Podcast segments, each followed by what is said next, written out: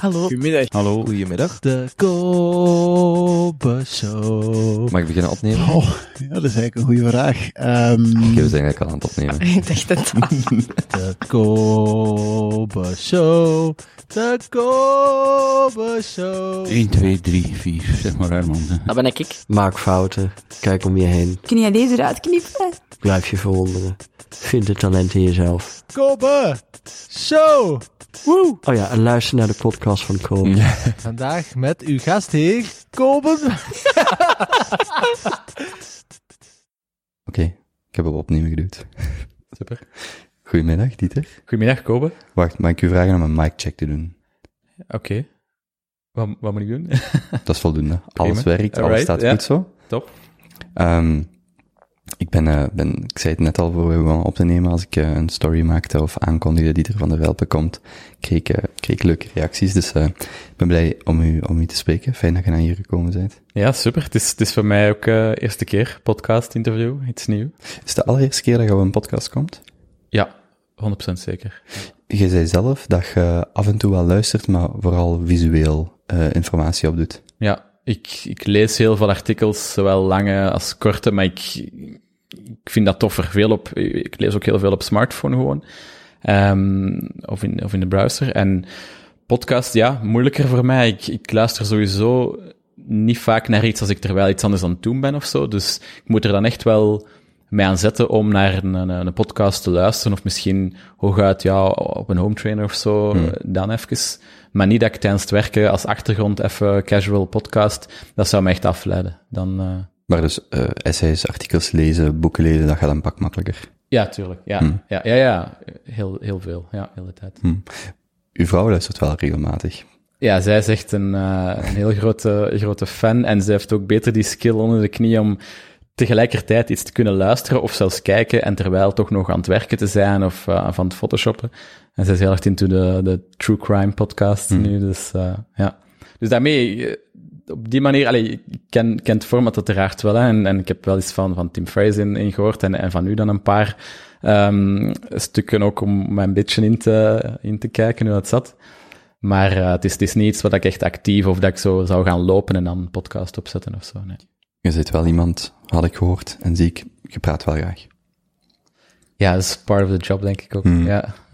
Hoeveel is voor uw verhouding communicatie over architectuur versus werken? Is het iets waar iedereen nu altijd over mag aanspreken? Dat is iets waar je constant over kunt praten?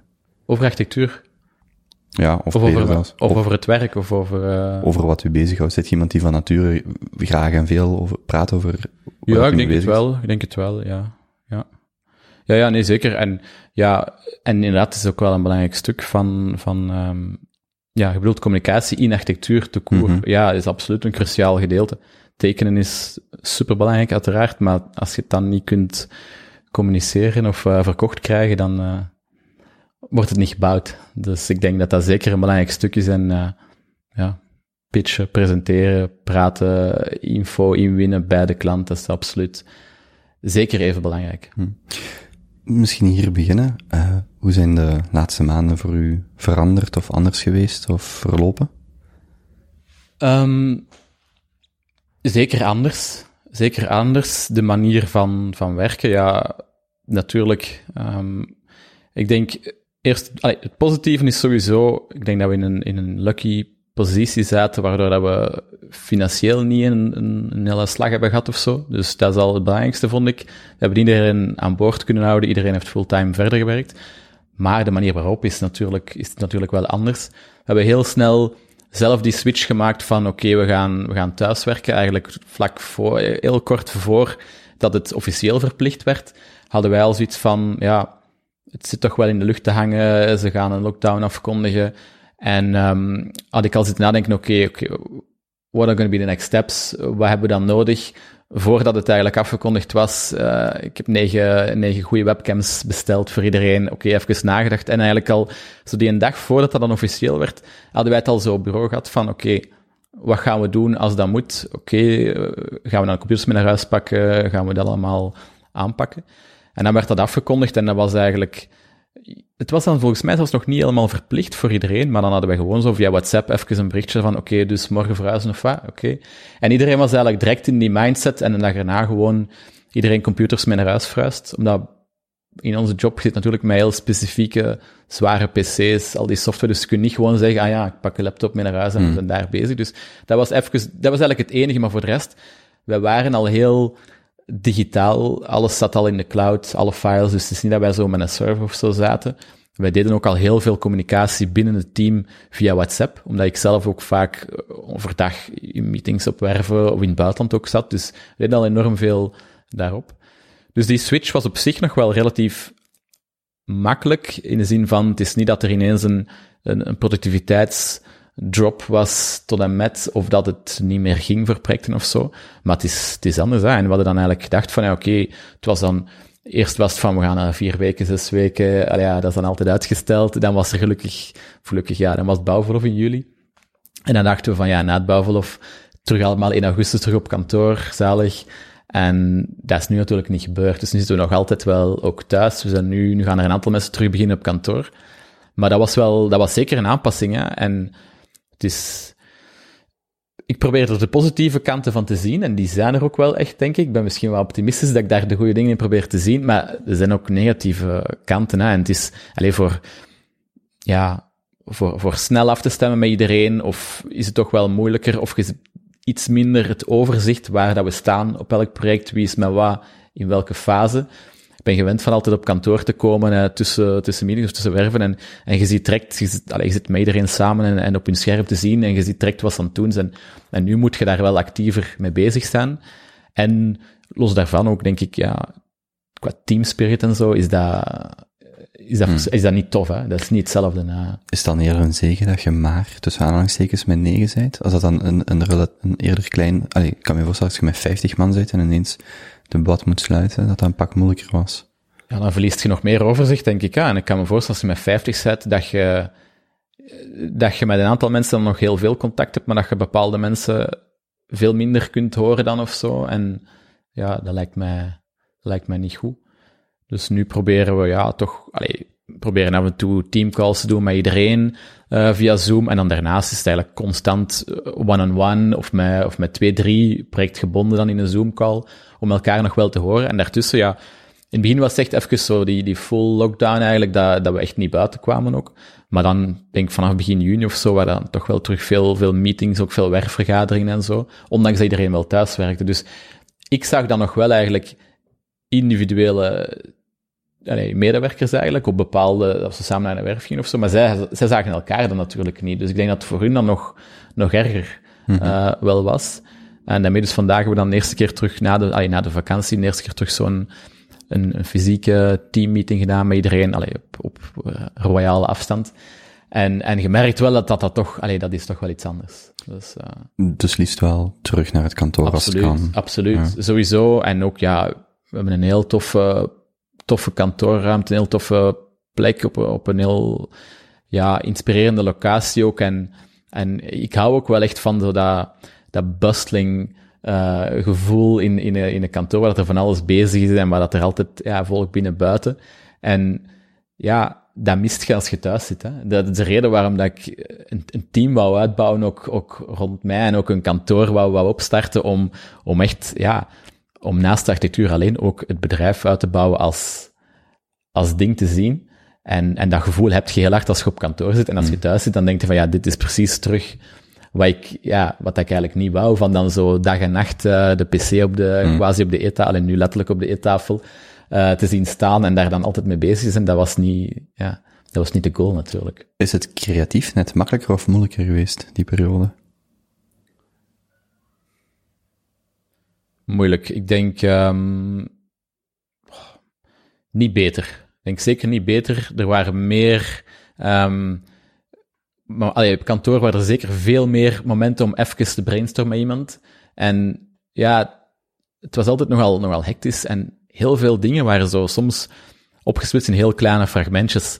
5 minuten met iemand, even over deze, 10 minuten over dat, kwartiertje daar, even schetsen, heel snel... even sparren met iemand en een heel klein schetsje gemaakt heb en er gaat weer iets verder. En nu is het vaak dat je bijvoorbeeld echt moet afspreken van, we gaan nu even over dat project samen zitten of wat tekenen. En het gaat toch ietsje trager, denk ik, op dat vlak. Maar tegelijkertijd zijn dan weer andere dingen die dan positief zijn. Ik heb nu zo een heel groot tekentablet gekocht met ingebouwd scherm, waar ik dan op scherm kan tekenen. En dat is dan bijvoorbeeld weer iets wat mij dan weer wel veel nieuwe drive gaf om zo, ja, op renders te beginnen tekenen of op SketchUp, wat ik daarvoor dan weer veel minder deed. En wat nu echt wel een gevolg was van, we zaten altijd in Zoom-calls en ik zat altijd eigenlijk zo met de Annotate tool te schetsen op het scherm, gewoon met de muis. Echt verschrikkelijk. Echt, ja, heel laag niveau van 3D-schetsjes. En dacht van, ja, deze kan niet, ik moet hier een tablet hebben. En dan, ja, daarover zitten inlezen. En dan echt zo, ik dacht, oké, ik echt iets goed. Waar ik echt, en dan kan dat misschien ook echt nog een nieuwe creatieve tool zijn. En dat heb ik nu al enorm veel gebruikt. Dus op dat vlak komen daar ook wel positieve dingen uit. Absoluut. Ja. In het begin zeg je dat daar financieel ook minder stress of geen stress was in vergelijking met andere bedrijven. Is dat omdat jullie... Is dat voornamelijk omdat het langlopende projecten zijn, of heeft dat ook met de marktsegment te maken waar jullie in zitten? Financieel geen slag gehad. Er is altijd stress, maar het is, we zijn geen omzet verloren. Je hebt niemand moeten ontslaan. We hebben niemand moeten ontslaan en we zijn geen omzet verloren. Ik denk dat dat al een superpositie is om, ik probeer dat ook als iets positiefs dan te zien, omdat ik weet dat het ook veel erger had gekund. En wellicht dat, ja, het zijn ten eerste langlopende projecten. Ten tweede zitten wij heel hard in privéwoningen. Dus veel van die klanten, ja, die bezig waren met een huis, gaan nu niet ineens stoppen met het huis te zetten, omdat er corona is. Dus dat is wel al een verschil tegenover, je kunt nog een supergoed bureau zijn als je echt afhankelijk bent bijvoorbeeld van, ik zeg maar iets, van restaurants of van hotels, of die ik contact mee heb in LA, die zeggen, ja, we waren met 6 hotels bezig en hup, dat is gewoon 5 ervan staan on hold. Ja, dan kun je de helft van je bureau ook on hold zetten, want je hebt dan ineens niks te doen of zo. Dus op dat vlak, ja, zijn eigenlijk bij ons alle projecten wel doorgegaan. Er zijn natuurlijk een paar projecten die wat vertraging hebben opgelopen op de werven. Zo aan een heel korte periode eigenlijk, maar dat het echt even wat trager ging en dat wel even was van, oei, gaan die werven allemaal maanden vertraging hebben of niet? Of hoe gaan we die opvolgen? Want het was even zo'n ding dat het was van, ja, gaan we nu op werven komen als al die aannemers daar tegelijk bezig zijn? En ja, dat was wel even spannend, maar in de end viel het eigenlijk heel goed mee. Oké, je pakt het er op sommige projecten misschien wel een maand of misschien 2 maanden vertraging was, maar ja, in de big picture valt het eigenlijk best mee gezien de situatie. Dus, Sales nu? Zit daar een vertraging op, dat mensen minder snel die privéprojecten bijvoorbeeld gaan doen, of valt dat ook wel mee? Nee, dat had mij wel verbaasd, want ik dacht wel even toen dat zo begon in maart van, oké, gaat wel even zo een dip zijn in nieuwe aanvragen of zo. Mensen gaan nu toch niet ineens beslissen, maar dat was eigenlijk absoluut niet het geval. Er waren zelfs nog heel veel aanvragen eigenlijk, dus op dat vlak, ja, kunnen we ook absoluut niet klagen. En ik denk ook, again, ja, het is een bepaalde niche natuurlijk waar dat we in zitten. En ja, die mensen die in hun hoofd hadden van, oké, we gaan dat doen, hebben vaak ook die financiering al gereed gebracht of zo daarvoor en gaan dat nu nog alsnog doen. En ik denk zelfs bepaalde soorten projecten, zoals de woningen in een mooie locatie of met een tuin en een bezig systeem, een villa met een zwembad. Heel veel mensen hebben nu beseft van, hadden we nu maar die villa met dat zwembad, om dan buiten in de tuin te kunnen zitten. Misschien in plaats van die tweede of derde woning, iets luxueuzer eigen woning. Voilà, want er zijn bijvoorbeeld die hadden net misschien iets klein hier in de stad en dan in het buitenland iets, en die dan nu denken van, ja, ik kan niet eens naar mijn buitenverblijf gaan. Ik zit hier in iets klein of iets waar, ja... En dan merk je wel dat er toch wel mensen zijn die zeggen van, oké, we hebben ook iemand die dan bijvoorbeeld beslissen van, oké, nu gaan we een poolhouse zetten, want als dit het leven gaat zijn de komende 2-3 jaar, dan wil ik dat we echt kunnen genieten thuis, als we heel de zomer hier gaan doen, of we gaan een zwembad nog bijzetten. Dat merk je wel, ja. Dus... De laatste maanden persoonlijk, want ik had het misschien op voorhand moeten vragen, maar Patricia, jullie werken ook samen. Mm-hmm. Ook voltijds, of ja, als in voltijds, ja, op het werk en naast het werk. Ja. Hoe is die overstap gegaan vanaf midden maart? Ja, dat was ook even aanpassen natuurlijk. Hè. En ook, ja, het was ook nog niet... Patricia was eigenlijk vooral van het eind vorig jaar echt ook fulltime mee in het bureau komen werken. Dus dat was dan natuurlijk wel redelijk snel om dan terug die shift te maken en dan thuis te gaan werken. Maar het is niet dat we daar nu... Dat we dat niet goed hebben... dat we dat wel minder goed hebben ervaren of zo. Dus dat ging wel. Ja, natuurlijk is het heel veel... Je zit dag en nacht terug samen. Hè. En nu goed, daarvoor was zij ook al heel veel op kantoor. Zij, ook voor haar andere activiteiten zat ze vaak op ons kantoor. Dus het is niet dat we elkaar niet vaak zagen. Of dat zoals sommige mensen die misschien daarvoor hun familie quasi nooit zagen en nu ineens 24 uur per dag bij hun familie waren. Dat, zo groot was het contrast niet. En ook, wij kunnen ook heel goed samenwerken en tijd doorbrengen. Dus eigenlijk was dat wel het is niet dat ik zoiets had van, ik moet nu echt wel terug naar kantoor gaan, want deze loopt hier anders fout. Absoluut niet. Absoluut niet. Maar ik mis het kantoor voor het team en voor de sfeer. Dat, absoluut. Ja. De buitenlandse projecten, zijn die dan bijvoorbeeld teruggevallen? Of hoe makkelijk of moeilijk is het om die nog op te volgen? Zit je echt ook geografisch nu beperkt? Ja, dat is natuurlijk een grotere impact, maar ook daar is het weer zo'n beetje het negatieve en het positieve tegelijk. Het negatieve, zeker New York, was wel echt dramatisch. Dus we hadden twee projecten nu die actief waren eigenlijk op werf in New York. Eentje in Manhattan, echt de Park Avenue, en dan eentje buiten de stad. Die buiten de stad, daar hebben ze nog redelijk goed kunnen doorwerken, omdat die klant zelf ook de aannemer was. Maar dat in de stad, dat lag volledig plat. Dus ja, die is echt maanden tijd verloren. Dus dat was zeker, dat was wel lastig. Maar vooral ook, normaal gezien, we hadden ook juist een project begonnen in L.A. En ik had eigenlijk gehoopt van in april naar daar te kunnen gaan, omdat dat projecten waar wij het interieur doen, dus met een ander architectenbureau. En dat gaat redelijk snel, dus ik had wel graag daar geweest om echt de situatie te kunnen zien en ook om met de werf te kunnen zien, de locatie, om met die mensen ook te kunnen verder kennismaken. Nu is dat allemaal via Zoom gegaan. Dat is jammer. En pre-corona was ik elke maand ergens in het buitenland voor een project. En nu was dat ineens, viel dat helemaal weg, dus dat was wel even aanpassen. Maar ik zeg ook daar, het positieve is eigenlijk dat bijvoorbeeld die klant in L.A., die zei dat zelf, van die wonen nu in San Francisco. De architect is een bureau uit Zuid-Afrika, een heel goed bureau. En dan is er een lokaal architect uit L.A. en die zeiden ook van we doen sowieso Zoom-calls, want de architect zit in Zuid-Afrika. Dus of dat we nu dan met een interieurarchitect uit L.A. werken of uit België, who cares? Maakt het eigenlijk niet moeilijker of makkelijker. Dus ik denk, die drempel gaat nu misschien lager worden. Wat er vroeger zo wel is, wat er veel interesse van klanten in het buitenland, maar dat ging ook niet altijd door, omdat het toch, het is wel echt een drempel. Als je in New York woont, om dan te zeggen, we gaan een architect in België pakken, daar komt wel best wel wat bij kijken. En ik denk wel dat nu zo'n beetje die drempel minder is, omdat iedereen kan nu videocalls doen. Vreemd genoeg, een half jaar geleden waren er mensen die echt, dat nog nooit een videocall hadden gedaan, dat ook gewoon pertinent weigerden om videocalls te doen. Die gewoon dachten van, dat is niks voor mij, punt.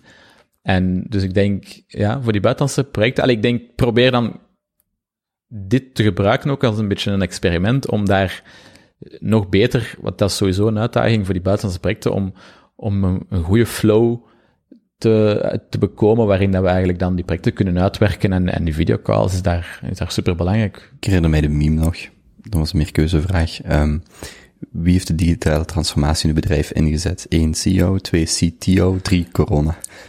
Maar ik denk dat absoluut. En ik denk, bij ons was die zeker al ingezet, maar het is zeker versneld. En ik ga toch proberen een aantal van die zaken. Oké, ik hoop dat we echt wel terug naar kantoor kunnen. Ik verwacht, realistisch gezien, dat mijn wave zal zijn en dat we misschien dan toch terug af en toe thuis, af en toe op kantoor. Oké. Maar ik hoop wel dat we een deel van de meetings, hoop ik echt... door Zoom-calls kunnen vervangen. En ik denk dan zeker, meetings met klanten, dat is cruciaal en dat wil ik echt wel zoveel mogelijk face-to-face doen, omdat het net is, dat psychologische aspect is heel belangrijk, die communicatie. Maar dat is maar een heel klein deel van het proces van een huis of een project te bouwen. En er zijn enorm veel technische meetings, waar dat je met heel veel verschillende partners zit, met allemaal aannemers en studiebureaus en stabiliteitsingenieurs en weet ik veel. En ik denk, als je die al digitaal kunt doen, want dat is altijd een beetje een getouwtrek van wie gaat naar wie. Want iedereen zit in heel veel verschillende locaties in België. En ook al zijn we een mini-land, ja, doe een meeting in Knokke, Kortrijk, Genk. Dat is 3 uur van uw dag. Dat je 3 uur zet je kwijt. Als je met 2 van uw team gaat, of ik en nog een collega, 6 uur down the drain. Ik zit dan meestal... ik rij dan zelf niet, ik kan dan gelukkig nog via WhatsApp, mails, bellen. Oké, ik probeer dat dan nog nuttig te gebruiken, maar in essentie is dat zeker de helft daarvan is echt wel wasted.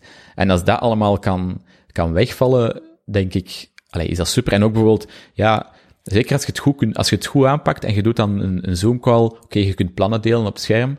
Iedereen kan rechtstreeks beginnen schetsen op dat plan. Zowel ingenieur kan iets doen, ik kan even iets bijtekenen, allemaal met een beetje een eigen kleur of whatever.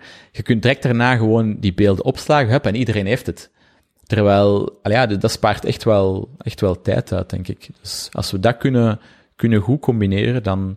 Het verschil is natuurlijk, die verplaatsingen, dat was wel tegelijk ook een beetje zo downtime.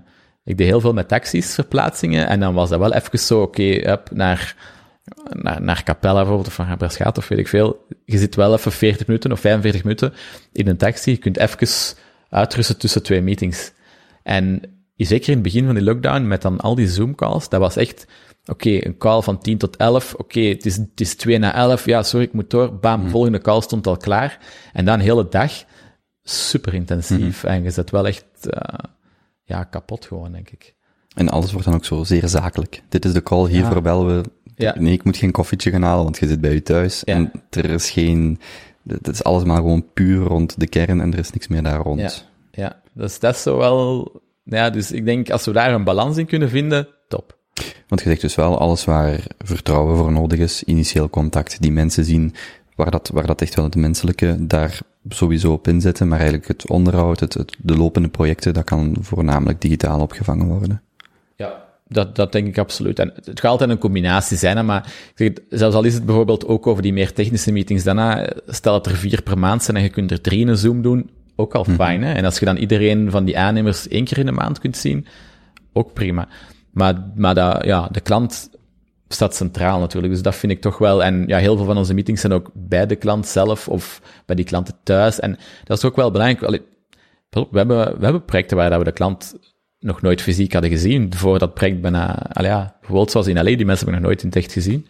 Dus ik geloof wel dat dat kan, maar het is toch, zeker hier in België, er is niks beter dan eerst bij die mensen bijvoorbeeld ook thuis te komen, om dan daar ook te zien, hoe leven ze nu juist? En dat kun je niet moeilijk in een Zoom-call. Dan moeten ze echt al... We doen dat dan, hè, en dan lopen ze rond met hun iPad of met mijn iPhone, om dan een beetje te filmen van en dit is hoe dat wij nu onze badkamer hebben, of hier koken we dan met dat. Terwijl als je bij de mensen thuis zit en je doet een tour van hun huis, of zeker als bijvoorbeeld een totaalverbouwing of zo is, je doet samen die tour en je merkt gewoon dingen op. Ik merk dingen op, of zij merken dingen op, en je begint... En op die manier krijg je een beeld van hoe dat die mensen leven, hun persoonlijkheid. Je ziet welke kunst of welke meubels dat ze into zijn, en dat geeft u veel meer informatie dan zo, een Zoom-call en let's go. Hoe oud zit jij? Van 87? Ja, 33. Nee. Wel, los nog van specifieke architectuur, maar het is toch zot. Ik sta daar altijd naar te kijken. Het feit dat je nu zegt, er zijn projecten waar dat wij de opdrachtgever, eigenaar, wie dan ook, zelfs nog niet gezien hebben. Voor ons, onze generatie, ik ben kort 29, voor onze generatie, jij zegt dat, en oké, dat is zo, gelijk dat wij bijna een auto online zouden kopen en daar eigenlijk weinig frictie op zit. Ja. Maar als je dan denkt over zelfs 5 of 10 jaar geleden, dan je zou zeggen, ik weet niet binnen architectuur, maar als je 5 jaar geleden tegen iemand zei, ik ga een auto online kopen, dan zei hij, wat blieft? En zeker 10, 15 jaar geleden, als ik tegen mijn ouders zou zeggen, gewoon daar al bij stilstaan, het feit dat nu, dankzij corona, of onder andere via corona, wordt dat veel reëler, maar ik sta er echt van te kijken hoeveel dat er gedigitaliseerd, niet enkel gedigitaliseerd wordt, maar hoeveel dat van ons leven dat overneemt, en in dit geval in een positieve context. Ja, want dat vind ik absoluut wel positief, en gewoon dat kan, dat mensen gewoon net op Instagram iemand zien en denken, oh, nice, love is style, we gaan daar gewoon mee werken en we zien wel wat dat geeft, maar pas op, de klanten dat nu doen, zijn de early adopters. Dat zijn de mensen die wel een auto kochten online 10 jaar geleden. En de meeste, en daarom dat er ook sommige projecten in dag contacten op die dan in die end niet doorgaan, omdat die dan toch denken van, oei, auto online kopen, toch tricky. Die inderdaad ook nu denken van, architect uit België, Dat is niet evident, maar dus er zijn... Ja, het zijn ook vaak jonge mensen. Hè? Die mensen in LA zijn onze leeftijd bijna, of zijn iets ouder. Dus dan, ja, die zitten wel meer op diezelfde golflengte, denk ik, van ja, why not? En zeker bijvoorbeeld daar, ja, ze hadden ook al een architect gekozen uit Zuid-Afrika. Ja, dan why not eigenlijk. Hè? Maar de ommekeer is wel onomstuitbaar ingezet. Zo alles wat e-commerce, en ja. Nu loop ik het samen allemaal. Maar ik zie ook bij mijn ouders en zelfs grootouders, dat alles wat nu digitaal is een pak toegankelijker geworden. En alleen dat is... Ja. Super cool, want wat jij ook zegt, er is wel een verdeling tussen waarvoor moet je mensen in real-time zien en waar niet. Maar niemand kan nog het argument maken van nee, we doen gewoon alles in real life. Dat is zo, nee, dat hoeft helemaal niet. Absoluut, dus ja, ik probeer daar zeker de positieve dingen van te zien. En ik ben altijd al wel heel into alles met digital geweest. En ik denk, als je dat op een goede manier kunt inzetten als tools, en je kunt dan kiezen, hè, je moet niet ineens 100% digital zijn en waar dat, zo heel het bureau dat remote werkt en zo, dat zou ik spijtig vinden. Dat is ook niet hoe dat ik het voor ogen heb of zo. Mm.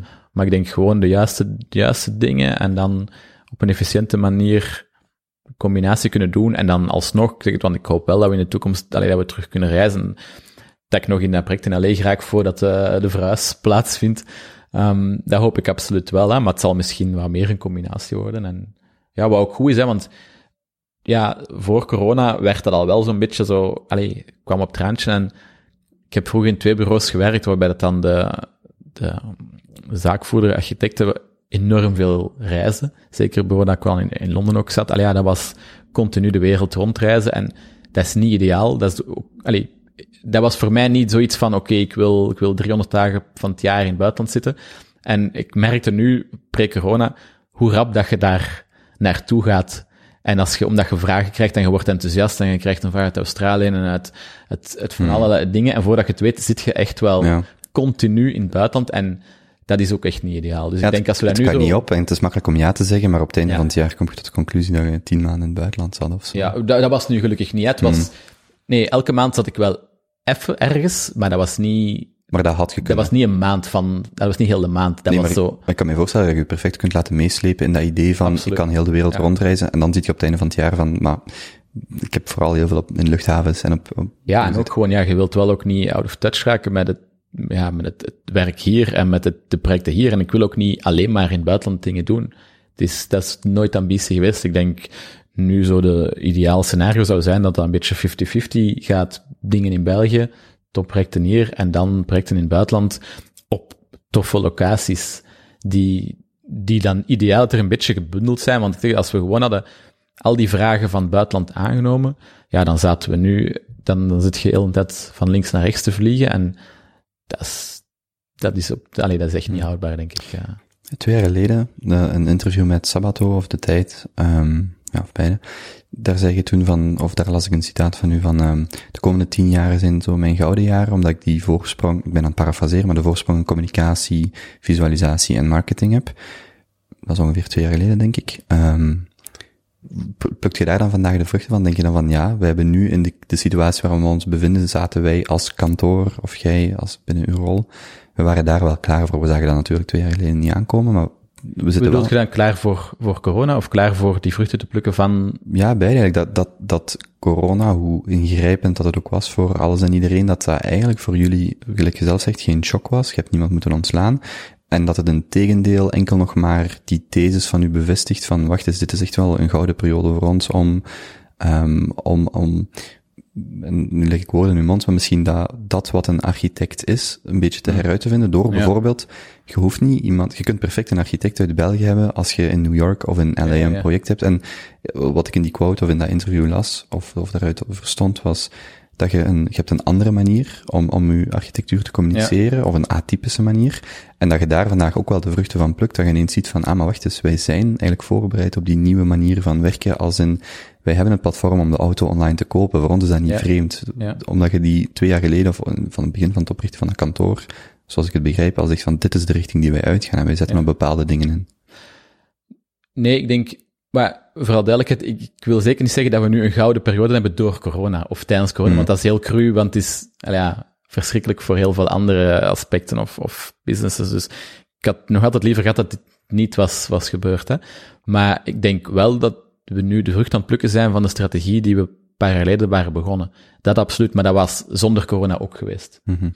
Maar ik denk wel, het speelt zeker mee, want we waren bijvoorbeeld, ja, we hebben door die strategie hebben we een beetje het begin uitgebouwd van een eigen platform van communicatie toe, een beetje broadcasting, via Instagram dan vooral, via social media, waardoor dat we eigenlijk een continue instroom hadden van leads uit verschillende landen sowieso, waardoor dat we iets minder afhankelijk zouden zijn van een bepaald land of van een bepaalde sector, of we zouden eigenlijk kunnen zeggen, we doen niks meer in België, we gaan puur die dingen in het buitenland doen. Dat wil ik niet, maar ik bedoel, we hebben meerdere opties en er komen nieuwe projecten binnen, puur daardoor eigenlijk, puur door Instagram. En dat geeft ons wel iets meer flexibiliteit, denk ik zelfs. En ook omdat we, je zou kunnen zeggen, we hebben genoeg werk, dus we doen geen marketing, want we kunnen nu toch niks aanpakken, oké.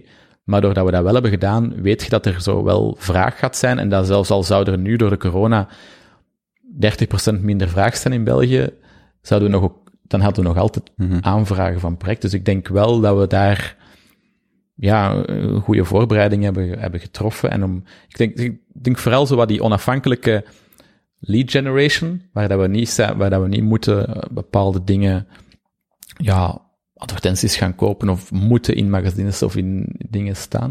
Ik denk dat dat deel ons wel onafhankelijkheid heeft gegeven. En daarnaast natuurlijk die digitale manier van werken, dat hangt daar een beetje mee samen ook. Hè. Het feit dat we dan alles in de cloud, alles via WhatsApp, al die videocalls, dat heeft zeker, dat maakt de shock minder groot. Hmm. Ja, zeker. Want dat was dan wel een jaar geleden de insteek. We gaan onze communicatie of merk globaal bouwen op een publiek medium, zijnde Instagram en andere sociale media, maar niet lokaal, als in louter België. Ja. En daar plukt je nu wel aan de vruchten van, want via Instagram, en ik ga gewoon Instagram gebruiken voor alle social media, tuurlijk, daar komt dan wel, dat is wel een platform wat, neem ik aan, netto positief is. Elke euro of seconde dat je daarin steekt, komt er ook wel uit.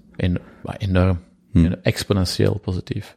Exponentieel, dat is bijna surreëel soms hoeveel vragen daaruit komen en wat voor crazy vragen dat er überhaupt komen. En dat er mensen zijn die gewoon het buitenland berichtjes sturen. Wilt je iets doen in Sydney, wilt je iets doen in LA? Dat had nooit gekund. 10 jaar geleden had het ook niet gekund zonder dat we die Instagram presence aan het uitbouwen waren. Dus ik vind dat fantastisch. En oké, ik zit er veel tijd in, maar ik denk wat daaruit komt is, vind ik fantastisch. En daardoor kunnen we aan projecten werken waar we echt excited van worden. Hè? En met toffe mensen. En ook daarnaast ook de mensen die ons contacteren via die weg, of ze contacteren ons dan via de site, maar ze zeggen van, ik heb u gevonden bij Instagram. Die hebben het gevoel dat ze ons ook echt al kennen. En dat ze ook weten van, jullie doen dit en dat. Mm. En daardoor is de kwaliteit van de leads is veel beter. En als je dan afspreekt met mensen, leidt dat ook heel vaak tot echt wel concrete projecten. Terwijl dat in die beginperiode, toen dat mensen ons misschien via andere kanalen vonden, of via Facebook en minder via Instagram of zo. Ze hadden onze naam dan wel ergens gehoord of zo, maar nog niet echt veel gezien. Kwamen we soms bij mensen aan voor een kennismakingsmeeting, voor iets dat dan helemaal niet onze niche was, of helemaal niet onze scene. Klassiek, ik kan mij voorstellen als ik uw profiel open doe of uw pagina bekijk, klassiek heb je een idee van uw woning of renovatie of wat dan ook, en ik ga op zoek naar een architect, terwijl bij u kan ik mij voorstellen, dat is die zijn stijl, of dat is waar dat hij voor staat, en ik wil met hem of met zijn kantoor samenwerken, want dat wil ik ook. En dat is wel een hele shift in hoe je naar architectuur kijkt. Want eerst is het gewoon, ik moet op zoek en ik ga met 5 architecten praten en we zien wel wie dat de beste is, whatever, prijs, kwaliteit of hoe dan ook, of oplevering. En nu is het gewoon, die Van der Velpen, of die account, of dat wat ik volg, of andere. Dat is een stijl en ik wil in die stijl bouwen. Dus wanneer iemand u dan stuurt en zegt van, dit is wat ik wil, of kunnen we daarover spreken, dan zijn ze eigenlijk al in grote mate verkocht, of zonder dat denigrerend. Ik bedoel, maar dat is effectief en dat is voor beide partijen veel interessanter. Hè? En we proberen dan ook, zo, het gaat zelfs nog verder. Hè? Het is zelfs mensen die niet per se gaan bouwen en die ons toch volgen. En daarom dat ik ook probeer die Instagram-account dat mag ook niet te salesachtig zijn. Hè? Dat is echt, het is eerder entertainment. Het zijn mooie beelden, het is behind the scenes. En er zijn wel mensen die ons volgen, die dat gewoon interesseert en die gewoon zitten van, ja, mooi huis, ik vind dat tof, of ik wil zien hoe zo'n project tot stand komt, of ik vind die stories tof van hoe dat je zo op een werf loopt en ik zie het dan zich opbouwen tot een resultaat toe. En dat is perfect. En een deel daarvan zullen nooit een huis met ons zetten, want er zijn meer volgers dan dat we huizen kunnen zetten. Maar het is eerder van, oké, ze zijn dan... Ja, ze volgen aan ons. En als ze dan misschien een huis gaan zetten, dan hebben ze zoiets van, we volgen al zo lang, ja, we vinden dat tof. Of dan gaan ze ons misschien ook makkelijker al aan andere mensen aanraden, omdat er dan mensen zeggen van, maar ik volg die account. Zoals dat waarschijnlijk mensen bij u podcast volgen, zijn er dan mensen die ons gewoon aan hun vrienden gaan aanraden, omdat ze dan al heel lang die account volgen. Of ze hebben zoiets van, ik ben geïnteresseerd in interieur, of in mooie meubels of zo. En ja, zo mensen volgen onze account ook, denk ik. Dus... dat is wel een heel andere manier. En op die manier kun je zo al een beetje... probeert je al wat top of mind te zijn... voordat ze denken... nu wil ik een huis kopen. En dan, want dat is... ja, als ze gaan intikken... ik zoek architect Antwerpen... Dan is het zo breed vaak. En dan inderdaad krijg je zo die dingen van... we gaan met 10 architecten een gesprek hebben... en zien met wie dat een beetje klikt. En daarom dat we ook proberen nu... ja, met die video's dat we dan op YouTube proberen doen... probeert je nog meer eigenlijk... de persoonlijkheid van ons bureau, van heel ons team, van mijzelf dan ook, te laten zien, zodat mensen nog meer te voelen hebben van, oké, we kennen die al, en dat gaat wel klikken. Want je wilt, dat de slaagkans ook hoog is gewoon, hè, want dat is wel een cruciaal element in zo'n proces. Als je een huis gaat bouwen, je bent 3 jaar met iemand bezig, moet wel een beetje een goede match zijn ook. Dus. Want ondertussen bouwt je ook gewoon een heel sterk persoonlijk brand, of personal brand op, want het is niet, je zit louter op sociale media, nee, je zit daar vanuit je eigen naam en je eigen stijl, en mensen associëren dat dan met u. Als ik morgen Groen Marmer zie voorbij komen, dan denk ik, doet mij aan Van der Velpen. Allee, ja, dat is ook een zeer sterke associatie, als iemand zegt, ik wil iets met marmer, en niet dat je enkel dat doet, maar nee, dat is zo, vandaar herken ik dat, en dat is zo, supercool, omdat dat in mijn hoofd toch, is dat die associatie. En als ik morgen zeg, ik wil iets verbouwen in die stijl, oké, ik ga gewoon naar hem of naar zijn kantoor. En ik vind dat, van op een afstand, als in, ik ben niet van plan om te bouwen binnenkort, maar ik vind dat zo cool dat je dan die brand en die aanwezigheid op sociale media, dat je dat eens serieus neemt, uiteraard, maar dat ook gewoon, dat een nieuwe realiteit is van, oké, ik volg je op Instagram, ik vind dat interessant, ik weet wat uit je leven, ik heb een project, valt dat binnen mijn budget, ja of nee, kunnen wij afspreken. En eigenlijk, die samenwerking is op een heel andere manier veel organischer dan hoe dat mijn ouders of hoe dat je types zou gebouwd hebben. Ja, of plezanter ook, hè, denk ik. En ja, je hoeft ook niet die 10 gesprekken te doen, waarvan dat je dan weet dat er 9 van die gesprekken van 1,5 uur, 2 uur, voor de vuilbak zijn. Hè. Dus dat is, ik denk dat toch wel een, het is gewoon, het is een win-win voor iedereen, denk ik. Want er gaan heel veel mensen zijn die ons volgen en dan zeggen, oké, dat is niks voor mij.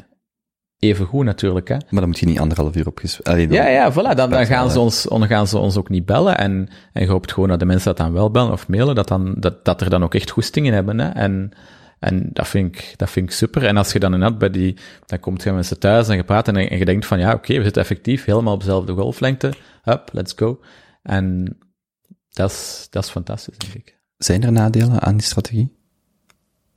Of aan dat idee? Het enige nadeel dat je zou kunnen zeggen is, er worden veel dingen gekopieerd. Dat is het enige nadeel, maar dat weegt voor mij niet op. Maar je ziet af en toe, zie ik beelden of sturen mensen mij door van, hey Dieter, heb je gezien, iemand heeft gewoon uw keuken geplakt in een project in Abu Dhabi. Letterlijk, gewoon exact nagedaan, gebouwd daar. Zo'n dingen gebeuren, omdat dat heel hard, sommige dingen zijn... Het gaat dan niet hetzelfde zijn natuurlijk, het is misschien dan niet even goed, maar het is, je ziet beelden en je kunt beelden nadoen of laten bouwen ergens. Dus dat is het enige nadeel. Ik denk dat sommige mensen ook vroeger tegenhield van zo te veel te sharen, of zeker te veel op voorhand te delen. En ik denk het enige waar dat ik dan soms zo denk van, wat ik er dan misschien rekening mee houd, is, in het begin zetten we vaak nog renders al online van projecten, bijna dag 1. Bijna nadat het gepitcht was en er was een go, hap, en dan een heel render van interieur. En dan nu denk ik soms van, we moeten iets meer delen as we go en wel als het gebouwd wordt of zo, maar niet al 3 jaar voor de feiten het eindresultaat gaan posten eigenlijk, omdat er dan wel heel veel kans is nog dat mensen al bijvoorbeeld iets te letterlijk of zo zouden... Nou, dat is eigenlijk het enige nadeel, maar dat weegt voor mij absoluut niet op tegen de voordelen. En ik heb gewoon zoiets van, ja, dat is constant, dat is met Pinterest ook. Dat was ook in het begin, oké, je gooit wel maar beelden online. Die beelden worden gewoon geript en die worden gewoon op sites gezet. Mensen posten op hun eigen Instagram. Veel mensen, dat heb je nu ook met Instagram, veel mensen posten op hun eigen account beelden van ons. Met dan hun eigen hashtag erbij, continu. Ik heb dan veel mensen dat dan mij sturen van, hey, zeg, die post weer daar en dat lijkt precies of die doet of dat van hem is. En ja, ik vind dat zo'n beetje speciaal soms, want dat zijn dan soms, dat zijn meestal buitenlandse accounts en sommige zijn echt inspiratieaccounts en dan heb ik er ook geen enkel probleem mee. En zeker als ze ons dan soms eens taggen of mentionen of misschien hield ik me daarmee bezig om die dan altijd te sturen van ja, tag ons daarin, dan is dat allemaal fijn. Sommige zijn meer zo accounts van echt, ja, van architecten of interieurarchitecten die dan hun eigen werk posten en dan af en toe zo'n foto erbij van een project dat niet van hun is. Dat vind ik dan moeilijker. En soms stuur ik daar dan ook wel naar van ja, allee, wat is dit? Maar dus ja, dat zijn zo'n beetje de... Wat is deze? Ja, maar ja, dat is dan het nadeel, maar... Twee... Dat gewoon zo passief-agressief die een post liken en dan zo, oh, ja, juist. Ja, maar die mensen weten dat meestal dan goed genoeg, hè, maar... Dus dat is dan zo'n beetje het nadeel, maar ja, ik heb vooral zoiets van, oké, hoe meer dat ons werk verspreid wordt, hoe beter. Als er bij 75% onze naam erbij staat, fijn. En zeker op Pinterest, op een deel zal misschien niet de naam erbij staan en op veel wel. En ja, in die end zullen ze ons dan wel vinden. De mensen dat dan een beeld zien en denken van, ah ja, wie zou dat nu geweest zijn? Je kunt tegenwoordig, met reverse image search en van alles. En ook, we hebben daar dan ook wel echt, ook altijd met de website zo rekening gehouden, dat als mensen bijvoorbeeld iets spinnen, dat dan al in die afbeelding klaar staat, wat dat een titel gaat zijn, de hashtag altijd. Ik denk dat we daar ook heel hard op ingezet hebben, van altijd die hashtag van Dieter Van Elpen Architects, dat er overal bij staat. En ja, dan blijft dat meestal toch wel ergens plakken. En dan denk ik, ja, verspreid het gewoon. En ja, er gaan altijd mensen uw dingen... zomaar verspreiden of overnemen, maar als je daar schrik voor gaat hebben, dan gaat u te veel blokkeren en dan denk ik dat je veel positieve kansen laat liggen. En het is ook niet alsof in de standaard media of traditionele media ook altijd volledige bronvermelding, dat soort dingen, volledige boodschap intact blijft. Ja. Er zal altijd wel een percentage online of offline zijn waar dat je vragen bij kunt stellen. Maar voor mij zijn de positieve aspecten zo dramatisch hoger, dat ik zoiets heb van, heel transparant en ja, ik probeer zo'n beetje, ja, zeker met die werven en zo bijna, ja, in real time gewoon ook te delen waar we mee bezig zijn en dat is, mensen vinden dat tof, mensen vinden dat boeiend. Ja. Voor andere architecten, ik kan mij voorstellen dat ik weet niet of dat dan jaloezie is of iets anders, dat laat ik in het midden, want van buitenaf heb jij je merk en je uitstraling naar de wereld toe. Dat misschien iemand zegt, hij is gewoon beter in social media dan een effectieve architectuur. Maar is dat iets wat binnen dat wereldje überhaupt ter sprake komt? Dat denk ik niet, maar... Oh, dat zou kunnen, maar daar leg ik nu niet echt van. Maar ik denk, misschien nog meer in het begin dan nu. Misschien in het begin zo wel, dat er dan zo...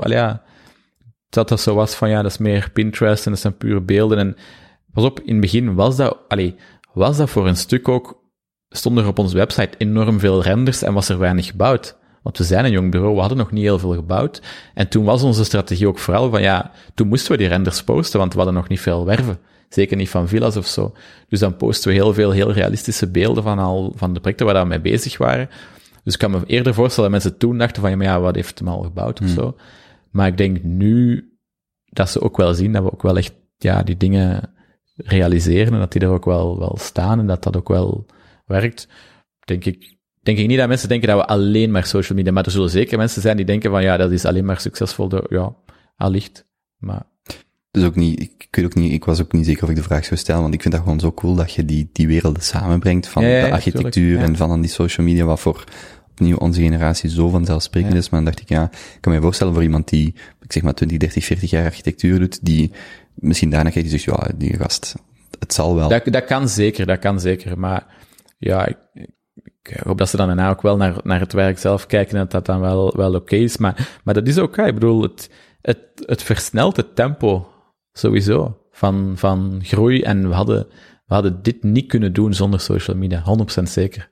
hadden we in België toffe dingen kunnen doen, ongetwijfeld, maar hadden we zeker die buitenlandse dingen niet gedaan. En zelfs in België had het trager gegaan, want het is nu gewoon, ja, zeker in het begin, we hebben gehaald projecten binnen op basis van projecten die nog niet klaar zijn.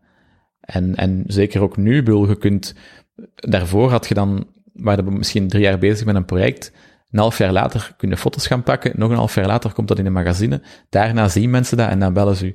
Ja, dan zijn we 3 jaar lang ben aan het wachten voor een nieuwe klant door dat project, terwijl nu kunnen we bijvoorbeeld een tof project in Duitsland dat we aan het doen zijn. Oké, vorige week ben daar, ik post er allemaal video's of shots van op stories. Ja, en je hebt mensen dat daar bijna al op reageren of al een nieuw project willen doen op basis van die video's, terwijl dat project pas binnen een half jaar gaat klaar zijn. En dat is wel... Ja, daardoor gaat uw evolutie van uw bureau sneller. Je krijgt sneller betere projecten, denk ik, binnen. En uw naamsbekendheid gaat wat rapper dan dat je vroeger dan... Oké, na x aantal jaar had je weer zo'n publicatie en dan had je nog een publicatie en dan had je misschien weer de buitenlandse publicatie. En nu zijn er magazines die gewoon... Ja, die gewoon mailen van... Nou ja, we hebben een tijdschrift in Engeland of in Zuid-Afrika. Mogen we daar of dat project publiceren? En ja... Ik vind dat fantastisch, dat kan. Ik ben er gewoon nog even aan. Ik vind dat gewoon heel die setup zalig, want het architectenbureau van der Velpen zelf, hoe oud is dat nu? Of hoe lang bestaat het? Nu zijn we 5 jaar, exact eigenlijk, van begin augustus, zijn we 5 jaar bezig met het team in een kantoor. Daarvoor 1,5 jaar one-man show met hier of daar een freelancer. Mm-hmm. Ja, dus eigenlijk, 6,5 jaar of 5 jaar. Alleen in het bureau, in het bedrijf, is het 5 jaar. En vandaag met 9 mensen. Ja, 9 mensen fulltime en dan een aantal freelancers ook weer altijd. Ja. Is dat iets waar je een idee hebt van de grootte? Hoe groot dan in uw hoofd een functioneel architectenbureau of uw bureau is? Zit daar een limiet of een onder- en bovengrens? Ondergrens, daar zijn we gelukkig... Daar zijn we al gepasseerd, denk ik. Maar een bovengrens zeker ook. Ja, ik denk niet dat ik nu direct naar zo'n aantal wil gaan, maar bijvoorbeeld zo'n man of 20, 25 is denk ik wel echt de limiet om het soort projecten te doen dat wij doen. Ik denk niet dat dat de limiet is om eender welk architectuurbureau. Dat zijn bureaus die met 100 zijn en top en ook heel veel respect voor, maar... is een ander soort bureau en een ander soort projecten dan meestal. En dat zou ik niet willen doen. Dus ik denk, met wat wij doen, zo de heel hard, zo de maatwerk, echt dat tailored approach, dat je dan, dan is... Ik denk dat we nu heb ik vaak het gevoel dat we te weinig zijn voor de hoeveelheid werk. En had ik graag met nog iets meer geweest, maar het is ook niet altijd haalbaar qua groei en qua cash en al die dingen. Maar ik denk, dus het mag zeker nog wel iets meer worden, maar het moet zeker niet 3x gaan of zo. Was de verhouding architecten, of hoeveel architecten zijn er, en dan omringend personeel of omkaderend? Wel, eigenlijk zijn eigenlijk 4 architecten, 4 interieurarchitecten en Patricia die eigenlijk zowel op interieur mee werkt als op andere aspecten, maar die geen architect is. Dus eigenlijk echt ondersteunend personeel, echt quasi niet eigenlijk. Okay. Ja, dus we hebben geen secretaressen of office manager of boekhouders aan boord of zo. Dus op dat vlak zijn we tot nu toe, waren we eigenlijk heel lean. En dat was ook de bedoeling, omdat natuurlijk, de essentie is het design. En ze hebben daar heel hard op ingezet. En telkens als er geld was om te groeien, hebben we designers aangenomen. Maar we komen wel op dat punt dat het wel tof zou zijn natuurlijk om ook wat omkaderend personeel of zo te hebben. Dus...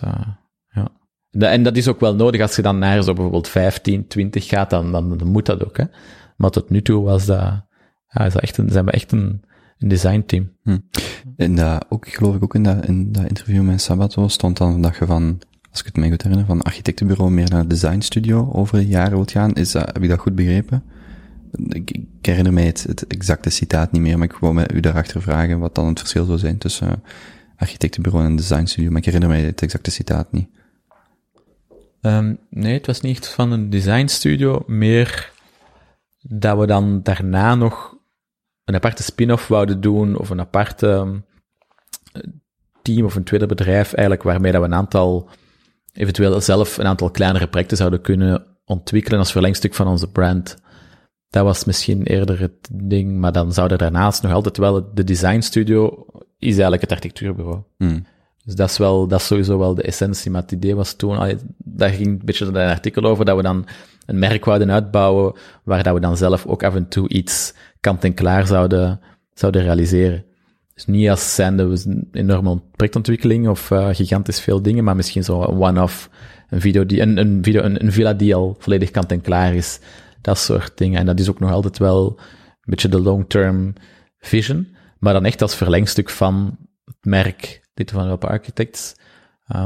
En dan zou dat natuurlijk, ja, daarmee dat ik die limiet van die 2025, dat gaat dan puur over dat design. En als je dan met zo'n dingen bezig bent, kan dat natuurlijk nog een klein apart team zijn dat zich dan bezighoudt met bijvoorbeeld een aantal heel kleine projecten te ontwikkelen die dan volledig door ons zouden ontworpen worden. Dus dat was een beetje het idee van, we zeggen altijd nu over ons eigen dat we haute couture willen doen, dus dat we couture-architectuur doen. Het is, mensen komen naar ons en ze krijgen iets volledig op maat, met subtiele signatuur, maar wel volledig volgens hun wensen en ja, ze hebben bepaalde dingen in gedachten. We proberen dat volledig te doen en we geven daar wel onze twist aan, maar het is altijd op maat van iemand.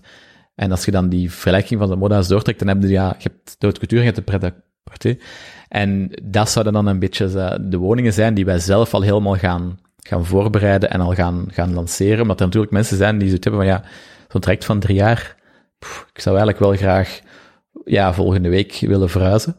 En ja, we zien eigenlijk meer en meer van die mensen die zeer, zeer ongeduldig zijn, of soms ook niet altijd beseffen hoeveel werk dat er in zo'n villa kruipt. En sommige mensen zijn natuurlijk, willen echt iets, ja, iets heel crazy of iets heel uniek, en andere mensen hebben meer zoiets van, ja, ik heb al iets daar, of maar ik wil dan daar nog wel een huis, en ik vind eigenlijk veel dingen dat jullie doen goed. Ik heb iets dat al kant-en-klaar is. Hmm. En dat is wat, ja, long-term zou ik dat dan ook wel graag willen kunnen doen. Misschien is dat mijn vraag, vat mij gewoon net te binnen. Is er ook ruimte voor bijvoorbeeld, meubilair is dekt de lading niet, maar binnen dat merk, binnen dat wat je doet, kan ik me ook voorstellen. Zeker. En opnieuw vanuit die social media insteek, kan ik me ook voorstellen dat heel veel mensen, of dat de groep mensen zijn die het wel willen, maar het budget misschien niet hebben voor een volledige villa of renovatie. Ja. Groot is, maar die wel stoelen, designstukken. Ja, inderdaad. Ja. Nee, absoluut.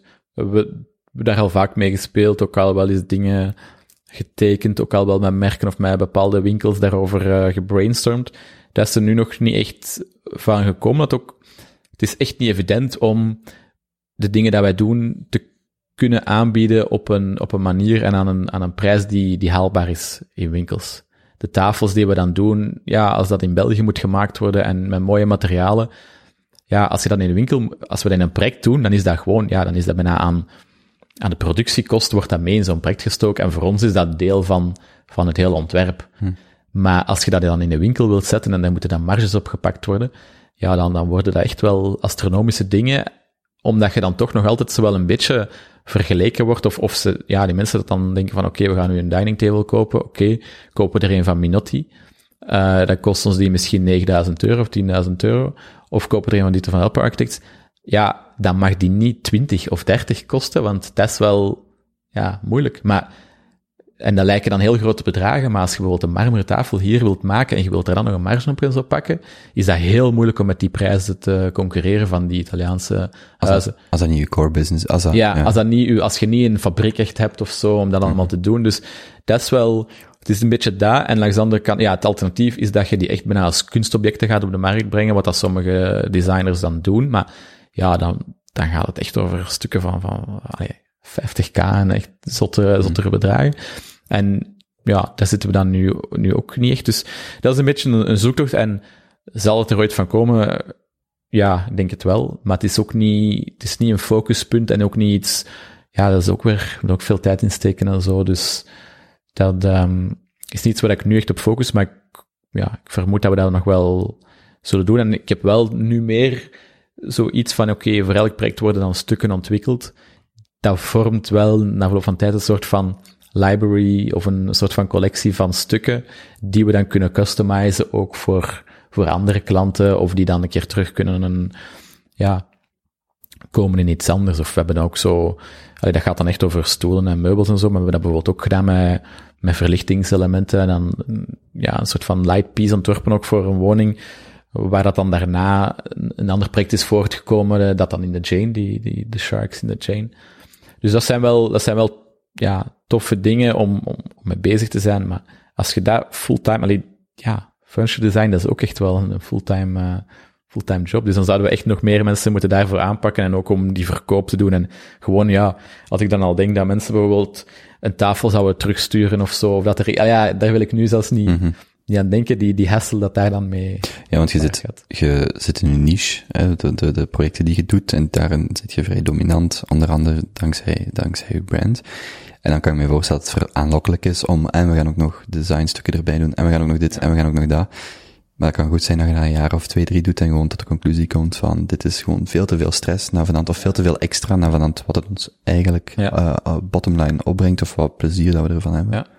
Wel, voilà, dus het is daar. Dus dan heb ik zoiets van, voorlopig vind ik het dan toffer dat we voor elk project een aantal unieke stukken kunnen maken, rechtstreeks met die klant, of die dan zegt van, nu wil ik hier dan nog een dining table. En we hebben nu juist een groene badkamer gedaan, een badkamer in een groene marmer gedaan, dus nu wil ik in die dining table misschien ook diezelfde steen. Kunnen we iets custom doen? Ja, super. Super, absoluut. En ja, dat is dan nu plezanter, denk ik, dan dat we ons gaan bezighouden met echt met retail en met... Want binnen die context van een verbouw... Ik heb zelf nooit gebouwd of verbouwd, dus... Maar binnen dat project worden er nu al custom pieces, delen gemaakt, gelijk tafels, whatever, wat in een woning past. Ja. Het idee is eigenlijk dat we vanaf dat we in een project instappen, omdat we dus doen projecten waar we zowel nieuwbouw doen, en doen we architectuur en interieur, of we hebben projecten waar wij enkel interieur doen... Maar dan gaat het bijvoorbeeld over een totaalverbouwing, of iemand koopt iets casco en wil dat dan helemaal afwerken. En het idee is vanaf dat we dan in zoiets instappen, dat we all the way gaan. Tot de kleinste details en mee nadenken over decoratie, over meubels, over kunsten, over... Ja, en als er dan iets tof custom zou mogelijk zijn, dan willen we dat natuurlijk heel graag doen. En veel mensen willen. En ik denk ook dat juist... Dat maakt zo'n huis dan ook echt haute couture... Als daar bepaalde details in zitten die specifiek voor die persoon zijn gemaakt, van ik wil graag een bar en ik doe dit soort dingen graag, of ik wil hier dan een detailje in voor juist een bepaalde handeling te kunnen doen, dat maakt het super voor die klanten ook, hè. Dus dat doen we nu, dat doen we heel graag. Ja. Dus straks vroeg ik of dan zo een referentie van zo die gouden periode, of dat de dingen, de puzzelstukjes samenvallen. Ik las ook ergens dat je zei van als een architect begint, dat je dan misschien die valkuil of gewoon die situatie hebt van dat je snel renovaties voor vrienden en zo gaat doen, kleinere projecten. Maar dat jij zei, nee, we gaan direct voor, dat is de niche waarin ik wil zitten, en kan je die zelf laten uitleggen of definiëren. Maar dat is nu ook daar plukt je de vruchten van die keuze een aantal jaar geleden zeer duidelijk te maken, want dat zijn dan heel langlopende projecten of waar dan misschien meer marge, of waar dat je een kantoor op kunt uitbouwen. Ja. Ook daar plukt je vandaag de vruchten van die keuze die je jaren geleden gemaakt hebt. Ja, de keuze was eigenlijk heel duidelijk. En dat was eigenlijk al voordat ik in andere bureaus ook werkte. Wat ik liefst wou doen, was mooie huizen, mooie privéwoningen. En die dan, tot in de zotste details gaan uitwerken. Dat is wat ik wou doen.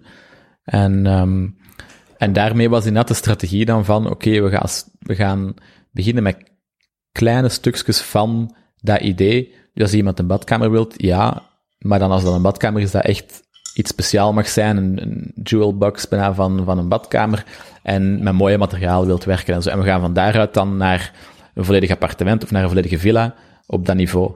In plaats van, we gaan beginnen met volledige woningen aan een laag budget en dan gaan we zo opklimmen. Wat ik denk dat een moeilijkere strategie is en dat dan verleidelijk is, dat vanaf dat je bepaalde types doet, zonder daar dan, een oordeel over andere niches te vellen. Vanaf dat je daar een aantal dingen in doet, gaan ze je daarvoor blijven vragen. En voordat je het weet, zet je daar dan ook de expert in of de top in. En dus ik wou daar wel heel strategisch die keuze ook in maken. En dat ook direct duidelijk maken van, dit is wat ik wil doen. En we willen echt met mooie materialen topprojecten realiseren. En dus inderdaad, wat ik dan waarschijnlijk daarin toen ook zei, van tegen mijn vrienden duidelijk gemaakt van, je moet mij niet bellen, want tenzij. It's not gonna happen. Ja, en eigenlijk is dat super, want iedereen iedereen, mensen snappen dat ook wel. En mensen weten dan van, ah ja, oké. En in het begin was het dan misschien zo'n beetje, ah ja, lachen of zo. Oké, we gaan dit er niet moeten bellen, tenzij dat we dit of dat. Maar het resultaat is zo dat dan in die end de mensen dat dan ook bellen, weten waar ze aan toe zijn en weten van, ah ja, oké. Ja, wij willen ook iets met mooie materialen. Ja, wij zien graag, wij zien mooie, edele materialen. En we weten wat de consequenties gaat zijn. En de want dat gaat dan vaak ook over het prijskaartje dat er daaraan vasthangt. Niet dat dat voor ons de beslissende factor is, maar dat is, ja, een beetje een noodzakelijk gevolg van met mooie materiaal te willen werken. En ja, dat is inderdaad wel een strategie die nu zijn vruchten afwerpt, omdat het is heel verleidelijk in architectuur om van alles en nog wat te beginnen doen, omdat het is heel hard ook inderdaad gekomen mensen tegen, en mensen weten dan aangezet architect, oké, en ze hebben dan een tof project, en het is ook allemaal boeiend, want dat is het mooie, het is een job, je kunt superbreed gaan. Je kunt met dezelfde opleiding een school ontwerpen, een ziekenhuis ontwerpen, villa, kantoor, al die dingen, en dan bel je soms voor iets, en dan moet je eigenlijk ja, zelf al kunnen zeggen, nee, we gaan dat niet doen, want dat was wel echt de visie dat we aan het doen waren. En ik denk dat nu werkt. En dan weten ze u daar ook voor te vinden. Terwijl je hebt andere bureaus. En dan denk ik dat ook vaak is bij die bureaus die dan heel groot worden. Die heel veel verschillende niches aanpakken. En misschien ook moeten aanpakken. Omdat ja, als je dan met 100 man zet, dan moet er ook wel volume worden gedraaid. En nu kunnen we echt wel selectief zijn. En dan kunnen we nog ons eigen af en toe zo aan... Ja, een zijsprong toelaten natuurlijk, hè. En, want focus is residentieel, maar we hebben wel even goed een aantal restaurants gedaan en zo. En dat is ook super natuurlijk, maar ik zou niet willen dat dat dan ineens de focus wordt. Want dan doen we 30 restaurants per jaar en dan zit je een heel ander soort bureau. En dat is niet wat ik voor ogen had. Dus. Als iemand u morgen op straat tegenkomt en die vragen, wie zijt jij? Wat zeg je dan? Ja, ik zal het zeker wel zeggen dat ik architect ben ook, ja. Ja, dat is een belangrijk definiërend stuk, denk ik, hè. Ze zeggen altijd zo wel een beetje van, ja, architect, it's not a job, it's a lifestyle. En dat is absoluut, in mijn geval toch is dat absoluut wel waar. Dus dat is wel iets, ja, het is redelijk intens en het is ook niet 9 to 5, dus je moet daar echt wel je moet al een beetje een freak zijn om dat te willen doen. En als het dan ook het geval is, dan zetten daar ook wel dag en nacht mee bezig. Dus als je dan mensen tegenkomt, zullen daar zeker ook wel, architectuur en reizen, ik denk dat dat wel de twee grote passies zijn in, ja. Wanneer wist je dat je architect wil worden? Ja. Ik denk, dat zat er altijd wel een beetje aan te komen en tekenen was wel de voorloper, zo de obvious dingen, hè? Tekenen, Lego, de cliché dingen voor architecten. Zeg ze gerust, want ik weet niet wat de cliché dingen zijn voor architecten. Ja, met Lego van alles. Je had 7 dozen Kneks of zo. Nee, niet de Kneks, echt gewoon echt Lego. De Lego, maar dan dingen maken die niet de dingen zijn die in de boekjes staan, maar dan ja zelf daar dan gebouwen mee maken of kastelen of whatever. Dus daar en dan heel veel tekenen sowieso. En dan, ik denk, wanneer dat ik het zo echt zeker wist, was toen ik 11, 12 was, en mijn ouders hadden een huis gebouwd met een bouwbedrijf. En zo heel die rit daar dan naartoe, dat traject van dan naar bouwbedrijven te gaan kijken en die bouwbeurzen en allemaal van die kijkwoningen en zo. En dan met die plannen bezig te zijn. En dan, toen wist ik wel echt zo zeker van, oké, that's it. Ik was daarvoor, ik had al wel zo'n beetje een passie voor gebouwen en voor kastelen en zo ook. En ik denk, toen was dat echt wel zo duidelijk, denk ik. Toen ik 12 was, van oké, that's it. En dan in het kader daarvan dan ook wel, ja, een richting gaan doen dat ik wist van oké, dan heb ik die optie om dan architect te kunnen worden. Oké, je weet dat natuurlijk nog niet 100%, hè, maar dat was dan wel een beetje de goal, ja. Die passie voor gebouwen bijvoorbeeld, als je jonger werd dan 12, was dat dan het architecturele of eerder ook het historische van bijvoorbeeld zo'n kasteel? Ook het historische, ja. Ik las ook heel veel van die boeken en zo, van die, ja, heel veel ook inderdaad over zo bepaalde kastelen en van die ooggetuigenboeken en zo, waar dat dan, of van die boeken waar dat dan een Egyptisch paleis was doorgesneden en zo. ken het waarschijnlijk. Dus ja, dat staat daar zo wel wat in. En ja, mijn ouders ook wel vaak veel gereisd. En we gingen dan ook wel veel culturele dingen bezoeken. Alleen in Europa dan zo kastelen of kerken en al die dingen. En ik denk, dus dat zat er zo wel... Ja, dat zat er dan zo wel een beetje in. Ik tekende dan ook heel veel kastelen en zo. En ik denk, ja, die link met huizen is dan wat geleidelijker gekomen, denk ik. Ja. Heb je nog van die oude tekeningen van toen je jong waart? Van bijvoorbeeld huizen?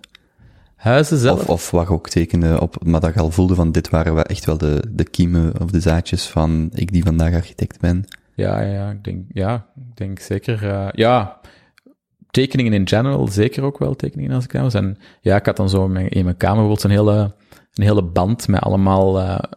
ik had dan vroeger zo van dat behangpapier en dan hadden sommige mensen zo'n band met een of andere accent. En ik had dan sowieso al, het was een schuin dak, had ik een muurschildering opgemaakt toen ik dan 12 was. En dan had ik daaronder zo'n band van allemaal bekende kastelen. Of favoriete kasteel die dan helemaal had getekend en zo. Dus die zijn er ook natuurlijk. Die staan er nog wel op. Dat is wel grappig. Ja. Wat was uw lievelingskasteel om te tekenen? Oh, ik vond er wel... Het is niet dat ik de bepaalde kasteel altijd opnieuw tekende of zo, hè, maar verschillende. Ja, ik weet dat ik zo kasteel van Neuschwanstein ook wel heel fascinating vond. En ik ben dat dan een paar jaar geleden dan eens bezocht eigenlijk met mijn vrienden. Dat was wel ook super. Ja. Van waar zit je eigenlijk? Leuven. Ook Leuven Centrum of Heverlee? Ja, wat ligt er allemaal? Heverlee, ja. Heverlee. Ja. Heb je een broers of zussen? 1 zus, 2 jaar ouder. Ja. Uw ouders? Allebei leerkracht. Ja. In mijn moeder talen en mijn vader sportleraar. Ja. Was er... Geen architecten. Nee, was er in dat... Want ik zei dat voorhand ook al, zo de architecten die ik ken, of de mensen de mensen achter dan die jobtitel, dat zijn vaak zo van die profielen die heel wat werelden combineren. En in het geval van architect is dat... In mijn model is dat het ingenieurskundige, namelijk het bouwen van iets fysiek en daar rekening mee houden. Maar ook het menswetenschappelijke, namelijk er gaat een mens in die structuren wonen en het moet ook aangenaam zijn, het moet een thuis zijn. En dat inderdaad uw ouders hoeven helemaal geen architecten te zijn, maar wat je wel vaak ziet is dat misschien de bepaalde onderdelen van die in dat model wel centraal staan in een huis, bijvoorbeeld. De waardering, het estheticisme, de waardering voor schoonheid. En dat kan in details zitten, dat hoeft ook niet bouwkundig te zijn, maar zo dat daar wel een aantal dingen heel centraal staan die achteraf, retrospectief, misschien de omgeving creëerden, waarin een jonge gast ook een architect kon worden, of ook die belangstelling. Zonder echt, wij zijn architect, jij moet architect worden. Maar waar je wel voelt van, er waren in dat gezin, of in die omgeving, of in die familie, of in die stad, bepaalde kiemen die een duwtje gaven, of die de ruimte boden om die architecturele drive of interesse te ontdekken. Ik denk dat dan vooral zat in de reizen die ze hebben gemaakt met ons. En het culturele aspect was daarin altijd wel echt belangrijk. En ja, we hebben heel veel dingen in Europa gedaan en ja, dan heel veel... Ja, je was toch wel vaak ook gebouwen en zo bezoeken. Dus ik denk dat dat zeker wel zal meegespeeld hebben. En dan... Ja, meer nog dan dat we zo zelf in een huis woonden vol met kunst of zo. Want dat was niet het geval. Dus ik denk, het is meer zo daar eigenlijk. Zo buiten het reizen, het nieuwe culturen ontdekken en verschillende dingen. En heel open-minded ook naar zo'n dingen... toe, absoluut. En voor de rest, het spreken, het taalvaardigen is dan misschien wel wat meer gelinkt met die taalleerkracht en misschien. Dus je zei 12, zit je dan bijvoorbeeld iets van tekenschool? Ja, daarvoor wel, denk ik. Ja. Totdat ik 18 was of zo, ja. Sowieso. En in het middelbaar dan ook iets in de kunst gaan of ASO? Nee, iets helemaal Latijnwiskunde. Ja. Ik denk dat ook wel zeker... mijn ouders dan in het onderwijs stonden, was wel ook cruciaal voor hun van, oké, toch wel pushen van een decent, proberen een zo goed mogelijke richting te doen, om dan de opties open te houden. En ik denk dat zo'n bepaald moment geweest dat ik zo wel in het begin was het allemaal heel easy en zo, en dan in het derde middelbaar werd het dan soms moeilijker, en dat ik dan zo op bepaalde momenten soms wel zo even dacht van, ja, anders moeten we toch gewoon rechtstreeks voor iets met tekenen gaan, of voor marketing, tekenaar of zo. En dan hadden zij wel ook zoiets van, ja, allee, je haalt gewoon eerst een HSO-diploma en daarna doe je wat je wilt. En als je dan marketing of graphic design wilt gaan doen, fijn, maar in het middelbaar, allee, haal toch maar een HSO-diploma. Dus dat heb ik, allee, dat heeft zeker wel meegespeeld en ook wel gedaan. En dan ben ik ook heel blij. Hè? Ik bedoel, daarna kun je doen, heb dan ook die keuze. En om dan architectuur te gaan studeren, ja. In uw tienerjaren werd je ook veel met IT of met computers of websites bezig en misschien daar al zo die ondernemende component. Het is een combinatie van twee dingen. Ik enerzijds dat ondernemende, dat was vanaf mijn 15 denk ik, maar daarvoor nog eerder. En dat is ook wel een cruciaal ding, een beetje die passie voor technologie, voor computers. Ik denk dat mijn ouders redelijk snel een computer hadden. Ik denk, ik was 5 toen we een computer hadden. Stelde natuurlijk niet heel veel voor, kon alleen maar op typen en zo, dus ja, terwijl ik zo eigenlijk... Wacht, dat is 92. Ja. Wat was dan, zo'n Commodore of wat? Ja, zoiets, ja. En daarna werd het op Pentiums en dan... Maar ja, dus dat was gewoon zwart scherm typen en eigenlijk bijna terwijl ik aan het leren lezen was, was ik dan ook zo aan het typen en aan het doen en ik zo, ja, van alles aan het schrijven was daarop en dan daarna, ik denk dat pas zo... Ja, Windows 95 basically, ja, was er Paint. En dan konden in Paint beginnen, stripverhalen tekenen. Ik teken ook heel veel stripverhalen zo toen dan.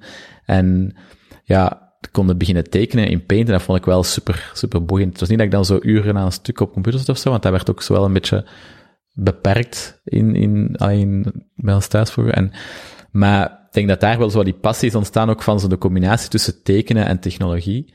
En dat is wel ook zeker een rode draad in alles wat ik daarna heb gedaan. En ook in alles wat we nu nog doen met het bureau, is die combinatie, denk ik. Dat creatief aspect en dat technologisch aspect gaan combineren. En ja, nu zit dat in architectuur, maar dat zit dan nog altijd in de manier hoe dat wij onze beelden maken, zodat is daarvoor in de 3D. En dat is dan, toen zat dat ook in die webdesign, want ja, je kon moeilijk al huizen beginnen doen als je dan 12 was. Maar ik ben dan inderdaad met webdesign begonnen. Het was zo... Ja, van Paint is dat dan naar zo andere Coral Draw en zo beginnen gaan. Dreamweaver, zeker. Daarvoor was het ook nog zo Adobe Live Motion, geloof ik. Was nog iets dat ik voor Photoshop en dan met Photoshop begonnen toen ik 10 was of zo. En dat was wel zo een beetje een, ja, love on first sight ding. En enorm veel, heel veel boeken zitten lezen over zo Photoshop en webdesign, Dreamweaver, allemaal tutorials zitten doen en... Waar is de tijd van Photoshop CS 1, 2, 3, ik denk tot en met 6 of zo. Ja, en daarvoor voor de CS ook nog, hè, de 5 en al die dingen. En ja, dat heeft dan geleid tot webdesign en heel veel websites beginnen maken en zo. En dat was dan eigenlijk het begin van zo de ondernemende component. Was dan, toen ik 15 was, had ik een wedstrijd gewonnen van computermagazine, Kliks. Ja. En ja, en dat was eigenlijk zo een soort van wedstrijd voor enerzijds alle professionele websites, dat waren dan Google, Telenet, al die dingen. En dan was er een categorie voor de amateur webdesigners zeker. En dan waren allemaal zo de typische 45-jarige IT-guys die dan in hun vrije tijd de site hadden gemaakt over Anderlecht of over whatever. En ik had daar dan... Ik had niet gewonnen zelfs, ik was gewoon tweede, maar ik stond op het podium en ik viel op omdat ik 15 was tegenover al die mannen van 45. En dan, daar ook mee op tv gekomen en zo. En dan had ik zoiets van, ja, oké, dat kunnen we misschien ook wel verzilveren en nu kunnen we dat misschien ook beginnen aanbieden voor andere bedrijven die een site nodig hebben, want dat was toen, ja... De meesten hadden geen site of hadden begin 2000. Geen deftige site, ja, het zal zoiets geweest zijn, hè, ja. En... Of 2002, ik weet niet. Nee, daarvoor, ja. 2015, ja. 2002, denk ik. En ja, ik zat in het vierde middelbaar zeker. En dan, beginnen zien, oké, hoe kunnen we hier klanten gaan binnenhalen? En dan is dat zo'n beetje dat marketing ding begonnen. Had ik zo ergens was er zo'n site in Leuven met allemaal een lijst van alle hotels en alle restaurants en zo en cafés. Ik had dan eigenlijk al die mensen, dus alle hotels daarvan opgezocht en gekeken wie dat er dan nog geen hotel had. Wie dat er nog geen website had van de hotels, die allemaal gemaild, dus basically gespamd, van oké, ik zie dat je een tof hotel hebt in Leuven, maar je hebt nog geen website voor bedrag X, wil ik kunnen een website voor je fixen. En dan een dag later direct al een mail gekregen om dat helemaal plat te leggen van die organisatie uit, van zich door ze hier aan het spammen van onze leden, dat mag helemaal niet. Maar de dag daarna dan ze een mail teruggekregen van een restaurant, van ja zeg, ik heb eigenlijk geen hotel, ik ben een restaurant, ik weet niet waarom dat je mij mailt, maar ik wil aan de website. Afgesproken, en ja, die viel dan eerst achterover dat ik dan 15 was natuurlijk, maar dan daarna van, ik liet dan zo dingen zien dat ik had gemaakt, en het zit van, why not? En dan een site gemaakt, en ja, dat ging dan goed, en dan een portfolio-site gemaakt en zo, en dan, voordat ik het weet, was ik dan heel veel websites eigenlijk aan het maken. Maar jij maakte wel altijd enkel de frontend? Ik deed vooral de frontend, en in het begin deed ik zo wat alles, toen was het nog echt laag niveau, hè. Mm. Ja, en dan daarna met coders, die ik dan via internet vond, en dan een keer dat ik dan een beetje daarna, had ik dan zo een vaste partner eigenlijk, dat dan heel de coding deed, en dan deed ik eigenlijk heel het grafische, wat dat vooral, dat was toen ook al wel een beetje mijn skill, en ik denk dat dat ook was waarom dat we dan succesvol waren met die sites, omdat we, heel veel webdesigners toen waren exact dat profiel, om een beetje cru te zijn, heel nerdy, heel technische mensen. Het zijn ook echt de begindagen daarvan. Echt de begindagen, hè? Echt, en dus die sites waren quasi allemaal lelijk. En heel veel daarvan waren misschien technisch goed, maar waren ook qua usability was eigenlijk niet goed. En ik denk dat dat stukje was waar ik dan goed in was gewoon zien, oké, wat heeft dat bedrijf nodig? Hoe gaan we die indeling van die site wat strak trekken? Eigenlijk echt een beetje de architectuur van die site. Dat wat gebruiksvriendelijk is. En hoe gaan we de brand vertalen naar een mooie layout? Dat was eigenlijk het enige stukje waar ik goed in was. En voor de rest technisch, ik kon wel wat... Ik kon wel wat PHP en zo lezen, maar niet schrijven from scratch, al die dingen. Dus ik werkte dan met coders die dat dan eigenlijk helemaal from scratch in websites schoten, of dan daarna in latere fase vooral WordPress-based eigenlijk. Maar jij sliced je eigen Photoshop-bestanden wel? Nee, oké. Nee, gewoon hier is Photoshop. Ja. Maakte dan gewoon bijvoorbeeld voor 3 type pagina's. Pakweg een productpagina, de mainpage, zo'n aantal dingen maakte ik helemaal in Photoshop, maar super gedetailleerd. Dat was zo nog in de tijd dat een website layout zo craftsmanship was, met 3D-effectjes en met zo echt mooie, allemaal dingetjes erin, maar dan tot op de pixel. Ik was echt zo'n freak. Ik had dan ook zo vakantiejobs gedaan in webdesignbureaus, waar dat ook zo in die filosofie kwam van oké, dan moet echt zo de pixel juist zijn, en kon dan zo naar een layout kijken en dan zo zien van, maar dat is hier 4 pixels, dat is daar 2, dat is niet uitgelaand. Obsessief eigenlijk. En ja, dat was eigenlijk wel super, want dat gaf me dan in het middelbaar al wat die ondernemende kant. En dat leerde mij dan zo sales eigenlijk ook gewoon, hè, want daar gaat het dan voor een stuk om. En het alles wat eigenlijk niet het werk zelf is, maar het binnenhalen, het presenteren. En ik vond het eigenlijk wel tof, het zakelijke, zo een beetje zien van, wat moet je vragen voor een site? Want er was geen norm natuurlijk, hè. En dus, maar dat was dan ook wel plezant, want dat was wel...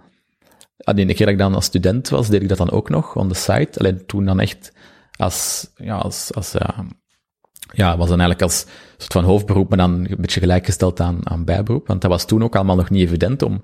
Ik wou dan een eigen bedrijf starten, maar als je 16 zit, mocht gewoon niks doen, hè. Dus tussen die 15 en 18 was dat zo een vage, laten we zeggen een vage periode.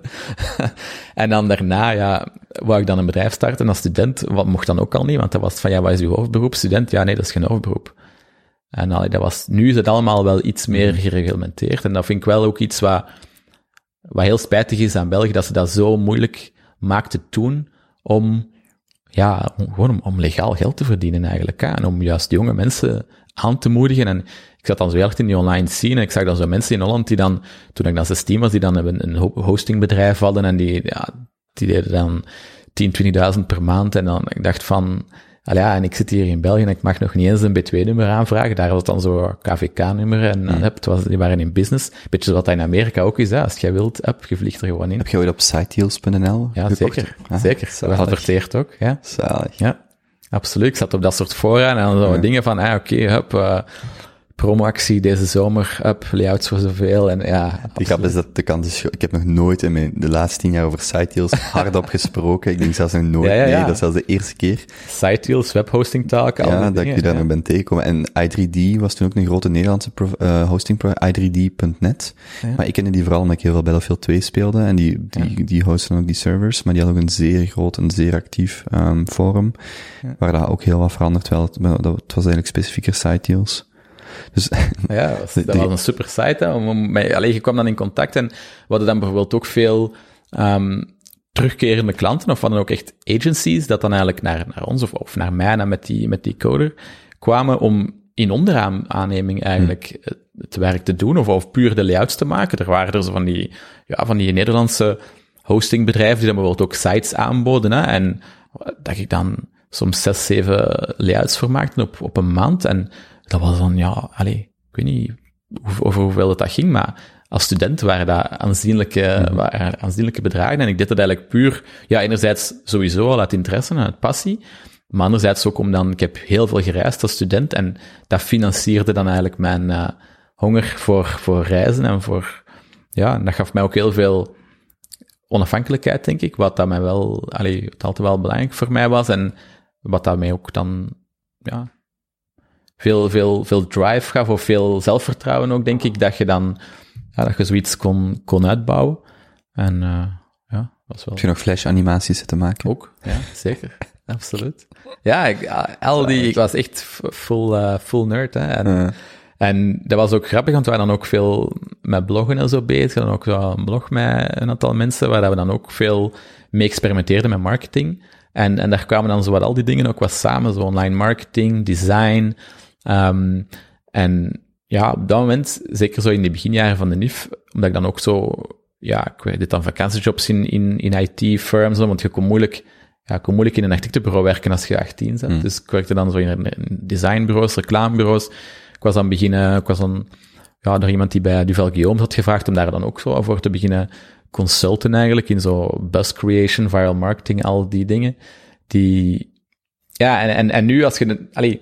Dus nu denk je van het allemaal niks met architectuur te maken, maar het zijn wel allemaal skills die we nu toepassen tot en met, en die nu ingezet worden voor architectuur.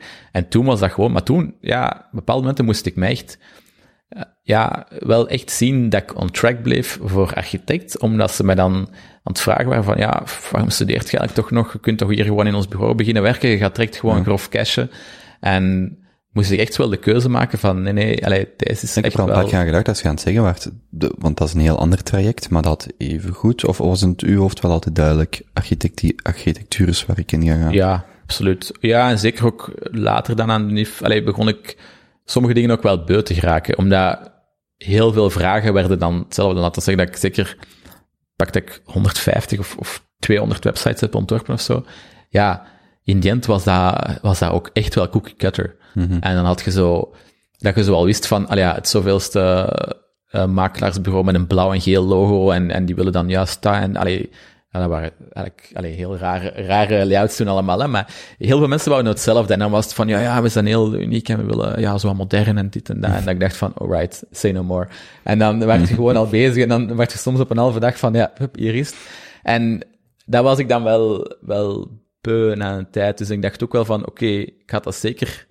kunnen doen, en ik had me daar wel mee geamuseerd, en hadden we misschien nu een webdesignbureau van eenzelfde schaal, maar de passie lag toch wel meer in die gebouwen en zo, dan puur daar. En dan heb ik dat zo wat beginnen verschuiven. Dan zijn we met 3D begonnen. Ik wou ook net zeggen, die periode dat jij 2021 zei, dat is ook wanneer dat de iPhone App Store gelanceerd wordt, en videogames, op klein formaat, dat is ook wel een technologische innovatie waar je ook op zat, waar je ook op mee had kunnen springen, weg dan van dat webdesign, maar meer in die games. Ja, ik heb zelf nooit echt gegamed, dus ik zat zo niet echt in die game dingen, maar ik vond het allemaal interessant natuurlijk, video, 3D, en dan, ik was dan al eigenlijk, voordat ik ging architectuur studeren, was ik al zo'n beetje aan het prullen met SketchUp, zo'n 3D-programma dat al architecten gebruiken, en dat vond ik wel heel boeiend, en dan als student in dat eerste jaar eigenlijk, was ik daar echt heel veel mee bezig met 3D. En dan ook zo'n paar vrienden in onze studio die daar ook echt into waren. Die zijn dan bij mij op kot gekomen. Ik zat dan in Antwerpen op kot. En dan zaten we zo met drie heel close vrienden die allemaal eigenlijk zo echt wel, ja, full IT-nerds. Absoluut. En we, ja, dat was zalig, want we waren allemaal, want zo'n kot waren er al heel veel, ja, was dag en nacht ook van alles going on en waren zo echt wel een beetje work hard, play hard. En voor de ontwerpvakken gingen we echt all the way. Wacht, was play hard voor drie nerds? Nee, ja, ook voor de niet-nerds. Dezelfde manier. nee, ik bedoel gewoon... We gaan morgen onze pc overklokken of zo. Nee. nee, echt wel gewoon ook ja, feestjes en op. Ja, en dat was echt zo'n echt studentenhuis en allee, super. Maar wat ik bedoel was, we gingen dan echt ook in die technologische aspecten van onze opleiding pushten wij het. En eigenlijk op dat moment waren de leerkrachten nog niet zo, of absoluut niet, PC en 3D-minded eigenlijk. In het eerste jaar was ook allemaal met de hand. Oké, dat ging dan wel redelijk snel naar met de computer tekenen. Niet in het eerste jaar nog niet, maar dan daarna wel de plannen wel. Maar zo 3D was echt op dat moment heel nieuw. En er was echt zo... Ze waren echt sceptisch daartegen, de leerkrachten van... Ja, maar niet alleen afkomen met zo wat vage sketchbeelden, want we willen wel zien dat je zelf ook kunt tekenen, omdat die natuurlijk zelf meer van die...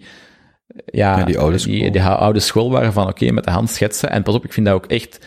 cruciaal. En ik vind dat ook zelf superbelangrijk. En ik teken ook heel graag. Dus voor mij was dat ook nooit van... Ja, maar ik maak 3D-beelden omdat ik niet kan tekenen. Nee, dat was gewoon boeiend. En dat gaf mij zo het gevoel van... We kunnen hier op een nog realistische manier een ontwerp maken. En daar waren we dus met ons drie zo heel hard mee bezig. Los van wat er op school werd gedoseerd van software of zo... Waren wij zelf zo heel hard aan het onderzoeken en te experimenteren met 3D. Daar heel realistisch in te gaan. Of realistisch naar die tijd natuurlijk, toch? En... Van daaruit is dat dan eigenlijk geëvolueerd. Daar zag ik van al die ontwikkelaars, al die makelaars beginnen ook met 3D te gaan, maar op een heel basic niveau. En er waren zo wel een paar aanbieders, maar nog niet echt veel. En dan zag ik zo van het is eigenlijk zo weer het webdesign verhaal all over again. Het is zo een beetje Wild West. Er zijn een paar spelers echt top en er zijn heel veel basic, maar er zijn dus ook wel kansen, want er is zo nog niet heel veel concurrentie. En dan ben ik dat beginnen aanbieden. En zo'n website daarover gemaakt, puur voor 3D, een beetje AdSense daarop. En ja, dat was eigenlijk van in het begin was dat vertrokken en maakte dan beelden voor ontwikkelaars. En dan was dat zo een nieuwe passie, dat ik dat webdesign zo'n beetje laten schieten. En dat ik zit van, oké, hier kan ik harder in gaan. En dit gaat al meer aanleunen bij architectuur in de next step. En gaat minder raar zijn om dan te zeggen, ja, ik doe architectuur en ook 3D, dan, ja, ik doe architectuur, maar ik ben ook een webdesigner. Mm-hmm. Want wie bestelt een huis bij een webdesigner? Of een website bij een architect? Snap je dat zo? Terwijl 3D, dat was nog wel heel... dat was heel... Leert je dan ook, bijvoorbeeld als je een 3D-sketch maakt van een huis of een appartement waar verkocht wordt of een project, leer je dan ook als architect over bijvoorbeeld wat wilt een klant zien, prijzen, dat soort dingen? Of was het eerder gewoon puur dat technische van het maken van die sketch? Of van die 3D-plannen? In die jobs dat we dan deden, die dingen? Ja. Goh, je kwam wel in contact met dat ontwikkelingswereldje, tout court, denk ik. En je had wel gesprekken met projectontwikkelaars, dus je zag wel, ja, gewoon geleerd die markt wat kennen. Wat wordt er gebouwd, wat voor dingen? En pas op, vaak waren dat dingen dat ik dan... Dat ik dan dacht van, oké, hier moet ik wel even de architectuurpet afzetten, want in het begin zo maakt je die fouten van om te denken van, zouden niet deze of deze zo wat kunnen doen? Want dat waren dan vaak ook architecten, soms een beetje nog van de oude stempel. Die ontwikkelaar stuurt dan die plannen door naar ons, soms in pdf, soms met de hand, soms AutoCAD. En voor een appartementsblok of een rusthuis, heel veel. En dan zit je dat in 3D aan het zetten en dan merk je van, ja, maar... Die hebben niet gezien dat eigenlijk hier onder dat schuin dak, daar kan eigenlijk niet eens een douche in. Of dat is veel te klein voor dit of dat. En dan wilde dat zo aan melden, maar ja, dat werd dan niet altijd geapprecieerd. Wordt je niet voor betaald. Daar werd dan ook niet voor betaald. En dan heb ik zowel die switch kunnen maken van, na deze is de bedoeling dat we stage gaan doen, daarna dingen, En dan was ik dus, toen had ik ook Tim Fraze leren kennen. Het werk van.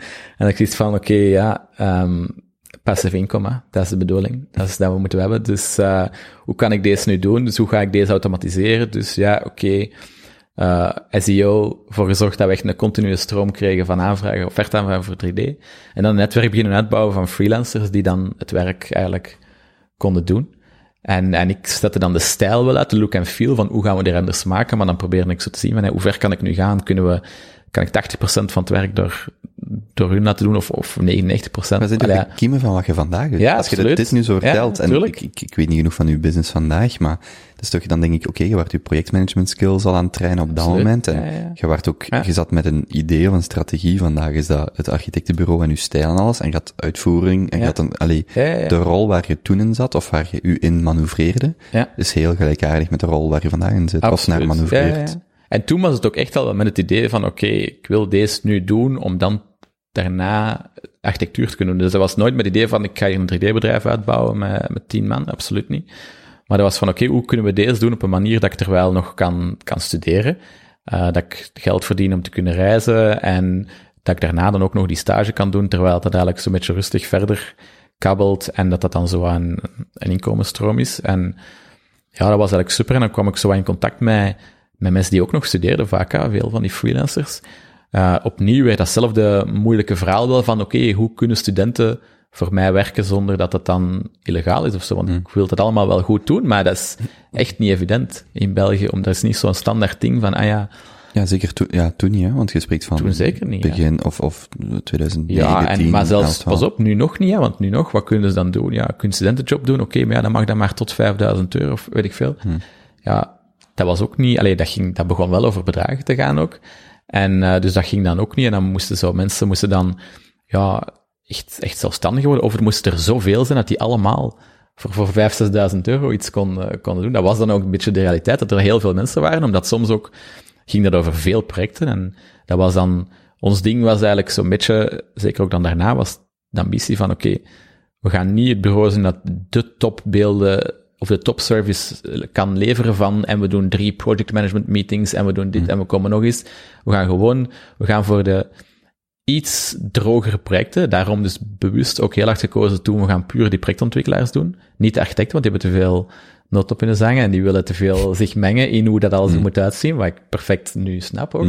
Maar, dus we gaan voor die ontwikkelaars die gewoon zitten van, kijk, deze zijn de plannen, ik wil morgen een advertentie, ik wil volgende week een advertentie kunnen plaatsen, in de Knak of in de Sabato, ik moet hier 3 visuals hebben, ik moet een werfbord kunnen hebben, dus get it done, je ziet de plannen, het interieur, vul het in.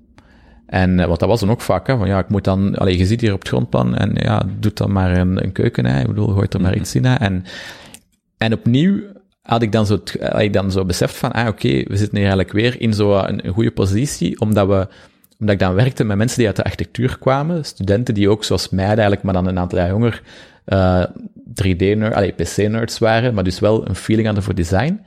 En veel van de mensen dat toen 3D-beelden aanboden, waren dan, again, de mensen die uit de games kwamen of uit de technologie en waren dan weer de nerdy types. En die maakten dan 3D-beelden die technisch goed waren, maar wat er dan bijvoorbeeld zo heel ethisch meubilair in staat of zo, snap je? Omdat dat dan bijvoorbeeld juist aanwezig was in de Google Warehouse of iets wat ze hadden gevonden. En wij konden dan zeggen, wij gaan goede beelden maken en we gaan die living zowel wat in die of die vibe aan.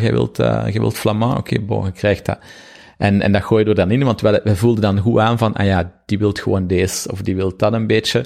Of er waren zelfs erbij die nog niet echt de materiaal hadden gekozen en die dan gewoon zeiden van, hier 2-3 referentiebeelden, weet je, doe iets in die aard, maar dat zijn de plannen van de vergunning, daar moeten we ons aan houden, de materialen, deze. En wij konden dat dan op een mooie manier in een beeld gieten. En dus dat was zo een sweet spot en het gaat dan de wat nu de topbedrijven zijn, bijvoorbeeld een Nanopixel was toen ook wel aan het beginnen, maar dat was toen nog niet zo geconsolideerd als dat nu was. En ik wist ook van, we gaan nooit dat level kunnen doen, want dan hadden we echt willen daarvoor gaan, want veel mensen hadden daarna zoiets van, waarom zijn ze nu ooit gestopt met 3D? Dat was een goudmijn. Ja, maar dan had je moeten daar fulltime voor gaan. En dan had je daar echt moeten op inzoomen en dan zat je daar fulltime mee bezig en dan moest je met VR beginnen, dan moest je met video beginnen en dat was voor mij niet interessant. Ik wou gewoon die dingen, ik wou juist niet te miseren, ik wou juist gewoon dat binnen trekken, die opdracht laten maken. Oké, dat werd verkocht en het volgende. Met het hele idee van, nadat ik dan ervaring ga opdoen, kan ik dan het bureau lanceren en dan hebben we een soort van extra inkomensstroom om die move te maken, om die lancering eigenlijk te kunnen doen. Dat was eigenlijk altijd de visie. En ja, dan daarna was het dan, was het eigenlijk het idee van, oké, we gaan met architectuur zo en we gaan met 3D naar beneden rustig afbouwen. En een deel van de mensen dat eigenlijk toen voor mij 3D-beelden maakten, zijn dan daarna voor het architectuurbureau komen werken, grappig genoeg. En omdat dat goede architecten waren, omdat we elkaar ook al kenden. En dan, toen ik dan mensen zocht, heb ik dan direct een paar van die mensen terug aan boord gehaald. Maar dat was nooit het idee van, nu ga ik ineens twee bedrijven... Want sommige mensen hadden iets van, start dan toch gewoon en een architectuurbureau en een 3D-bedrijf tegelijk, fulltime. Maar dat is niet realistisch. Dat is niet... Dan zeker niet tegelijkertijd. Zeker architectuur, het is zo intens en je wilt ook dat echt immersive is en dat je kunt smijten daarin. En dat kun je niet als je nog eens 40 3D-opdrachten hebt lopen at any given time, maar dat je dan moet denken van, en ook al deed ik dan niet al dat werk van die 3D, ik was wel altijd zo'n beetje dat doorgeefluik en die mensen dat dan bellen en dan, en dat terwijl ik een fulltime job eigenlijk deed in architectuurbureaus. Maar die technologie staat niet stil, dus wat webdev was, of toen de frontend maken naar 3D, heb je dan vandaag iets waar je er toch nog denkt van, als het nu niet volledige architectuur was, dat vind ik wel een heel coole technologie, en het kan nog steeds 3D, maar AR, VR, weet ik veel, dat je denkt van, wow, dat volg ik ook wel heel graag van dichtbij, want dat is gewoon de nieuwe, want je zegt, dat is eigenlijk telkens zo'n situatie van de Wild West, min of meer, die technologie is in expansie, zijn er dan wel dingen vandaag waarvan je zegt, wow, dat vind ik wel van op een afstand heel cool. Ja, de obvious one is video, 3D-video.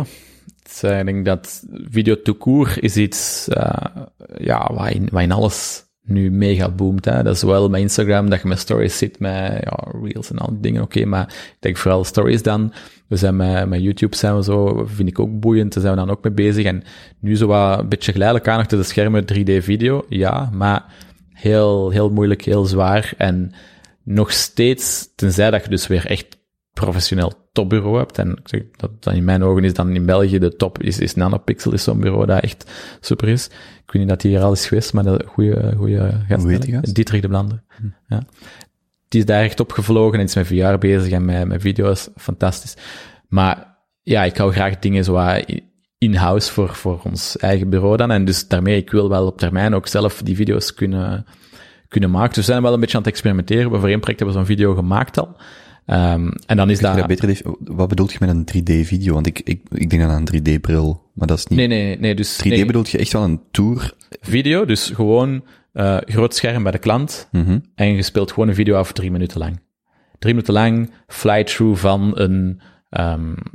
het was nu een domein met een aantal verschillende gebouwen. En maar fotorealistisch of...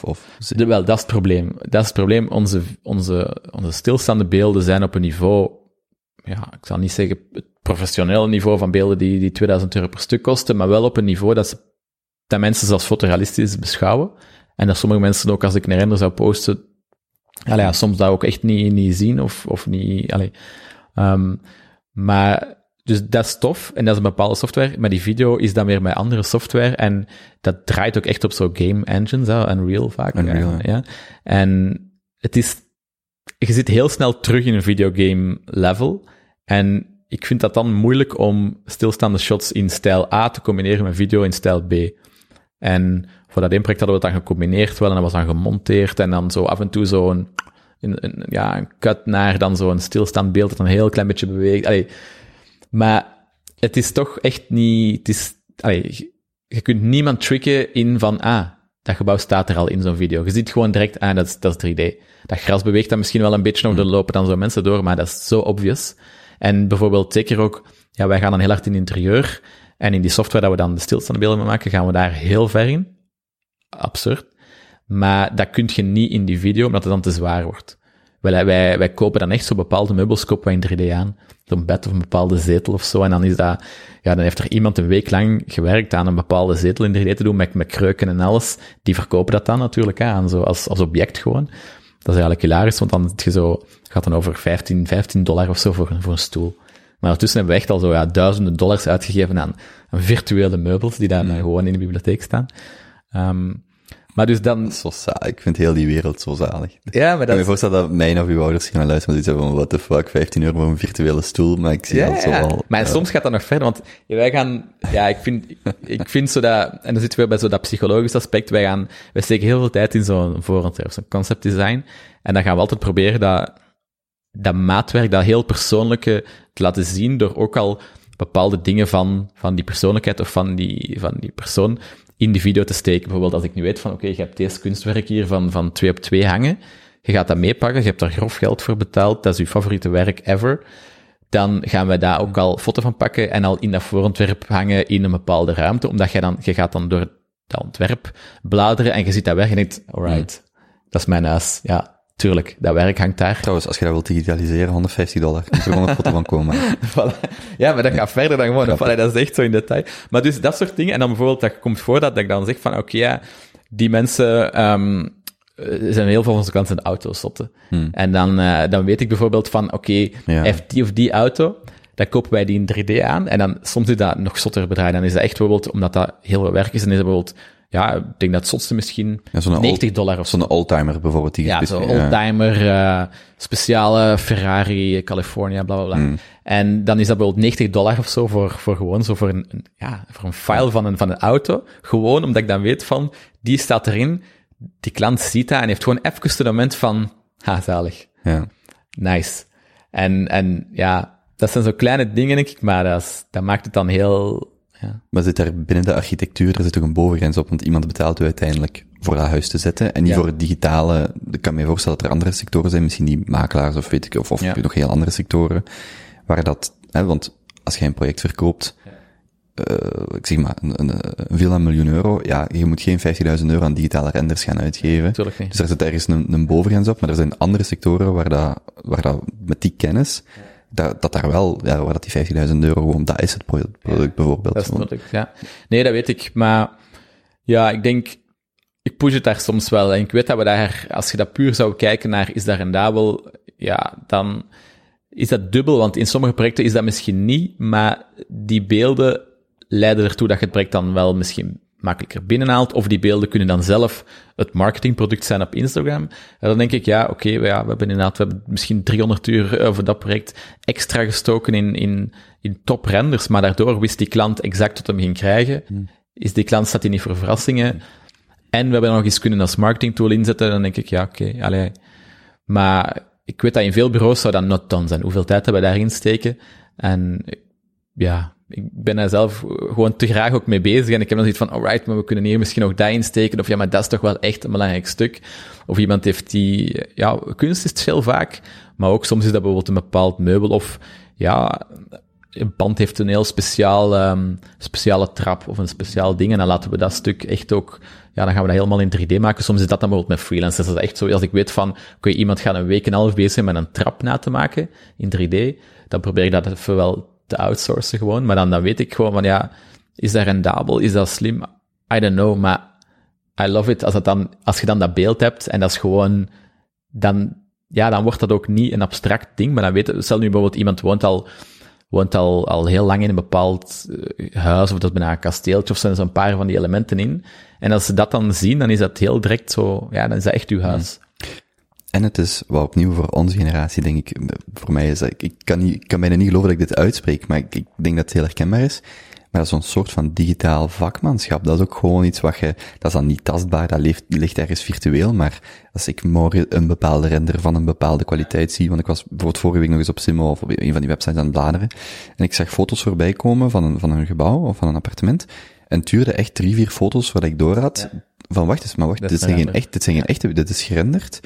Dat als dat deel is van je product en iemand ziet dat stukje vakmanschap en wat misschien voor de oldschool een maquette waar je 100 uur te veel in hebt gestoken of whatever, maar dat is zo'n stukje wat voor onze generatie en de volgende echt wel, ja, we zien dat die daar echt moeite in heeft. Dat is niet louter een render of dat is echt een werk op zichzelf. Ja, dat is en dat is uiteindelijk is dat een beetje een painting, hè.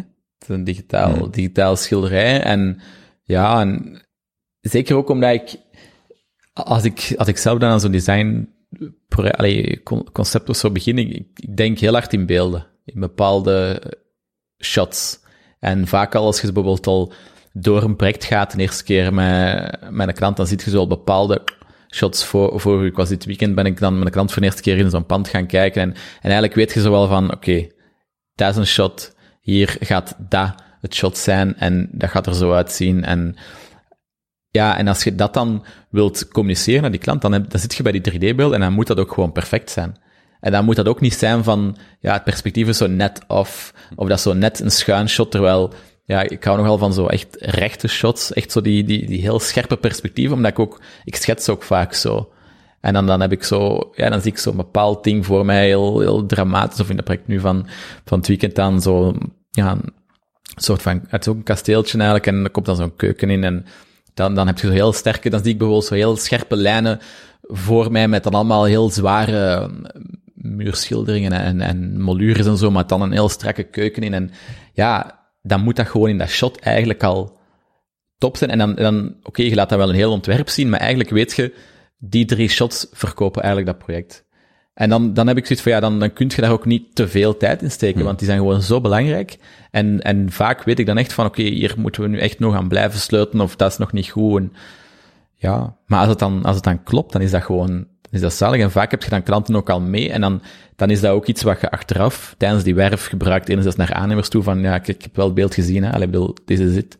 En achteraf als het af is, en dan heb je vaak dat klanten dan zeggen van ja, nu die render daarnaast houden en de foto en de realiteit, en dat is gewoon, allee, 1 op 1, en ja, dan denk ik, ja, dan is dat niet wasted geweest, hè. Het gaat wel nooit te ver dat de render, dat de verwachting van de render, of van de niet gehaald worden. Ja, bijvoorbeeld. Want ja, het zijn nog altijd natuurproducten. Allee, ik kan me voorstellen dat iemand een beetje klaagt over dat er wel wit of groen te veel in marmer zit. Dat bedoel ik niet, maar het is wel zo, de render, de kwaliteit van de render, foto versus video bijvoorbeeld, kan nog een pak beter worden, maar het zal altijd, wat er in de realiteit gebouwd wordt, zal nooit niet ondergeschikt zijn aan de video zelf. Het is niet dat je een project verkoopt, of dat je een light versie krijgt. Nee. Ja, of dat je iets maakt in 3D en dan denkt, hoe gaan we dit eigenlijk bouwen? Of hoe kunnen we dit überhaupt zo maken in de realiteit? Nee, inderdaad. En in het begin was die schrik er echt wel bij sommige klanten, omdat wat je zegt, van die projectontwikkelaars zijn daar vaak te ver in gegaan.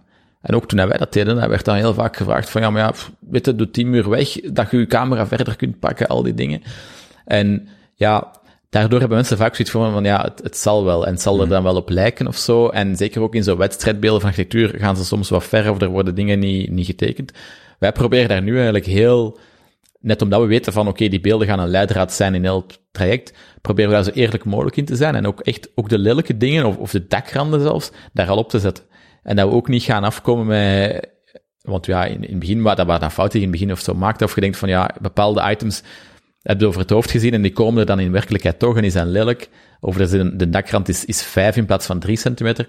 Ja, dat is wel vaak bepalend. Dus nu proberen we eigenlijk van in het begin daar al, weten we al van, oké, ja, we gaan dat zo juist mogelijk proberen te zetten. En dan heb je niet echt dat risico dat het er niet op gaat lijken. En heb ik juist eerder het omgekeerde gevoel dat je die renders kunt gebruiken om de aannemers te pushen en om iedereen eigenlijk, ja, de neus in dezelfde richting te krijgen en om iedereen energie te geven van, kijk, dat is toch een epic shot. Ja, zo gaat het eruit zien. Dat gaan we toch doen. Als ieder zijn job goed doet, ja, dit als... en dan krijg je die enthousiast. En dat is altijd, mijn nieuwe aannemers is dat soms zo even van, ja, maar ja, dat is de 3D. Dan zeg ik, maar nee, dat is niet gewoon de 3D. Deze is wel quasi bindend. En als er opmerkingen zijn, moet je ze nu geven op die render, dat we die aanpassen, want dat is dan ook ding. Het is niet dat wij de eerste render voorleggen aan de klant, dat wordt geüpdate met de feedback en dat groeit natuurlijk. Maar een keer dat er dan een consensus is van, dit gaan we nu bouwen, ja, dan probeer je die beelden zo te maken dat het ook kan en dat het ook zo moet gebouwd worden. Dat is ook dan weer deel van je niche. De klanten die je hebt, die verwachten ook van, oké, de render is zo, en in die mate wil ik dat ook zo, daar betaal ik u ook voor. Ja, en zeker ook omdat we dan op voorhand, als we dan laten zien hoe dat we werken, dan laten we zo voorbeelden zien en dan, ja, dat is altijd in zo'n boek dat we dat presenteren, A3-formaat. Ik hou er wel van dat dat dan wel papier is en grote visuals, echt dik papier. Maar dan echt zo'n papiersnop, ja, zo dik, wat dat ze hebben. 400 gram. Nee, dat is nu overdreven voor... Pas op, ik zou het durven, maar het moet ja, je hebt het risico als je grammage te hoog wordt, dat het te bindend lijkt. En het moet zo nog net, want het is ook altijd zo met metalen ringen, dus het moet zo nog net een werkmodel lijken, maar toch een heel premium gevoel hebben. Dat is zo de sweet spot. Maar hoeveel gram is dat? Of, dan, 160 of zo, 180. Ja. Ja, zoiets, hè? Ik vind dat hilarisch, dat ik kan vragen over hoeveel gram druk je papier, omdat je zo dat nerdige, maar zonder dat negatief te doen, maar echt zo, dat je zelfs weet, op zoveel gram papier print ik het ideaal af. Maar gewoon echt zo, ja, want we hebben verschillende printshops waar we dan mee werken, en dat we dan hier in Zendem of zo, en dat ik dan weet, die shop, en die kennen ons ook al, dus die weten dan, ah ja, Vivi, oké, ja, dat is dan met de cover, dus want dat is dan, bijvoorbeeld, als we dan echt in de details, ja, dat wordt dan zo gedrukt, bijvoorbeeld, groter dan, De cover is dan bijvoorbeeld op een zwart, op echt zo op karton, echt zo van postcard precies, met dan logo en dan heel grote naam van de klant zelf of zo. Maar dat wordt dan op een iets groter formaat gedrukt, zodat ze de witte randen kunnen afsnijden, dat je zeker niet een zwarte cover hebt met nog een witte randen. Mm. Allemaal dat soort dingen, en ze weten dat gewoon allemaal al. Dus we sturen gewoon die pdf door en, ah ja, oké, hup, dingetje er zo voor. En ja, dat vind ik zalig. Maar ik zeg, de klant moet ook niet het gevoel hebben van, dit is het voorontwerp en mag precies niks meer veranderen of zo. Mm-hmm. Dat is niet. Het moet gewoon, maar dat is wel iets wat toch wel vaak echt wel een leidraad is voor heel het project. En wat ze ook zo, ja, ze krijgen dit boek dan mee en dat is ook de bedoeling dat ze dan zoiets hebben van, alright, dat is ons huis. En ze zijn er dan trots op, of ze gaan dan, al die klanten gaan dan mee, ze laten het dan zien aan hun vrienden of aan hun ouders en zo, van kijk, dat is ons huis, voilà. En daarna maken we dan wel aanpassingen, worden nieuwe beelden gemaakt en misschien zo nog eens een nieuw boek en zo, maar dat is wel een heel cruciaal... Vervangt dat de maquette? 100%, ja. Huh. Ik heb nog nooit een maquette gemaakt. Zalig. Ja. Dus eigenlijk iedere jonge architect, student, ja. Gewoon, ik heb... dat is gewoon zo zalig. Sommige architecten doen dat, maar ik heb zoiets van, ik zie de added value niet buiten een persverhaal. We hebben nu een kantoor bezig en... daar hebben ze dan zo'n maquette gemaakt, omdat dat zo'n publiek, een soort van... bekende dingen is waar dat mensen dan kunnen in de lobby komen kijken van kijk, is dat onze nieuwe hoofdzetel? En dat snap ik absoluut, maar dat is... Maar dan is het niet voor architecturele waarden, de esthetische waarden. Ja, of voor zo, ik kan me voorstellen, je doet een hotel of zo, en je wilt investeerders binnenhalen, dan is dat tof. Mm-hmm. Maar voor aan een klant een huis laten zien, ik heb liever gewoon... Ja, die quasi-fotorealistische dingen, dat zijn ook schetsen en zo in, maar dan die realistische shots van, dat is uw living. Zo komt je binnen en je maakt een soort van wandeling doorheen dat huis. En je leert je huis kennen aan de hand van shots. Ja, en wie kan dat op een maquette zien? I don't buy it. Ik denk dat ik gewoon niet... Zou jij dat kunnen op een maquette dan zien? Van ja, is die living groot genoeg? Gaat dat nu de sfeer zijn? Plus ook, dat is dan een witte maquette of een kartonnen maquette. Terwijl dat misschien heel uw visie juist was, dat jij een volledig donkergrijze living, keuken, badkamer, alles zou hebben. En dan krijg je een witte maquette. Ja, ik vind dat moeilijk. Maar bon, ik weet dat er zijn architecten nog altijd die dat heel graag doen en die op die manier bepaalde andere accenten kunnen leggen. Fijn, hè? Maar voor ons is dit een manier dat fijn werkt en dat... merk dat bij klanten wel. Ik was net aan het voelen. Dit is 180 gram, dus ik ben... Ja, dat is een zware boek, hè. Dat We pushen het vaak van, shit, de ringen zijn niet groot genoeg. Wat gaan we doen? Allemaal A3. Allemaal A3, ja. En en pas op, dat kost dan ook veel, hè. Dus dat zijn allemaal dingen, inderdaad, als je dat puur rationeel... Daarom is het fijn dat je een klein bedrijf bent en dat je zelf kunt beslissingen nemen, want als je dat zou bekijken aan wat voor dingen dat je dan geld geeft of uren geeft, dan denk je van ja, dat is ridiculous, hè. Maar ik vind dat belangrijk. Dat is een vakmanschap. Ik vind dat belangrijk, ja. En dat is een tastbaar stuk dat klanten mee naar huis krijgen en wat dat mensen, ja, ook een beetje contact met uw bureau en met uw bedrijf. En dat was al in het begin met business cards, die waren dan wel echt 400 gram, echt over de top. Mijn business cards, die waren dan zwart op zwart. Voor- en achterkant, en dan gewoon zo embossed, de letterpress, de naam erin en zo. Dat is al zo, ja, garantie, de meesten konden het niet lezen, maar ze onthouden het.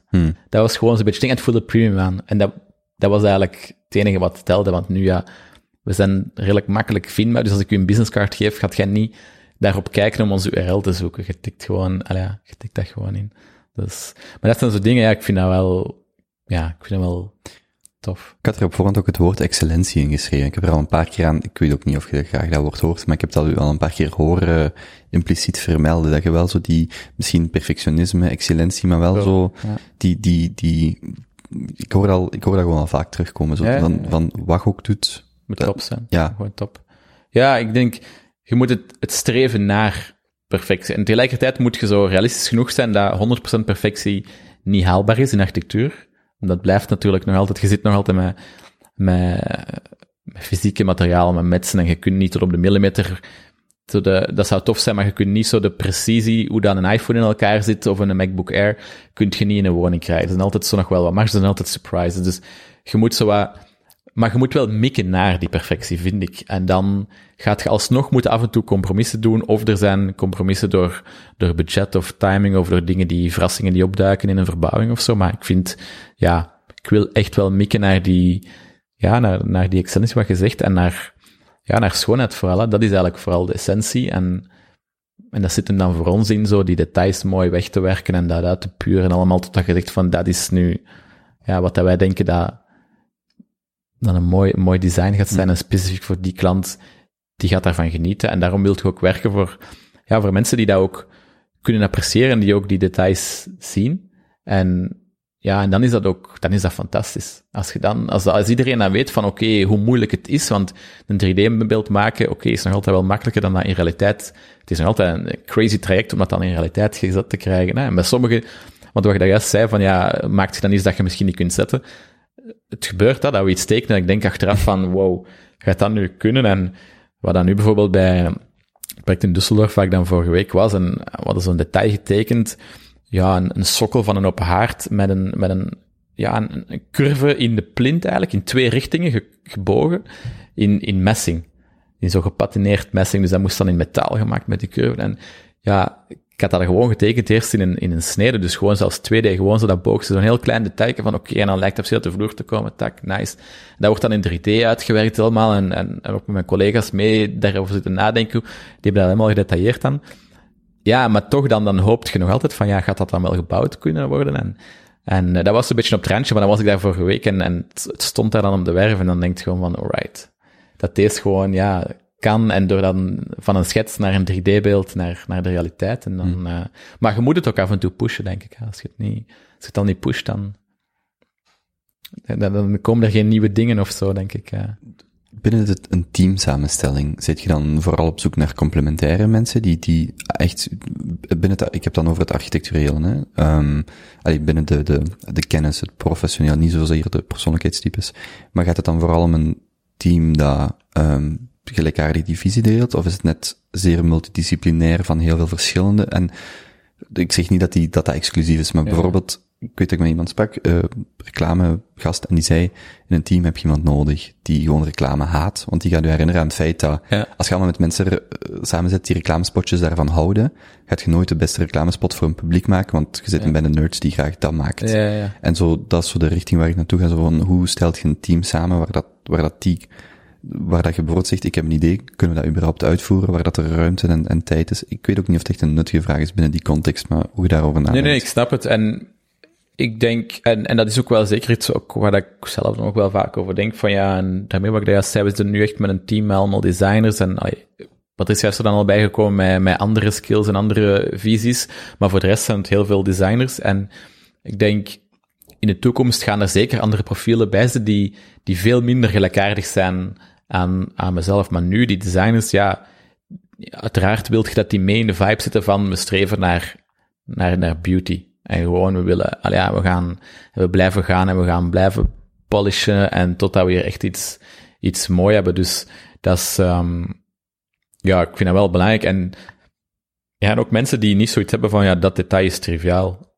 Ik vind, ja, alles wat zichtbaar is, is niet triviaal. Het moet allemaal gewoon kloppen. En dat is ook iets dat ik zeker ook heb geleerd in bureaus dat ik naar vroeger werkte, van oké, gewoon, het stopt niet het level van design. Er is geen limiet aan hoe ver dat je kunt gaan verfijnen of gaan detailleren. En ja, je wilt wel dat heel je team mee is in die filosofie van, het is niet onze bedoeling van het meest hyperrendabele bureau te zijn, of het minste aantal uren te spenderen en het meeste omzet te draaien, absoluut niet. Het is de bedoeling van zo mooi mogelijk huizen te hebben. En dat is ook iets waar ik ook heel open over, heel transparant in ben naar hun toe en ook hun probeer in mee te krijgen van oké, dat is de filosofie. En ja, er is gewoon geen limiet in tijd steken in design en in proberen echt iets top te realiseren. En dat is wel een bepaalde filosofie natuurlijk. En ja, ik zeg het daarmee dat je af en toe dat rendabiliteitsaspect moet laten varen, want anders wordt het heel corporate. Is daar intern een werkdocument of iets rond waarin dat die filosofie, die kernwaarden uitgewerkt zijn? Of misschien zelfs publiek? Publiek niet, maar we hebben wel elk jaar zo in het begin van het jaar, dan wel even terug zo'n opstartmeeting of zo, en dan zeker in de kerstvakantie dat ik daar zo even over reflecteer en dat ik zo'n ding heb van zo oké, goals voor die architects, goals voor 2019, goals voor 2020. Absoluut, met zo'n aantal dingen en werkpunten of key focussen. Om ervoor te zorgen dat iedereen ook weet van oké, dat is de focus. En bijvoorbeeld ook van oké, kijk, we gaan echt wel maximaal voor privéwoningen gaan. We gaan af en toe misschien die groepswoningen, als het echt ontwikkelaar is die ook met design mee is. En we gaan misschien occasioneel restaurant doen, maar we gaan wel focussen op dit. Of bijvoorbeeld, begin van dit jaar was het dan van kijk, we gaan zien dat het niet uit de hand loopt, dus we willen die buitenlandse projecten op een aantal markten focussen. We gaan New York, LA, en we gaan misschien zien of dat we in zo Spanje, Marbella, Ibiza, wat dingen kunnen doen. Om te vermijden dat het zo, dat we ons, ja, dat we allemaal één project in die stad, één project daar. En ja, dat we dat wat kunnen bundelen. Dus dat zijn al zo dingen dat ik zowel in dat soort dingen zet, of bijvoorbeeld die meubels en zo. Dat is iets dat dan in zo'n filosofielijstjes zowel opduikt van oké, willen we dat doen? Of willen we zorgen dat we zeker in elk project proberen een aantal nieuwe stukken te kunnen zetten, of een aantal nieuwe details erin te steken. Gewoon, maar ja, zo wat een houvast hebben, ja. Mm. Maar het is niet publiek, maar het zou op dat publiek kunnen zijn, want het is niet echt iets top secret in of zo, maar ook bijvoorbeeld, ja, over hoe zien we het qua marketing, wat willen we dit jaar nog doen? En dan is dat bijvoorbeeld van, oké, we gaan willen nog meer focussen op YouTube, of willen rustig beginnen een eigen boek te maken, of zo'n ding allemaal. Ja. Dus dat is er wel effectief, en voor de rest, ik probeer daar met hun gewoon ook veel over te praten of te brainstormen of nou, vaak samen in een auto naar Werven of zo, en dan zitten daar voor zo'n dingen bezig, of over...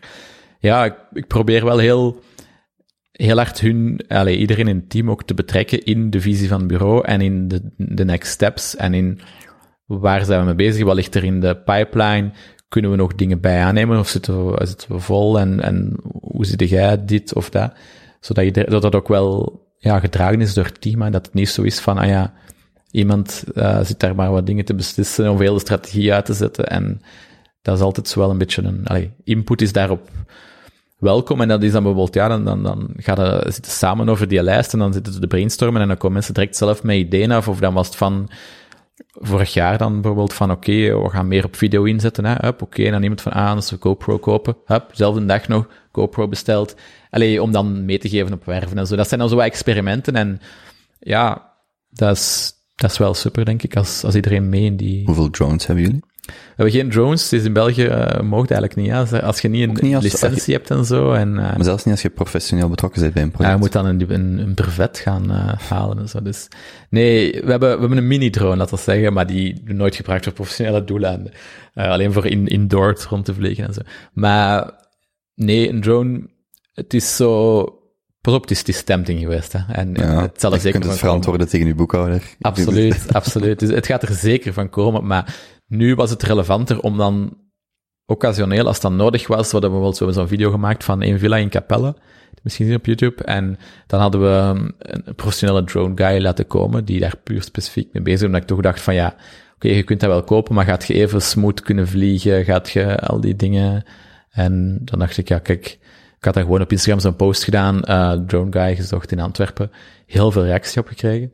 Gaande van mensen die juist een drone hebben gekocht tot mensen die zeggen, ik doe alles voor Erik van Looy.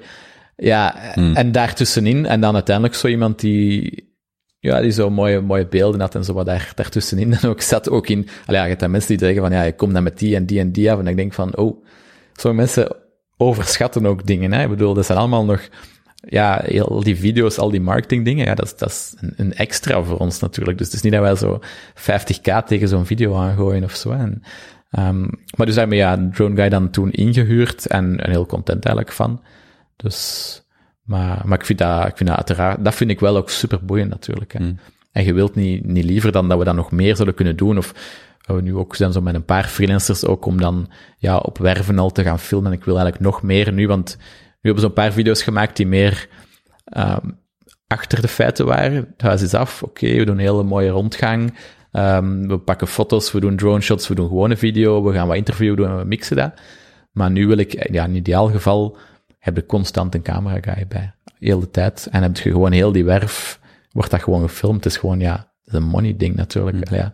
Dus, en want nu, ik doe die stories en ik krijg superveel goede reacties op die stories en mensen vinden dat tof, maar dat is daarna weer weg.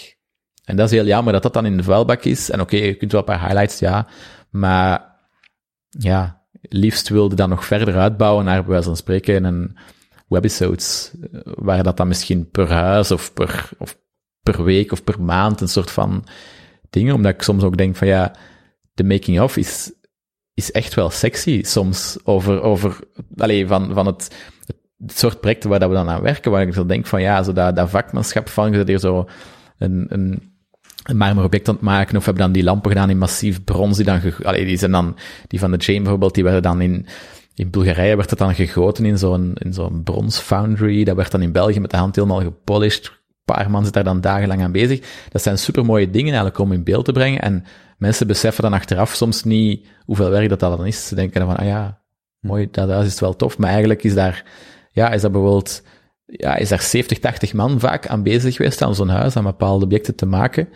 En ja, wilde dat eigenlijk juist wel laten zien en nog meer zo dat verhaal en dat vakmanschap uitspelen. Dus iedereen met een beetje ambitie en videoskills die of aan een kanaal heeft, of die zegt ik wil, of die gewoon ambitieus is en denkt ik kan daarmee helpen, die mag je wel sturen van hey, als je webbezout wilt, ik heb een voorstel voor u. Je zit daar... Ja, maar we hebben nu zo'n paar mensen dat we echt actief mee zijn. Okay. Ja. Het is nog veel behind the scenes, maar we zijn nu vooral die content dan ook aan het verzamelen, zo geleidelijk aan komt dat er wel, maar moest ik groter bedrijf hebben of meer budget, ik zou niet liever willen dan daar echt zo hard in te gaan en gewoon, de dream is eigenlijk, ja, fulltime, in-house videographer, fotografie, daarom hebben we nu ook dan, is Patricia ook mee aan boord om dan eigenlijk nog veel korter op de bal te kunnen spelen, fotoshoots, behind-the-scenes fotoshoots, meer in verschillende momenten en ook om specifiek content te maken voor Instagram. Dan vroeger, ja, het project was klaar, dat werd dan misschien, pak nu 10, 20 jaar geleden, veel bureaus deden misschien van nog geen 10% van hun projecten, dus een fotoshoot. Daar werden dan 12 foto's van gepakt. Die 12 foto's gingen naar alle magazines en dat was het dan. Maar nu, ja, je zit met je Instagram heel het jaar door. Je wilt eigenlijk veel meer dan 12 foto's. Je wilt meer dan 30 foto's. Je wilt eigenlijk in de winter foto's kunnen posten van die villa's in de winter, in de zomer van epic swimmingpools. En op die manier. En dus daar wil ik dan, ja, nog veel verder in gaan en daarmee dat super is dat Patricia ook daarmee mee dat stuk ook kan uitbouwen eigenlijk. Ja. Ik zei dat voorhand, hè, dat zijn zo die architecten vaak, het ene ding wat ik zei is, dat zijn profielen die allerlei dingen, allerlei verschillen, een portaal naar verschillende werelden. Maar er was, ik weet dat jij naar die Junto aflevering misschien dat die was waar dat dan verteld werd, want het ging over zo Scott Adams van Dilbert en die heeft zo dat verhaal van de skill stack. En zijn punt is, als je probeert om de 1% beste te zijn in de wereld, dat is gewoon veel te veel moeite en de kans dat je dat haalt is veel te klein. Maar je bent beter om 3-4 skills te combineren en daar gewoon top 20% in te zijn. En dan zijt je net in dat veld de allerbeste. En dat is zo dat idee van, dus ik wil daar geen percentage bij wil plakken, maar je zit en de hoed van de architect, maar ook die van de content en de Instagram en het verhaal daar rond. Ja. En ook die een bepaalde expertise naar zijn klant, gelijk wat je van dat boek vertelt. En dat als je die skills samenraapt, dat je daar binnen, opnieuw binnen die niche of binnen wat je doet, dat wel, ja, domineert. Dat klinkt dan zo bombastisch misschien. Maar je zit wel iemand die heel veel, die verschillende dingen samenneemt en dat combineert. En daarin gaat gewoon all the way. En ik kan mij voorstellen dat binnen de manier waarop je werkt en voor je klanten, dat wel een model is waar je, als ik hoor praat, waar je je volledig in vindt. En zo doen we het en iedereen tevreden. Ja, absoluut. En pas op, dat is ook een levend model, hè. En ik probeer daarin ook, ik zeg, die tekst zien, dat is niet dat ik dat nu vergeten ben, en ik lees daar nog altijd veel over, en over zo, ja, heel de lean business model, en al dat soort, dat experimenteren, en gewoon ook zo dingen testen, werkt dat, werkt het niet, bijsturen, heel snel reageren, dat probeer ik juist ook heel hard in ons bureau te gaan doen, en eigenlijk, ja, skills die misschien anders niet in architectuurbureaus aan bod kwamen, nu in te zetten voor het succes van het architectuurbureau, en dat vind ik super. En daarmee dat inderdaad, ja, die 3D, die marketing, dat zijn 2 super cruciale skills, die we nu gewoon maximaal kunnen inzetten. En ja, ik zou die ook kunnen inzetten puur voor dan die skills te verkopen, maar dan denk ik, ja, dat staat nu ten dienste van de architectuur, en dat laat ons toe om mooiere projecten te doen. Want daar komt het gewoon op neer. Allee, je hebt zo'n beetje de verschillende filosofieën en veel mensen die denken altijd van, ja, of die geloven daar ook heilig in, van talent komt at some point bovendrijven.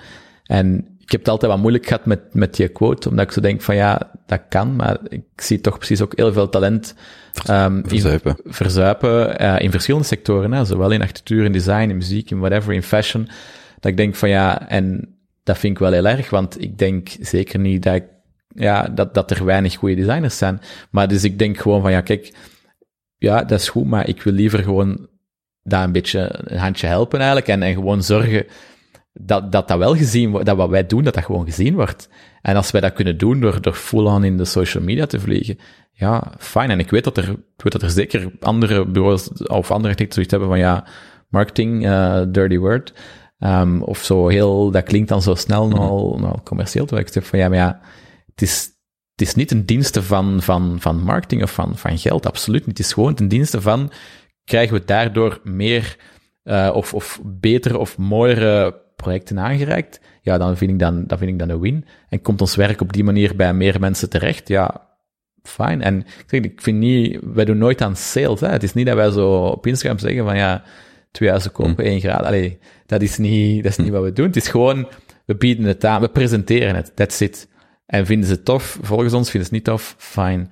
En, maar ik wil wel dat iedereen het gezien heeft. Dat gewoon, als we die tijd steken, we steken 3 jaar in een huis, ja, dan wil ik dat iedereen dat gezien heeft gewoon. Hè. Of dat er potentieel interesse heeft, het zij om ooit te bouwen, maar ook of gewoon die zoiets heeft van, ja, ik vind mooie huizen tof, oké, dan hoop ik dat je ons tegenkomt in uw online beweging. Wat maakt, hoe wordt een architect een toparchitect? Even een paar... Ja, een platspauze, ja, dat is goed. Ça va? Ja, het went gelukkig wel die koptelefoon. Ja, hè? Aan deze...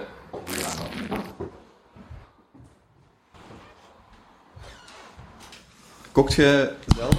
Ik heb afgelopen week de eerste keer gekookt voor Patricia in 15 jaar. Moet ik dit erin laten staan of eruit knippen? Nee.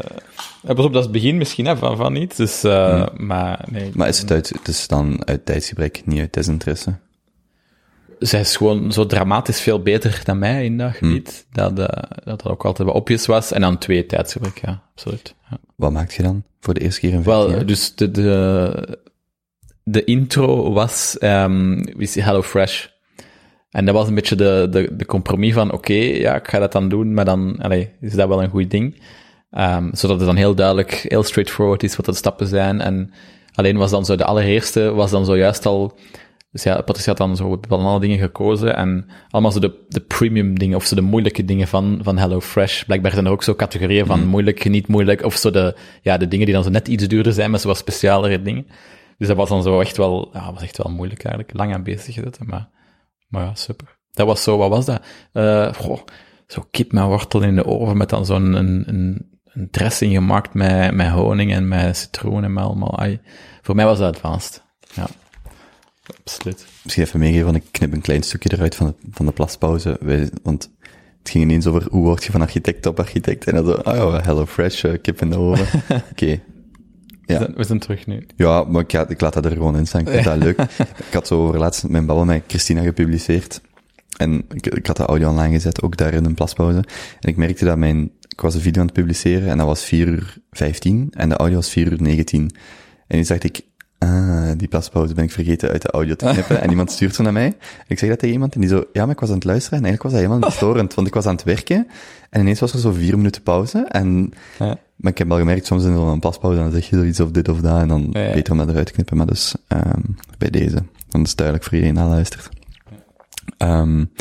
Ja, ik vroeg u hoe een architect, een toparchitect wordt. Ja. Ja, dat is een moeilijke vraag. En sowieso al, ja, ook een beetje moeilijk om ooit at some point over je eigen te zeggen dat je een toparchitect bent natuurlijk. Maar ik denk, wat daarin belangrijk, 2 dingen denk ik dat belangrijk zijn.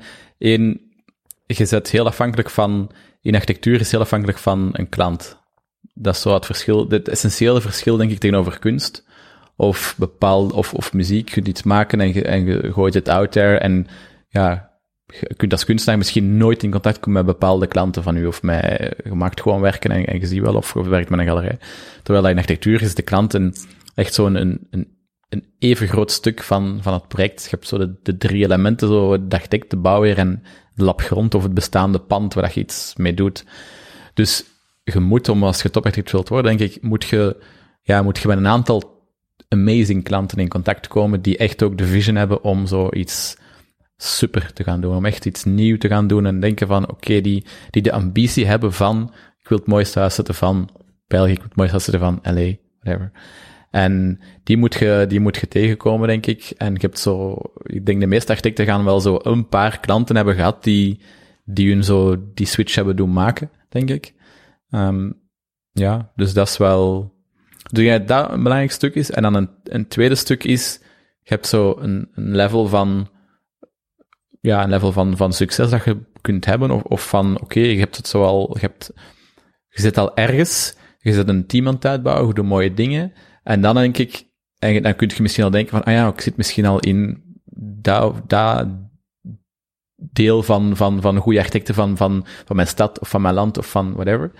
Maar dan denk ik, moet je nog de drive blijven hebben en echt pushen om, oké, en nu willen we nog die stap hoger.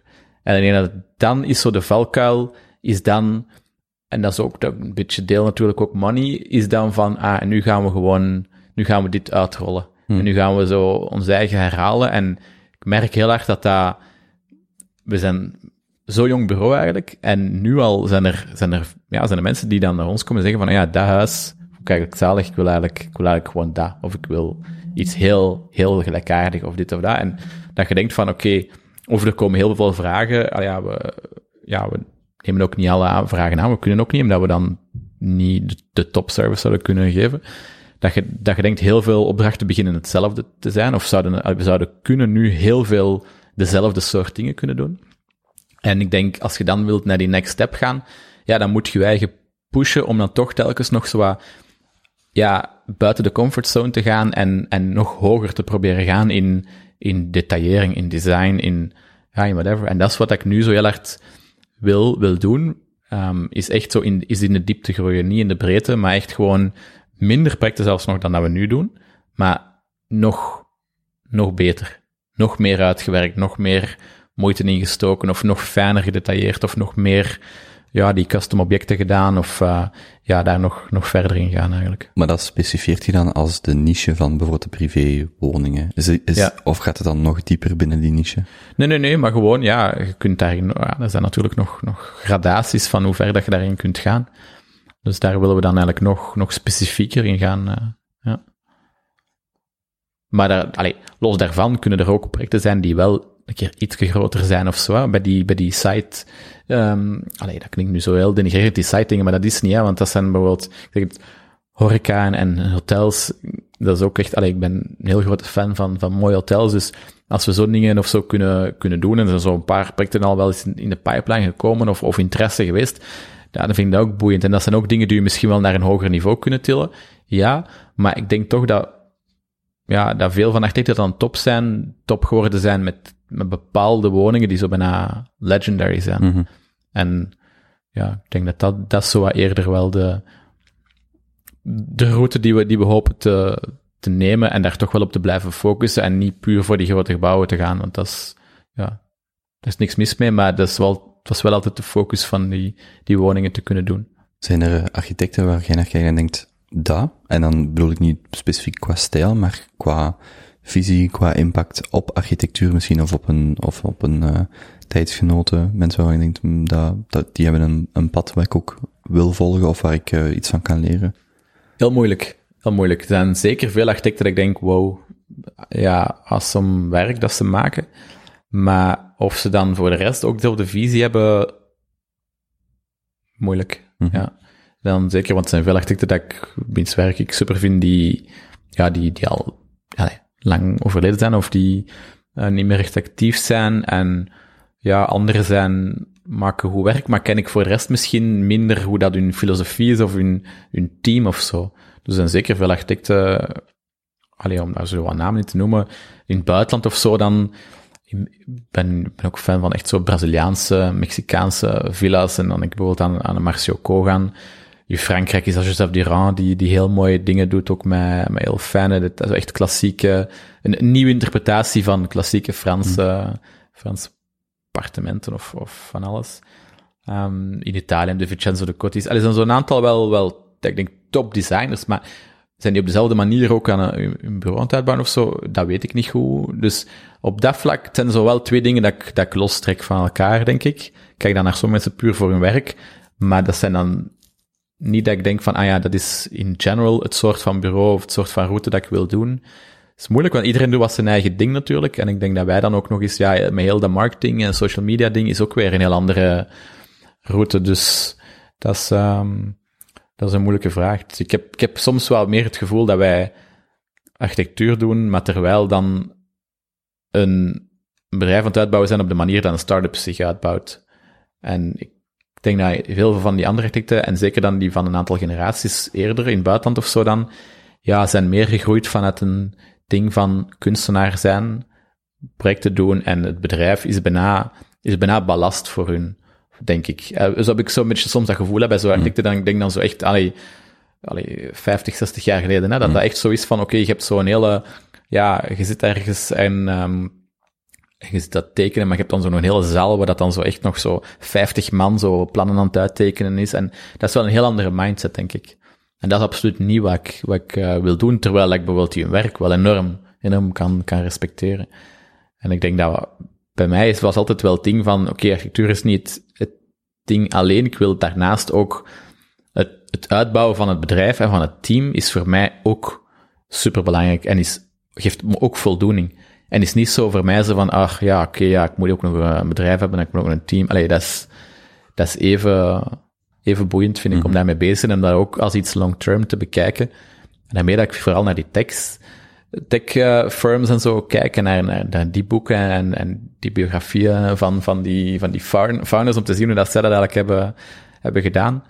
Omdat dat die toch wel op een heel andere manier daarmee omgaan, denk ik. En zeker, zeker in het buitenland zijn vaak die toparchitecten, de manier hoe dat die bureaus werken, dat is niet altijd spectaculair positief. Integendeel, dat is ook heel veel op een andere manier dan, misbruik is niet het woord, maar veel, zeker bij zo'n bureaus in Japan en in Amerika en zo, dat is echt ook wel, uitbuiting is zeker wel het woord, dat wat ik daar dan van hoorde. En ja, bijvoorbeeld in Londen, ik heb dan, ik wil niet veel negatief voor dat bureau, want dat was een fantastisch bureau om voor te werken, maar ik bedoel, dat is niet als bedrijf iets dat ik denk, Zo wil ik het persoonlijk aanpakken. Dat is een heel andere mentaliteit en veel meer people come and go en een heel, heel snelle rotatie van mensen. En terwijl ik wel probeer daar zo aan een goed team uit te bouwen, dat hopelijk lang kan meegaan. En je gaat altijd mensen hebben daar roteren of dat hun eigen ding gaan doen. Dat is eigen aan de scene.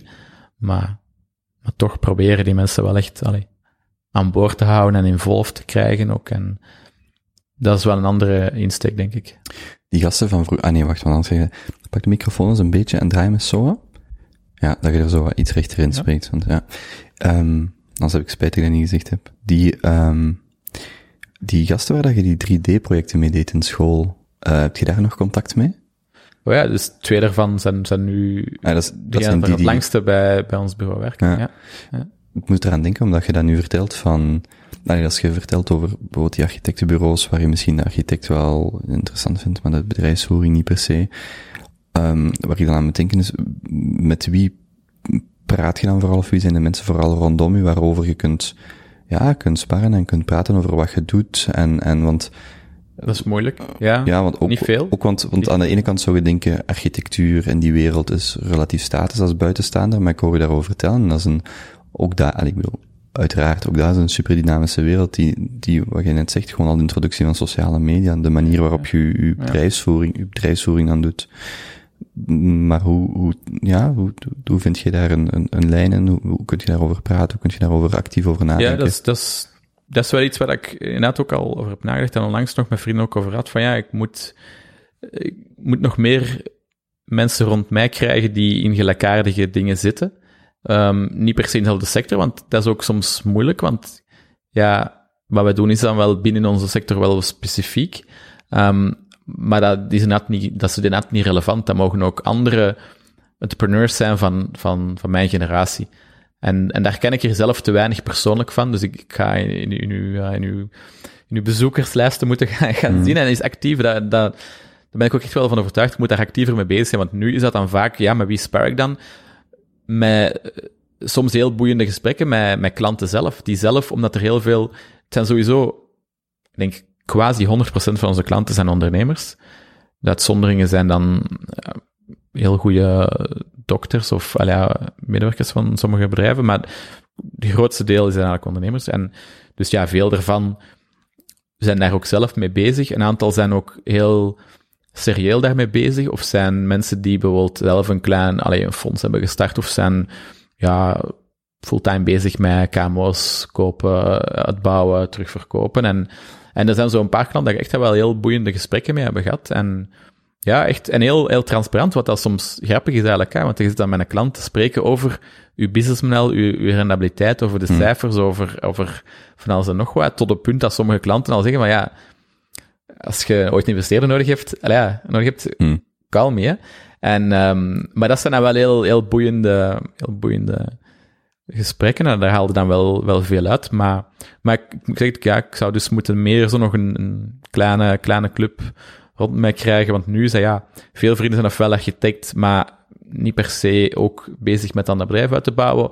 Of zijn vrienden van Dilbert van vroeger en zijn onze vriendenkring van daar is helemaal niet met architectuur bezig. En ook niet per se met, eigenlijk ook niet echt met entrepreneurship. Heel divers, maar andere sectoren. Dus dat is zowel een gemis, ja.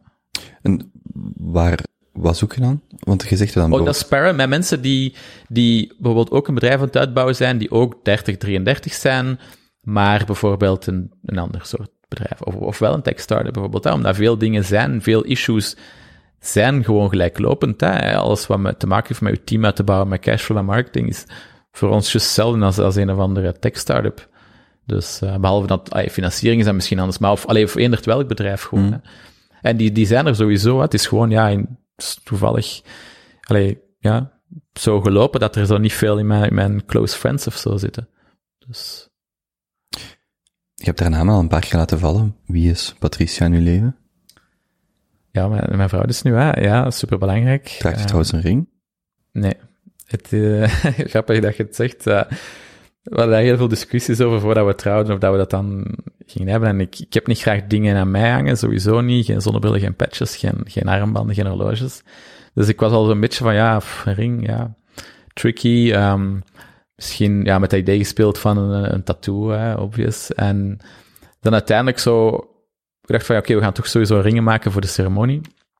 En dan zien we dan daarna wel. Of dat je ik had ook zoiets van, zo'n verhaal gehoord van mensen die dan zo op een bouwwerf met hun ring aan iets blijven hangen, vinger kwijt, tjak, dat zag ik dan ook niet echt zitten.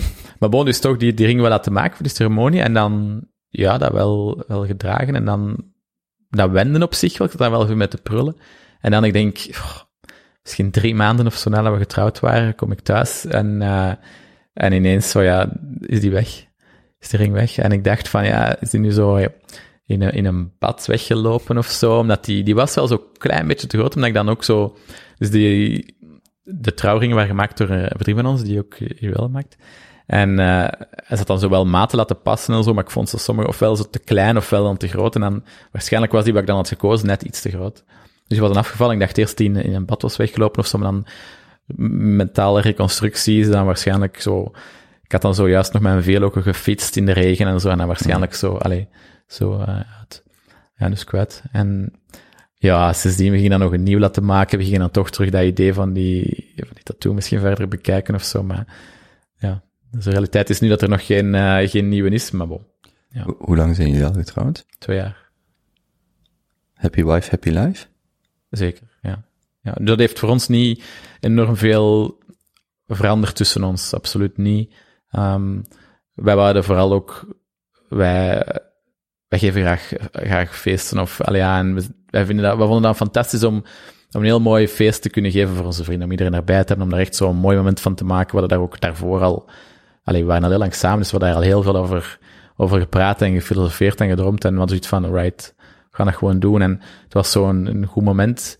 Pas op, het was wel... We hadden eigenlijk gedacht dat het langer nog ging duren, maar we zo'n wilde plannen dat we dachten van, we zijn hier nog te jong voor om deze te kunnen doen, of we gaan er eerst nog wat moeten werken om dat te kunnen doen.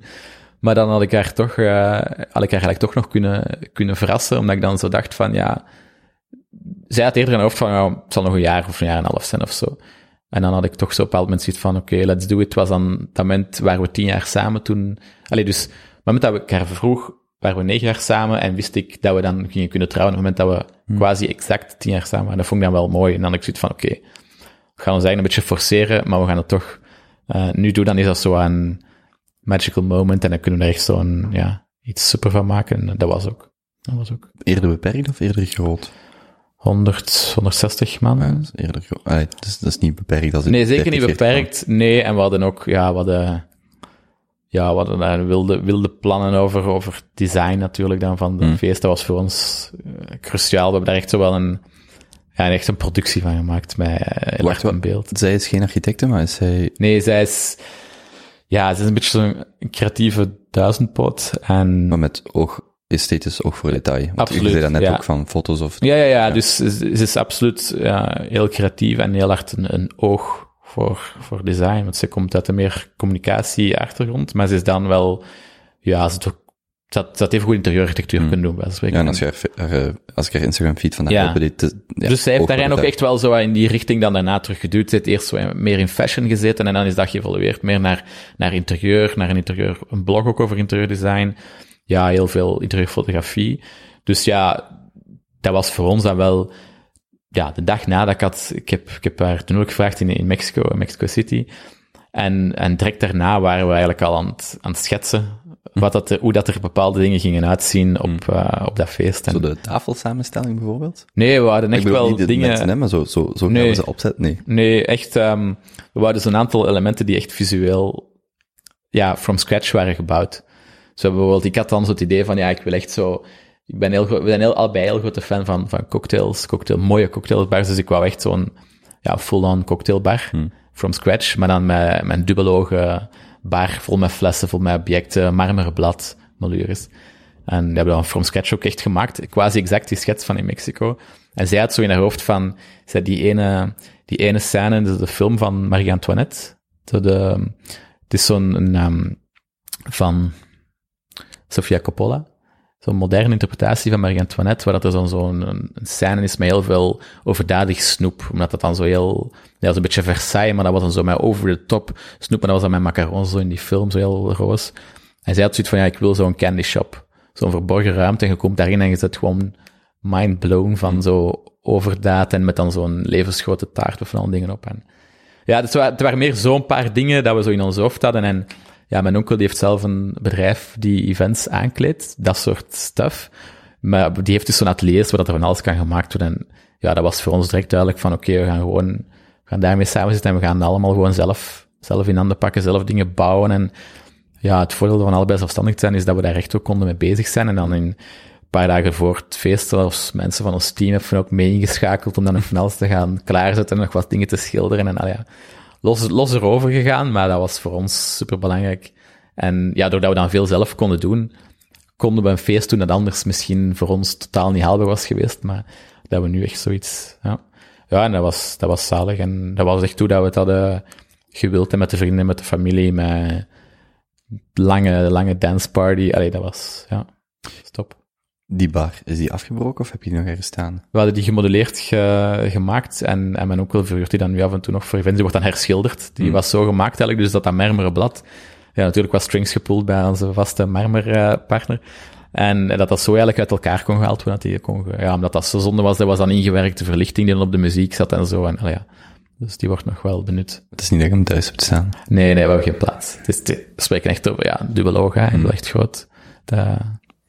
Is het geen Van der Velpen weddingsplanner in of zo, waar dat je dingen kunt gaan huren of je eigen... Nee, hoewel dat zijn zo dingen, als het dan over Patricia gaat, ze zou dat kunnen doen. Dat zou haar ding zo wel echt zijn, om dan, dus als wij zelf dan iets doen of zo, dat is dan, table setting, bloemen schikken, volledig zelf allemaal, daar heeft zij een super oog in, en om dan zo echt in een thema te gaan en zo. Dus ze zou dat zeker kunnen doen. Maar dat is... Dat is er nu nog niet van gekomen. Hè. Hoe heb je haar ten huwelijk gevraagd? Ik wist dat we dan naar Mexico gingen. Wij proberen eigenlijk altijd in bouwverlof 3 weken in juli, wat iets heel speciaal is in België, uniek is eigenlijk tegenover andere landen, dus heel de sector sluit, dus je kunt dan eigenlijk altijd ver gaan en dan proberen we altijd een lange reis te maken, 3 weken of soms pushen we het en pakken we dan een maand, om dan echt even eruit te gaan dat we zoiets hebben van we werken nogal intens als we in België zijn, dus dan moeten we even zo die tijd hebben om ten eerste ook gewoon echt zo de quality time samen en ook om dan visueel nieuwe indrukken op te doen en echt ook opgeladen te worden. En mijn inspiratie en die inspiratie, hoe groter de cultuurshock is niet het ding, maar je wilt dingen zien die je hier niet ziet. Dus zowel klassiekere dingen, maar evengoed jonge mensen die restaurants starten in Vietnam, China, Mexico, Cuba. Heel andere vibe dan dat je bijvoorbeeld in New York, Parijs, Londen. Dat is het nadeel. Als je die steden ziet, vaak zit je dezelfde dingen die in New York zijn of in Londen. Dus wij proberen altijd zowel even eruit te zijn. En dus toen gingen we naar Mexico. En dus ik had zoiets van, Mexico City is... dat is een zalige stad. Ik was er ook al wel eens geweest. En ik wou dan een goede locatie zoeken natuurlijk. Dat ik achteraf... dat ik zo kon denken van, alright, dat was wel een nice moment. En dat moet zo allemaal kloppen. Dus ik had dan contact gewoon met zo... dus een bekende Mexicaanse architect is over nu, Luis Barragán. Die heeft zo allemaal gebouwen ook. Het zijn heel redelijk bekende shots met zo heel fel roze en blauwe gebouwen. En een aantal van die panden kunnen dan bezoeken. Dat zijn zo van die privéwoningen. Of dan was er één specifiek, zo'n range, die zo echt heel iconisch is. Dat zijn dan paarden, allemaal dieren en zo. En je kunt die dan soms bezoeken als je die mensen dan mailt, want daar wonen dan vaak nog mensen in. Ik had daar dan contact mee opgenomen om te zien van kan ik dat dan bezoeken en dat was eigenlijk redelijk last minute, dus ik wist dan zo nog niet wanneer dat juist ging kunnen zijn. We waren dan wel daar en ik was er dan mee aan het mailen en ik wou eigenlijk liefst ook dat er niemand anders bij was, want ik weet dat Patricia is niet de persoon om dan zo in een restaurant een huwelijk te vragen of zo. Ik wist wel iemand echt zo ik wou dat dat moment was rustig op het gemak met en jullie twee, met ons twee, dus en dat kwam dan uiteindelijk, was ik dan met die mensen toch in contact en je kon het dan bezoeken, maar soms waren er dan 5 mensen, konden dan max 5 groepen tegelijk zijn of zo. Ik dacht, dat is ook niet helemaal ideaal, maar dat ik zo te zien van als ik dan 5 tickets zou kopen voor 5 gezinnen, zo gezegd, kunnen we dan niet, dat er dan niemand anders is of die dingen. En in die eind was het dan gelukt. Dat ging gelukkig niet over zo verzotte dingen. We waren eigenlijk bezig of dat je 5 ticketjes kocht, maar dan wist ik van, dan gaat er niemand anders zijn. Oké, bon. En, dat was heel ver buiten de stad eigenlijk, dus dat was al zo 1,5 uur of zo in een taxi, echt zo in de, wat moet ik zeggen, niet echt het braschaat van Mexico City, maar zo echt wat in de groene dingen, en waar iedereen al zo'n buitenhuis had. En dan kwamen we daaraan en ik kreeg er 11 keer zo'n kleine rondleiding, zo buiten op termijn, je kon niet in het huis, maar het is zo allemaal gebouwd dat het langs buiten ook al super is eigenlijk. En dan mochten we eigenlijk gewoon alleen rondlopen daar, en dat was al fantastisch, maar Patricia ook een heel grote dierenliefhebber. En gaat dan honden, paarden, die daar allemaal liepen. Dus dat was al zo echt een beetje, supergoed weer. En zij vond het al wel raar dat er niemand anders was. Maar dat was niet van, epic, hè. Zalig. En dan had ik haar daar verrast eigenlijk voor. Leuk toeval dat er niemand is. Ja. Mm-hmm. En, maar het zotte was dat ik dus eigenlijk tot de ochtend zelf niet wist of het aan die dag ging kunnen. Dus het was ook niet dat we ons dan speciaal hadden voorbereid, of dat zij of ik dan iets speciaal kon, iets speciaal aandoen of zo voor die dingen. Ik had die ring gewoon altijd bij, en dan, 's ochtends zo'n mailtje gekregen, echt zo voordat we juist zat in gingen gaan, van, we kunnen nu dat, en dan gewoon tegen precies we kunnen nu dat gaan bezoeken, oké. En dan, en dan daar eigenlijk haar verrast door zo wat foto's te pakken, voor zo'n roze muur. En dan dacht ik van, draai je anders is sowieso om, voor zo een beetje een arty foto. En dan, op het moment dat ze zich dan terug omdraaiden, dan op hun knieën gaan en voilà, pop the question. Dus dat was super mooi moment. Dat had ik echt niet verwacht. Het was echt zo, de eerste seconden zo van, hoe kan dat nu? Dus, het was zalig. En dan eigenlijk, het was echt zo'n grappig verloop eigenlijk dan daarna, omdat... Het was dus eerst superheet toen we dan daar rondlopen waren, maar toen we dan... dan hebben we nog even op dat domein rondgelopen en zo, oké. En dan, daarna wouden we teruggaan en was dat echt zo beginnen... echt zo'n moessonregen. Super hard. Was geen wifi. En wat het dan zo regende en zo, waren ook gewoon geen taxis niet meer. Ze zaten daar zo echt in the middle of nowhere in zo'n buitenwijk van Mexico City. Zijn we daar zo beginnen wandelen met zo, ja, het stukje Google Maps dat we dan zo nog wat ingeladen hadden. Maar zo, ja, Mexico City ook allemaal niet zo, alleen in een heel vaag stuk. En dan echt zo helemaal de week, daar is zo in een of ander restaurant aangeklopt om daar dan even iets te drinken, wifi, taxi te kunnen, wel eens een Uber te kunnen bellen. En dan zijn we zo, ja, in een heel chic hotel in Mexico City, in zo'n cocktailbar, dan gaan vieren met cocktails, live niet. Maar dan, het hilarische was dan, en dat is al zo echt wel typisch voor ons bijna, om dan zo in een supermooi hotel, waar we ook niet zaten, hè. Het is zo een van onze hobby's om dan in zo'n mooie hotels gewoon iets te gaan drinken, puur voor die vibe en om die interieurs te zien. Dan echt zo volledig doorweekt daar aan te komen uit zo'n, ja, schrale taxi en dan toch in dat hotel zo even cocktails gaan drinken. En ja, dat was zalig, ja. Super. Dus, dat kon ik beter eigenlijk. Ja. Welke tips geef je gasten mee als iemand ten huwelijk vragen? Ja, ik zou toch denken van, ja, denk na over die setting, dat je pakt achteraf foto's. Sowieso, op dat moment, dan hebben wij daarna ook zo nog wat, kun je voorstellen, je pakt dan de foto's en met die ringen en al die dingen, om dan daarna ook naar mensen te sturen, of gewoon voor je eigen, en dat gaat er nooit nog kunnen veranderen, dat moment. Dus ik had wel zoiets van, ja, ik wil dat een mooie setting is. En dat klopt. En ja, dus dat zou wel... Voor de rest, ja, ik denk, stel de vraag in principe alleen als je eigenlijk al vanuit gaat dat het antwoord een ja zal zijn. Hè? Ik bedoel, het is, pas op, terwijl die paar seconden tussen dat ze dan zo, dat je die vraag stelt en dat ze ja zegt, dan wel even zo van, zeg gewoon, antwoord eerst voordat je zo begint met... Stap 1, zorg dat je in een relatie zit. Stap 2, zorg dat het antwoord waarschijnlijk ja is. Dus dat wist ik wel. Snap je, we hadden daarover gepraat. We waren al 10 jaar samen op dat moment. Dus dat was... ja. Waar heb je haar leren kennen? Prokwerter. De grap is trouwens, als dit een Junto-aflevering was met de maten, zouden we zeggen, waar heb je elkaar opgescharreld? Ja, en dan lijkt het zo een tentverhaal, maar dat was niet het... het was niet zo. Het was eigenlijk... we waren al samen naar daar gegaan, basically. Maar het kwam er eigenlijk op neer. Zij zat in het middelbaar in de klas met... bij mensen die ik kende van de lagere school en die ik dan wat het oog was verloren in het middelbaar, die ik dan zo later middelbaar terug mee in contact ben gekomen. En dan zo op het einde van het eerste jaar UNIF gingen die dan naar Requerter en had die dan gezegd van, ga er mee? Oké, dus ik kende dan die jongens eigenlijk in dat gezelschap en die hadden ook nog, er waren dan ook nog 3 meisjes mee uit hun klas. Of uit hun klas van het middelbaar dan. En daar was dan zij eigenlijk, wat Patricia was er daar dan één van, dus... Maar het mooie was eigenlijk... Dus dat was dan de eerste keer dat we elkaar zagen. Was niet zo een date van 2 uur, maar was eigenlijk direct 3 dagen. Dus, want je zat dan super intens samen sowieso. We waren met 7, denk ik, of met 8. 4 jongens of 3 meisjes. Dus je zat 3 dagen lang, je zit op een camping. We zaten daar ook op de camping. En ja, was eigenlijk vanaf de eerste dag supergoeie klik. En...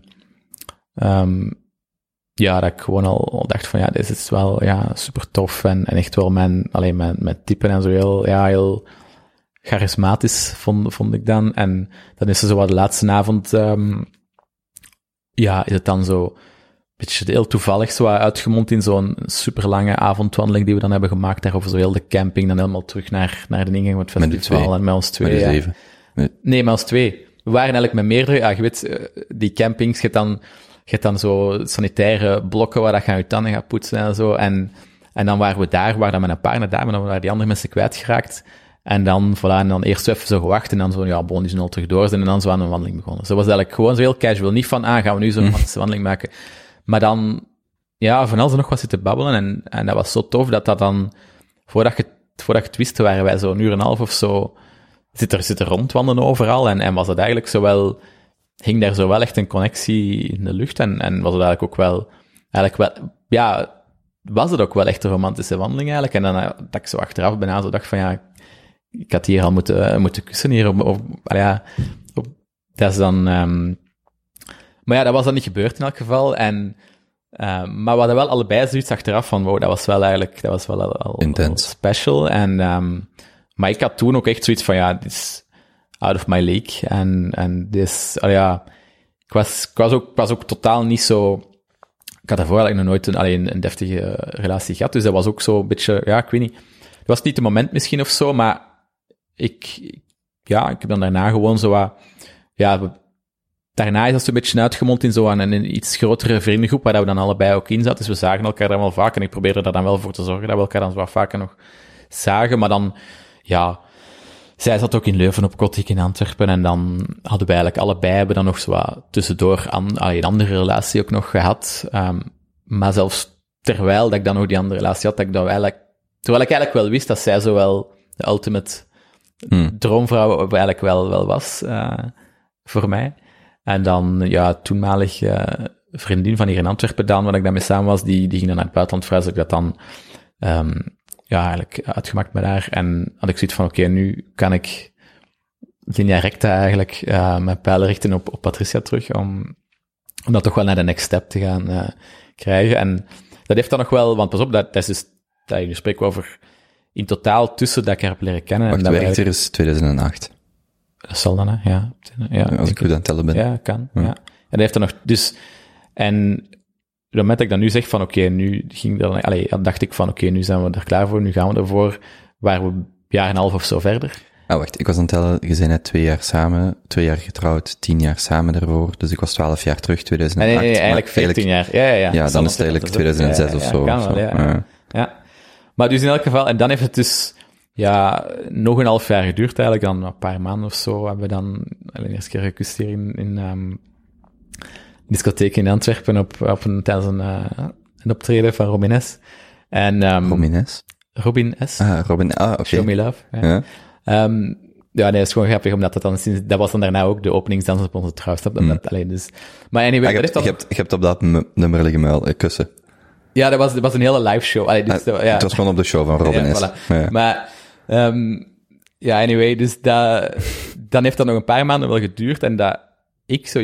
voor mij was het duidelijk dat ik dat wel echt zou laten verder gaan in een relatie, maar voor haar was het zo wel nog een beetje zo van, gaan we dan, we zetten een supermooie vriendschap op het spel en zo'n beetje de friendzone dilemma natuurlijk, hè, en voilà, en dan is dat uiteindelijk toch gelukt, zo vlak voor de zomer of zo, waren we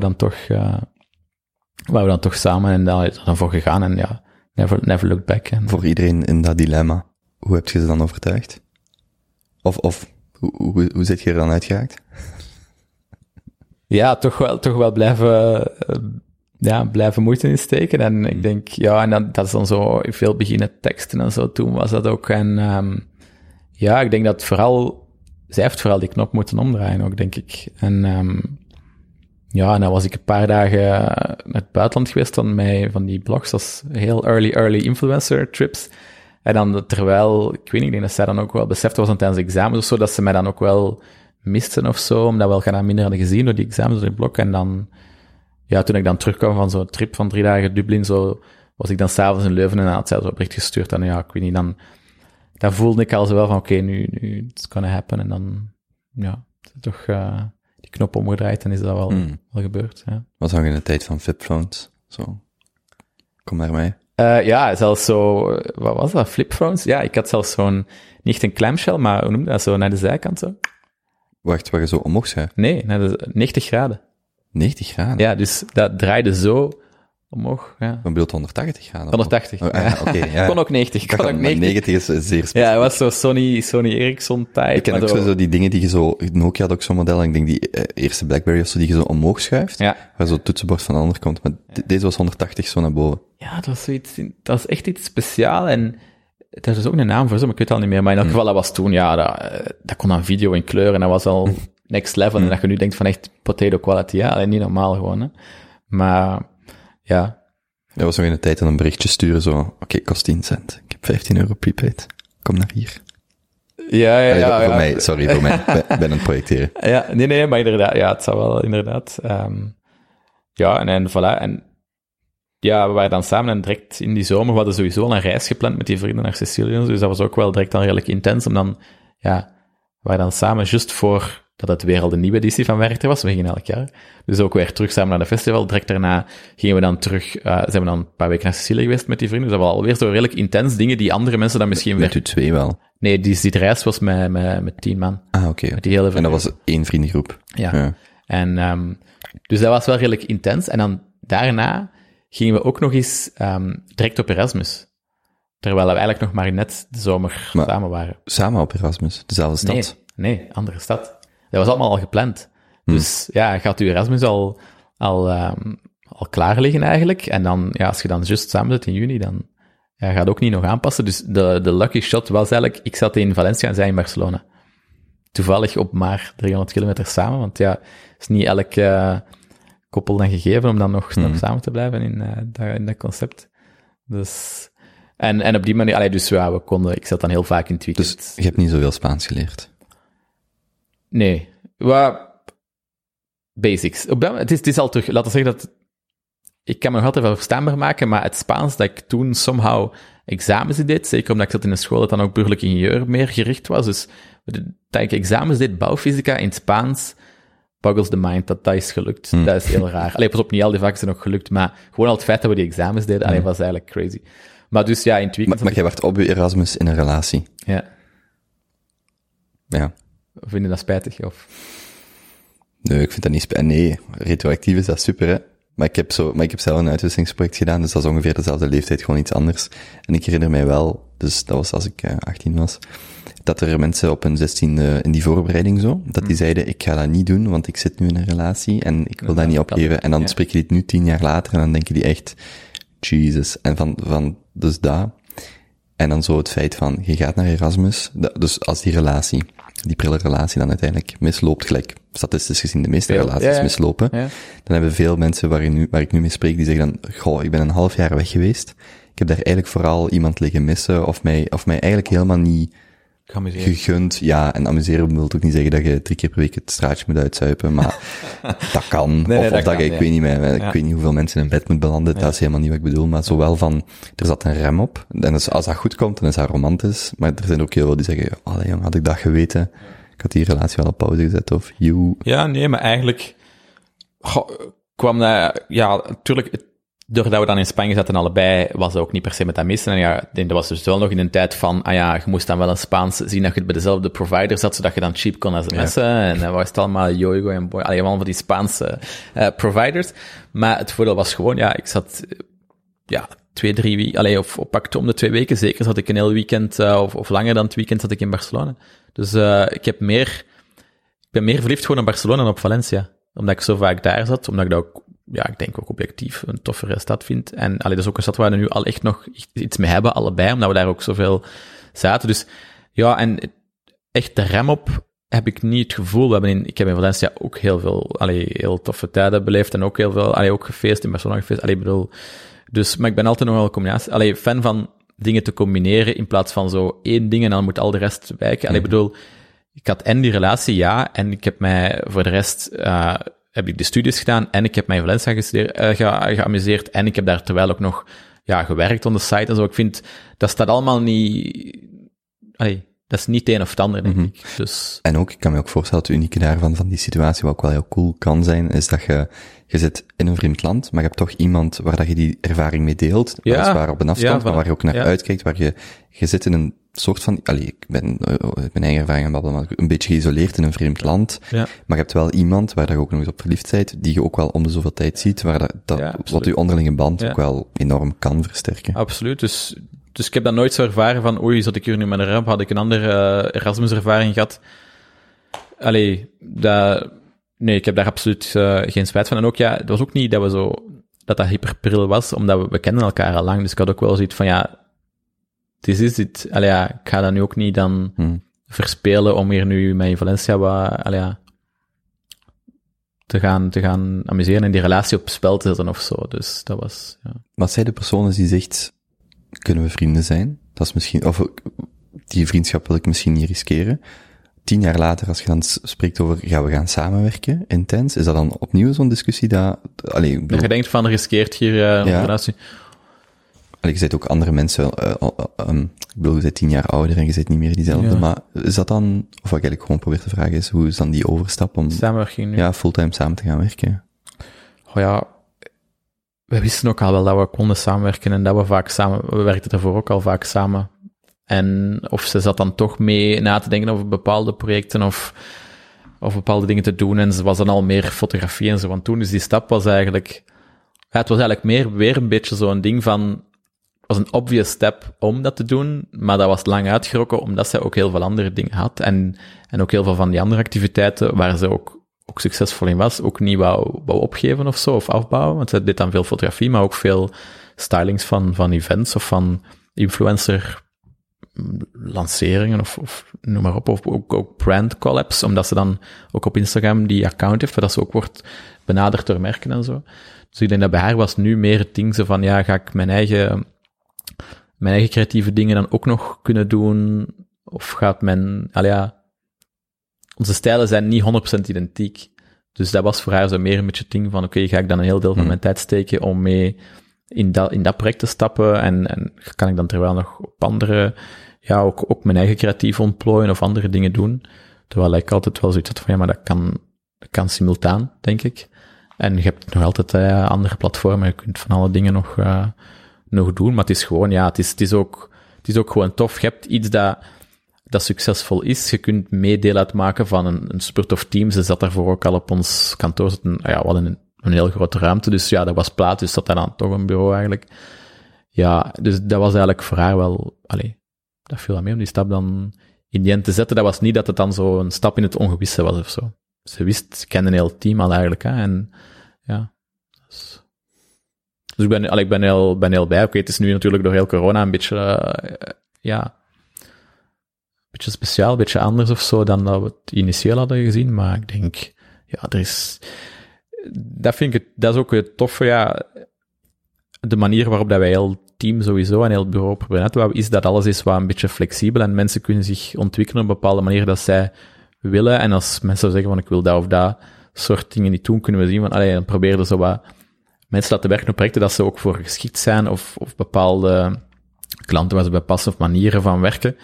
En ik denk dat dat een beetje hetzelfde is met haar binnen het bureau. Heb je gewoon een kader waarbinnen dat je eigenlijk bijna... ja, op verschillende elementen kunt werken.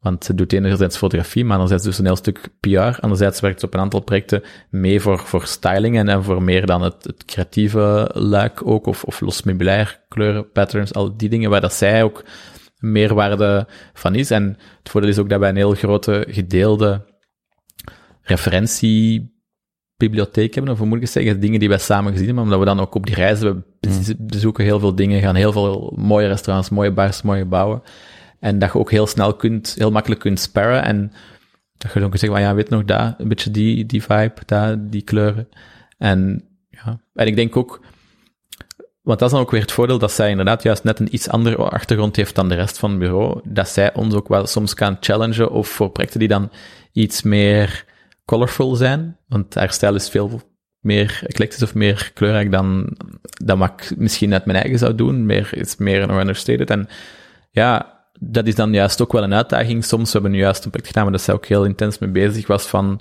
ja, een transformatie van een klein kasteeltje met klanten die echt veel met kleur bezig waren en hele ruimten in het rood, hele ruimten in het zwart en zo. En ja, dat zijn dan dingen waar dat zij dan soms kan pushen om toch net iets verder nog te gaan of nog iets meer innovatief te zijn, en ik denk dat is een goede match gewoon. Ja. En dan kan ze nog een extra, ik denk zeker ook zo dat styling gedeelte, kan ze nog een extra laag van detail zijn op de projecten, omdat ik dan ook zeg, ik wil in die diepte groeien en ik wil nog verder gaan en nog meer, ja, het bestek gaan kiezen met alle klanten, misschien het beddengoed, al die dingen, misschien custom beddengoed voor iedereen. Dat soort zaken, daar heeft zij wel een feeling voor. En ja, je ziet het ook als we dan een project gaan shooten of zo. En dan kan zij dat op heel korte tijd, ik ben helemaal nog stylen met objecten dat die mensen misschien al hadden en zo. En ja, dat zijn eigenlijk dingen die je mee wilt in dat pakket steken. Ja, dat is ook een verdieping van wat jullie al doen. Absoluut, ja. En dan kun je soms ook, ja, op die manier, want dat is ook zo'n beetje een switch nu in het bureau. Vroeger waren er dan heel veel projecten. Maar altijd duo-teams, ik en één iemand zaten op een project. En die persoon was dan van A tot Z ook mee betrokken met dat design. En nu worden projecten dan complexer of groter en proberen we daar meer telkens bijvoorbeeld al 2 mensen op te zetten. Ik ken er nog 2 mensen of zo, of ik ken nog 3 mensen en dat past daar dan ook weer een beetje in. En dan kunnen bijvoorbeeld iemand zich meer op de architecturale focus, iemand dan op de interieurstap en dan nog eens die decoratieve laag die er dan nog over zit. En op die manier kun je dan nog verder gaan. Want ik wil dat ook constant wel vernieuwen en we gaan naar projecten die zo nog wat meer... Ik wil ook bewust niet altijd dezelfde dingen doen, dus we gaan naar zoals sommige projecten die wat meer decoratief zijn, of naar zo verbouwingen van heel karaktervolle panden, waar dat al heel veel kleur is. En dan is dat zijn wel boeiende gesprekken. Nu, dat project ook, waar ik dan in het weekend was, en dan is er een plafond met... hoe moet ik dat omschrijven? Zo'n grijs-groen, heel de ruimte is dan grijs-groen, met gouden accenten en dan... bloemmotieven die dan opgeschilderd zijn in 1900 of zo. En dan is dat, discussies, kan dat, houden we dat? Mm. Maar overschilderen dat gewoon. En dat is wel tof om daarover te kunnen sparren. En zij gaat dan misschien soms pushen om wat meer kleur erin te steken of zo. Dus ja, ik vind hem, ja, het is tof voor ons eigen en het is een plus voor het bureau en voor het team ook. En ook, ook die fotografie, ook dat stukje PR... dat zijn allemaal velden. Praten jullie over Mini Vander Velpen? Vander Velpjes, ik weet niet. Ik zit aan het eind van mijn creativiteit. Ja. Praten sowieso. Die geleden ook al over gepraat natuurlijk. Dus dat is een beetje altijd zo as you go. Zien we dat wel, want altijd zo'n beetje de focus, ook met dat reizen en zo van, ja, we gaan daar nu toch wel op... we gaan even eerst focussen op eigen ontwikkeling en op dat bureau uitbouwen en op die mooie reizen maken die misschien ook niet altijd evident zijn en zo. Maar ja, nu natuurlijk, zitten we zo met de vrienden allemaal in die babyboom en mijn zus gaat nu volgende week bevallen van de kindjes. Dat zijn zowel dingen die dat proces wel in stroomopstelling zullen krijgen, denk ik, ja. Zijn jullie ook even oud? Ja, exact even oud. Ja. Maar dat is wel iets waar... dus zowel over de relatie, de carrière samen of het uitbouwen van dat bedrijf, als ook gezinsleven, dat zit allemaal... Ik heb zo het gevoel, maar verbeteren. Dat is er verweven, absoluut. Maar ik denk dat dat ook positieve dingen heeft. En dat was ook voor haar een beetje een reden, want ja... Zij kon dan ook in bepaalde... Dat is een beetje daar ding. Ze heeft heel veel skills waar ze supergoed in is. En ze zou kunnen... Wat je zegt, dat die weddings, ja, je kunt dat doen, maar dan zit je vast aan een bepaald ritme van al die weddings. Dan zit je in juli heel hard met al die weddings die er dan zijn. Dus moeilijk, dan kunnen die zomerreis niet maken tijdens je bouwverlof. Of zo, ja, fulltime projecten, of soms dat ze naar mouw trokken van, ja, kom hier fulltime in deze of deze werken.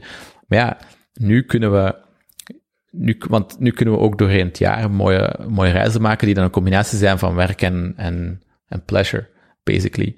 Doordat we nu in hetzelfde... dat ze mee in het bureau zit, kunnen dan... Ja, als je naar New York gaat, zeggen... Komt dat uit qua agenda? Ga mee 5 dagen naar New York, oké. En ja, en dan kunnen we daar overdag werken.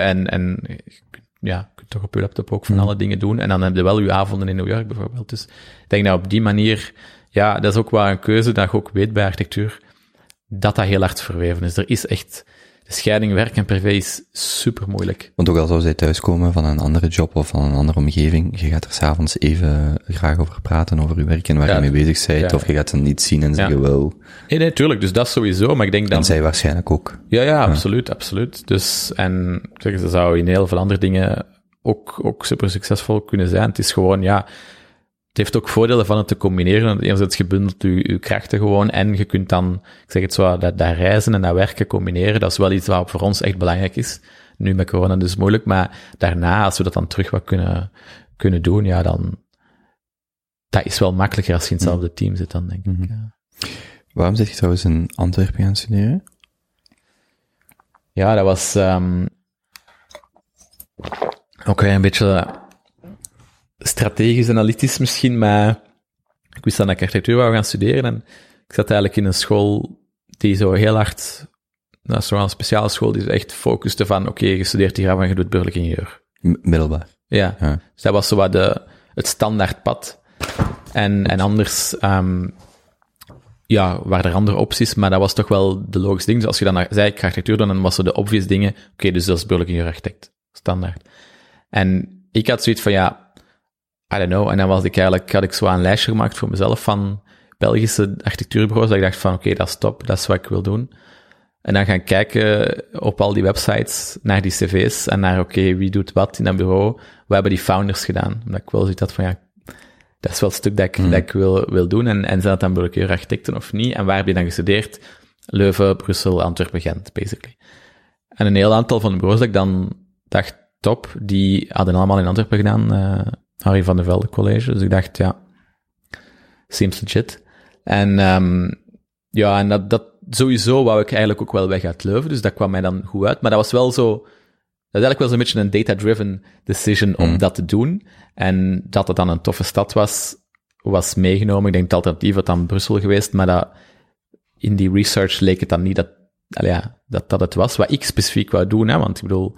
En dat was de beste keuze ever sowieso. Zowel Antwerpen als ook om niet burgerlijk ingenieur te doen. Omdat ik dacht gewoon, ik ben geen ingenieursprofiel. En ik denk, ik heb zoveel architecten zijn, ofwel... architect en dan meer het technische luik en gaan dan echt zo heel hard, kunnen zich dan echt zo verliezen in dat soort details en daarop kicken op het beste detail qua isolatie of vochtslab en al die dingen. En andere architecten zijn... Ja, ik heb dan meer de kant gekozen van oké, ik vind architectuur nice en interieur en ik wil meer die combinatie maken in plaats van meer dat technische luik. En dan had ik niks gewist met heel dat ingenieursaspect. En in Antwerpen was dat, ja, lag die focus echt wel op design, op dat pitchen heel hard, wat ik daar enorm heb geleerd. En ja, ik denk ook wel, dat gaf me dan ook wel de kans om terwijl nog veel te werken. Omdat ik dan wel quasi fulltime ook aan het werken was aan dan die websites en al die 3D-dingen. En ik denk wel dat dat moeilijker had geweest in burgerlijk ingenieur, waar dat er veel meer focus lag op dat theoretische. Terwijl ik hier op dat theoretische aspect een beetje een risico nam misschien, maar dan eigenlijk... heel weinig in die lessen actief zat en dan wel tijdens examens daar echt wel opvloog, om dan wel te zien dat ik daar erdoor was. Maar voor de rest, 100 jaar, wel echt lag die focus bij mij echt 100% op de designvakken gewoon. Dat wou ik echt acen. En de theorievakken, nice to have, maar minder cruciaal. Hoe was heel dat traject voor je ouders? Want ik ga deze vraag puur vanuit stereotypen stellen, maar waart jij dan... een atypische zoon van 2 leerkrachten, of waren zij ook gewoon 2, of zijn zij 2 atypische leerkrachten? Want het is niet wat je misschien vaker hoort, is zo van, heel dat, sowieso al misschien een eerder lokale mentaliteit van, doe maar gewoon, nee, en doe maar doorheen uw verhaal, als het nu over dat ondernemerschap ging, of gaan studeren in een andere stad, er zijn zo'n aantal dingen waar dat je, denk ik, heel veel vrijheid had, misschien ook gewoon omdat je niet de oudste werd. Ik weet niet wat hun rol daarin is, die vraag komt voornamelijk vanuit het stereotype, alsof een leerkracht niet meer is dan dat.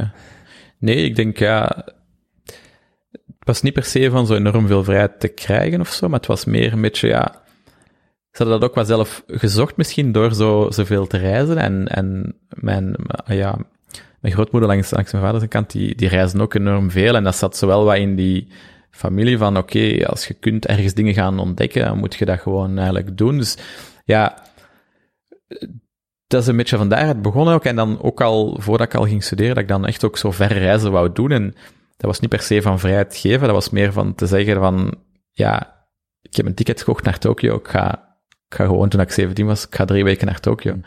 En dus ze beseften denk ik al wel toen van, ja, oké, ze gaan dat niet allemaal... dat ze dan misschien niet 100% onder controle of zo hadden, en dat ik dan sommige dingen sowieso wel wou doen. Omdat ik daar toen al wel heel zelfstandig in was, denk ik. En met dan in naar Antwerpen te gaan, ze had eigenlijk niet een probleem mee, sowieso niet. Op kot gaan was zowel een ding van, dat hoeft wel niet, je kunt toch pendelen. En dan was het eigenlijk ook weer zo'n ding van, zoiets van, kijk, blijf gewoon in je eerste jaar thuis, zie dat je erdoor zit in eerste zit, en dan financieren we daarna je kot vanaf het tweede jaar. En dan had ik gezegd van, oké, is goed, deal. Maar ik ga gewoon dan mijn kot zelf betalen in het eerste jaar. En ik ga gewoon aan werken. En dan, en dan zelf gewoon die extra kosten en zo dragen. En ja, ook daar weer eigenlijk dat ondernemende stukje heeft mij op dat vlak enorm veel zelfvertrouwen en vrijheid gegeven. En dat was voor mij altijd vrijheid. Gewoon het, een beetje het feit dat je... ja, doordat je iets kon, doordat je iets verdiende, konden bepaalde dingen doen, of gewoon zeggen van, gewoon het feit dat je als 17-jarige kon zeggen van, oké, ik ga naar Tokio. Wat dan, toen we 16 waren of zo, hadden we dan zo met 3 vrienden, hadden we zo Lost in Translation gezien. En op het einde van die film hadden we gezegd van, oké, volgend jaar studeren we af, middelbaar, we gaan naar Tokio, maar als 3. En, ja, uiteindelijk is één dan niet meegegaan. Ik kreeg dan, het kapitaal niet bij elkaar gekregen, denk ik, en een andere wel, en die had er dan allemaal vakantiejobs voor gedaan, en ik deed dan die sites, en dat was gewoon van, alright, we gaan dat gewoon doen, en dat was zo'n, ja, wel ook een speciale ervaring, denk ik, op die leeftijd, om gewoon zo te kunnen zeggen van, alright, we staan hier, en ja, ik wou dan architectuur doen, hij wou Japanologie doen, dus we hadden allebei zo onze redenen om zo naar Tokio te gaan, en zo, en gewoon zo 3 weken in zo'n stad te zitten, en ja, dat was ook zowel vanaf dan, heb ik dus heel veel van die reizen gemaakt, en naar zo wereldsteden in de wereld gaan, en ja, dat is... Dus daarmee, denk ik, die vrijheid kwam echt wel van gewerkt, dus je hebt geld, dus je kunt dingen doen. Dat was voor mij cruciaal. Dat ging niet over fortuinen, maar dat ging wel over, ja, tegenover... Die vrijheid, gewoon. Ja. Maar het was ook niet dat zij dat beperkt of zo. Je had ook de ruimte en vrijheid om die dingen te doen. Bijvoorbeeld binnen dat ondernemen, bijvoorbeeld die websites te bouwen, te verkopen. Ja, dat wel. Nee, en stimuleerde dat op... Allee, ze waren alleen soms sceptisch van, ja, ziet dat ze niet... in het zak zetten of zo, of ziet dat ze niet, ja, of stikt er ook niet te veel tijd in, of, dat was wel altijd zo'n beetje zo van, nice, maar zie wel dat je, dat moest altijd wel op een zijspoor toen, zeker nog staan, zie dat je diploma's haalt, dat was wel even cruciaal, maar voor de rest, tuurlijk, ja, en op zich, ik was ook wel door, telkens in de jaren, dus ze hadden wel zoiets van, ja, zolang dat je, ik denk, ze zouden wel ingegrepen hebben als... Moest ik nu in het eerste jaar gebuisten of zo, of in die tweede jaar, dan hadden ze daar wel door hun achtergrond als leerkracht, dan denk ik wel zeker ingegrepen om te vermijden dat ik 9 jaar over die richting ging doen. En uw zus, wat doet die? Die werkt bij een finance bedrijf, Euroclear, een soort van... Die is van TW of... TW, ja. Heel andere profiel dan mij. Ja, heel analytisch, rationeel, ja. Super, is heel goed in wat dat ze doet, maar heel andere niche. Woont ook in Leuven, maar reist ook graag, heel veel. Ja. En heeft op Erasmus een lief opgedaan, dus voilà, Spaans lief. Dus je kunt soms nog wel Spaans absoluut oefenen. Ja. Spreekt ondertussen perfect Nederlands, maar... Wel, oké. Dus, dus die wonen hier al. Die wonen nu in Leuven, ja. Oké. En bevalt volgende week. Ja. Spannend. Ja. Ja, ik ben even aan het kijken. Ik ben begonnen met de vraag hoe het met u gaat. Misschien nog vragen, wat brengt de toekomst? Wat was voor u, in welke mate denkt u over de toekomst? 2, staan er dingen op de komende maanden, jaren, waarvan je zegt, dat zijn volgende stappen of dingen waar ik naar uitkijk? Maar ik denk, de toekomst zit er, ja... Ik ben excited over de toekomst. Ik denk dat we in een goede flow zitten en... dat er toffe dingen op ons pad komen en de kwaliteit van de dingen die op ons pad komen is heel hard gestegen. Het voorbij, laten we zeggen, we zijn 5 jaar bezig, maar de switch is echt wel gekomen zo 2019, 2020 is echt zo de, ja, ik weet niet wat, er veel dingen die dan klaar waren of zo, en dan is zo'n beetje zo die, ja, ik weet niet, erkenning is misschien niet het juiste woord of zo, maar er kwam in een andere leak of een ander soort klanten of zo terecht. En ja, en dat is eigenlijk wel fantastisch. En daarmee dat ik denk dat we nu de komende jaren gaat hopelijk alleen maar beter worden en toffe dingen. En ik vind denk dat we nu die vruchten plukken van de vorige jaren, inderdaad, zowel qua nieuwe dingen als het niveau van dingen. Dat als er mensen mailen en die dan foto's doorsturen, dan denk ik van, yes, epic, gewoon fantastisch, dat je echt enthousiast wordt van nieuwe projecten. En dat is iets dat ik heel hard wil houden. En dat is ook waarom dat ik die iets minder projecten wil doen, maar dan juist meer. Dus niet een kleiner team. Het is niet dat ik niet wil groeien. Ik wil zeker groeien. Maar ik wil echt groeien in complexiteit en in niveau van die projecten. En in functie van die projecten meer dan in functie van Vander Velpen, het architectenbureau.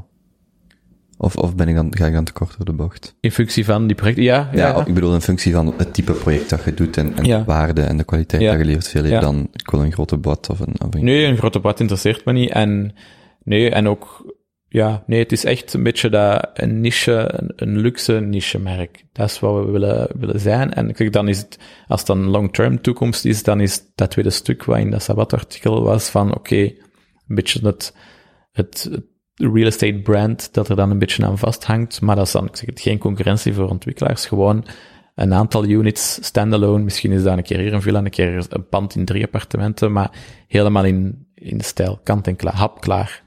Dat is een beetje de toekomst en ik denk dat we ons daar super mee zouden amuseren. En ik denk ik wil ook van die journey genieten en dat bouwen aan dat merk is even fun als de projecten eigenlijk bijna. Dus ik denk, er zijn nog zoveel mogelijkheden. Ik denk dat nu het toffe is. Dat is ook het mooie aan architectuur. Ja, als je iets bepaald wilt doen, als we goed zijn of iemand van het team zegt, ja, ik zou wel een keer graag een relaxzetel ontwerpen, dan kan dat in principe, want dan kunnen we dat binnen een project wel ergens verkocht krijgen. En dan is misschien wachten tot er een klant zegt, wat ik wil is een design relaxzetel met een stuk marmer in de voet. Ja, fijn, dat kan. En ja, daarom dat ik mij ook niet kan voorstellen dat zo beu zouden geraken of zo. Maar daarom vind ik, is die variatie tussen Belgische projecten en buitenlandse projecten belangrijk, omdat dat sowieso al nieuwe energie geeft en nieuwe inspiratie. Ik denk, als je alleen maar in België werkt, kom je at some point toch, zeker bij de nieuwbouwvillas, in een soort van, misschien repetitie. In de verbouwingen nieuw, omdat er hier fantastische panden staan die je dan ineens ontdekt. En ja, ik geniet daar enorm van om zo de eerste keer zo voet binnen te stappen in een pand en je denkt van, wow, time capsule, ja, James Bond-style huizen uit de jaren 70, of dan een kasteel dat helemaal nog untouched is of zo. Dat geeft me zoveel energie, dus ik denk dat er zo in België ook nog heel veel mogelijkheden zijn. Maar toch, als je dan zo, ja, als het dan over nieuwbouw gaat en je kunt dan iets doen, pakweg in Portugal of je kunt iets doen in LA, geeft dat weer toch een nieuwe drive, omdat die vragen zijn naar anders. De view is gewoon al anders. De cultuur, de omstandigheden. De cultuur is anders en dan gaan er discussies over, kunnen we nog op het dak nog een extra zwembad, of kunnen we hier nog iets cool doen met een view dan naar daar, en dan kunnen we juist zo, dat is... Dus daarmee, ja, ik denk dat dat zalig is gewoon en dat we echt toffe dingen kunnen doen. Ik ga Benjamin van de Junto vraag stellen, die zou dit gewoon vragen. Wat is het zotste project dat je ooit gedaan hebt? Ik weet niet in welke mate je daarover kunt praten natuurlijk. Maar die zou zeggen, Ko, waarom heb je die gast dan niet gevraagd? Het zotste, dat is echt moeilijk, hè? En ik weet ook niet of je daar graag, of dat ook iets is waar je graag zo over praat. Ja, want dan lijkt dat zo of dat we bepaalde projecten beter vinden of leuker vinden of zo. En dat is niet zo goed dat je niet vraagt wat is je favoriete project, want dan... Maar het is wel close. Maar dan, want dan is dat zo spijtig voor sommige klanten, denk ik. Nee, ik denk... Dat is het echt het zotte. Het zijn allemaal echt toffe projecten. En elk project heeft zowel iets dat je denkt, nice. En ja, veel van de buitenlandse projecten zijn cool en tot de verbeelding sprekend omdat ze daar zijn, snap je? Omdat je dan zo een shot hebt van, dan kom je in de kelder met de supercar garage en de autolift en al die dingen. En ja, dat is, natuurlijk is dat epic. Ik ga hem anders stellen misschien, dat is misschien makkelijker. Was het zotste verzoek, of het coolste verzoek dat je al gedaan hebt, of je het nu gedaan hebt, dat je gekregen hebt, of je het nu al gedaan hebt of niet? Een van de zottere dingen vond ik wel dat we zo... Maar dat is dan uiteindelijk niet uitgevoerd. Maar dat was dat we een soort van zwembad rond de woning hadden gedaan, met een glazen vloer die dan doorkeek naar de supercar garage eronder. Dus dat soort, we hebben heel veel auto's, is een terugkerend topic bij onze klanten. Dus daar kun je wel echt grappige dingen mee doen en dingen die dus er gewoon cool uitzien. Huis of voor een deel? Een waterpartij die dan overging in de zwembad en dan zo als je dan langs de oprit wandelde, keek je zo langs de zijkant door het water, zag je dan zo glazen vloer, zitten zo die auto's. Ja, dat was wel... Dat is wel cool natuurlijk. Nu bijvoorbeeld bij dat project in LA is zo nu een hele discussie of dat het al dan niet technisch haalbaar is. Dat was zo'n idee dat ik dan had gelanceerd in die brainstorms met die architecten, maar om dan op het dakterras een Baja shelf te doen. Een Baja shelf kent, dat zo iets Mexicaans, Baja. En dat is zo'n ondiep zwembad van 10, 20 centimeter waar dat zo van die lounge chairs in staan. En dan wouden we zoiets doen eigenlijk op het dak met dan zo'n cabana en dan zo'n waterpartij, stepping stones erover en dan die zeteltjes dat je dan zo de view zag, Hollywood zo, de LA skyline en dan de oceaan en zo. En dat zijn zowel dingen dat je denkt, gewoon al het feit dat je met die klant bezig bent daarover. Ja, maar een zotte request, ja. Dus hetzelfde project bijvoorbeeld was wel een nieuwe vraag. Maar dus ja, in Amerika, in Californië is marijuana is legaal. Dus een van de mensen daar heeft dus ook een bedrijf in white label marijuana. Dus voorstel 50 Cent wil zijn eigen merk van wiet.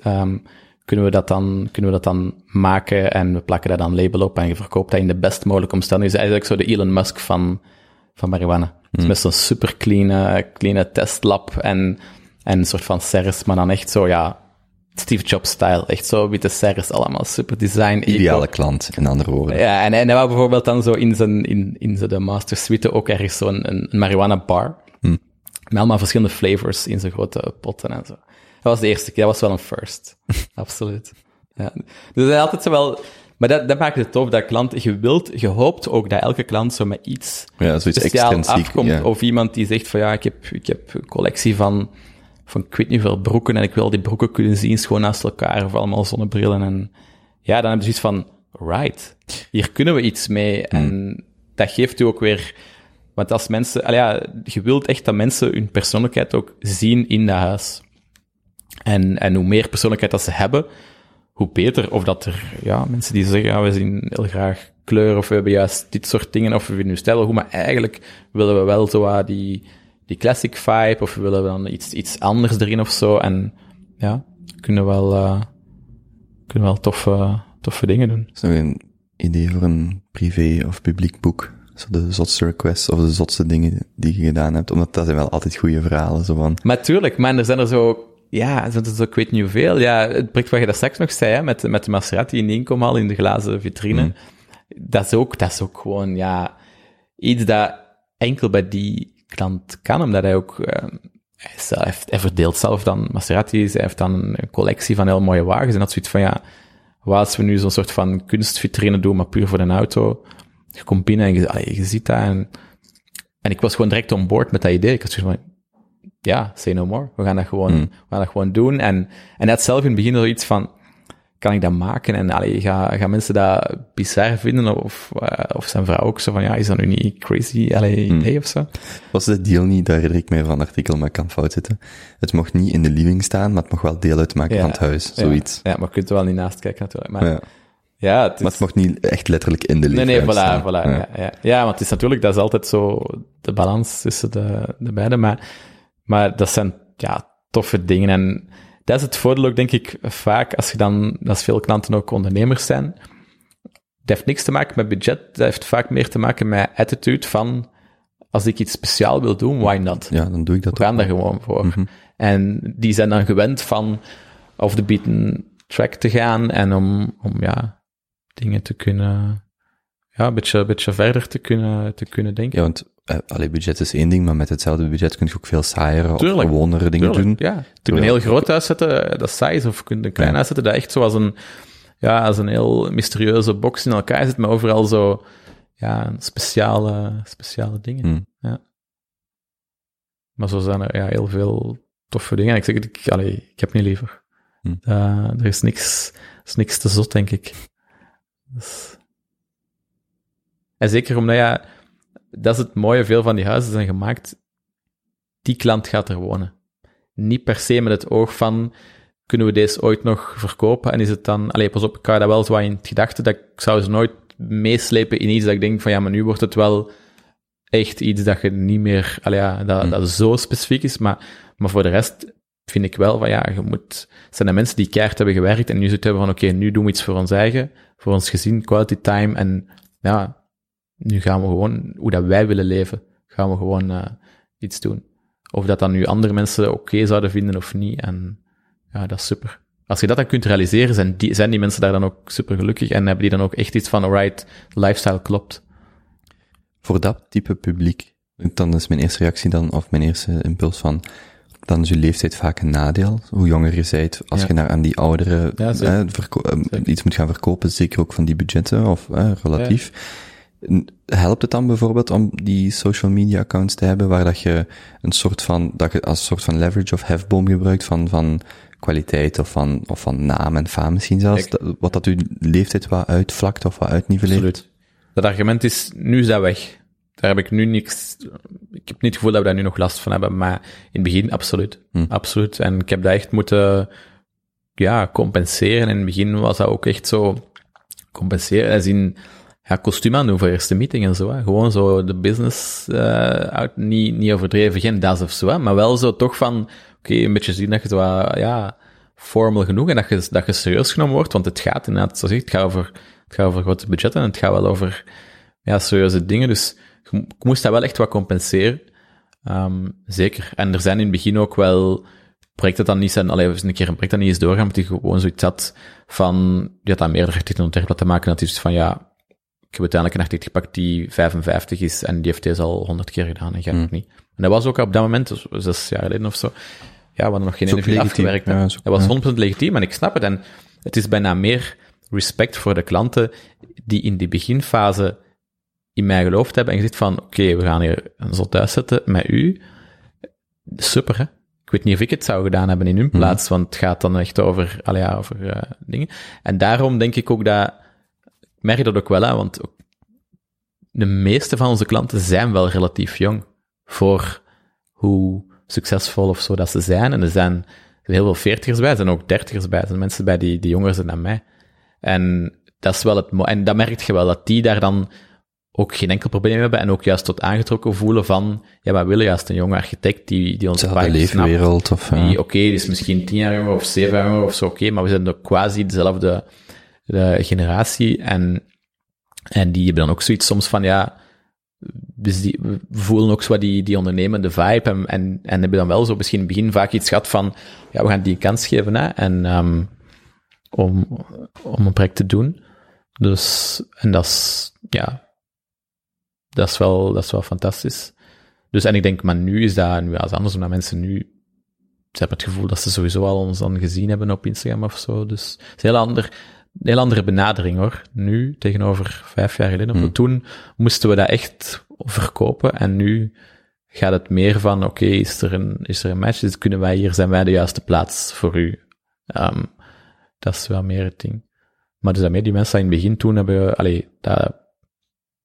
heb ik ook heel enorm veel respect en dankbaarheid voor dat we dat toen hebben kunnen doen. Of bijvoorbeeld, Tomorrowland is ook bijvoorbeeld een van de klanten dat we heel lang, helemaal in het begin eigenlijk al, kantoorproject voor hadden gedaan, ook met een wedstrijd en zo. En die ook wel zoiets hadden van, die zijn jong, maar die gaan ervoor en als het ontwerp beter is, let's go.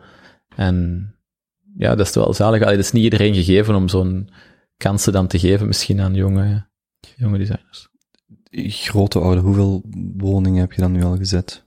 En ik weet ook niet of dat de beste kwantitatieve maatstaf is.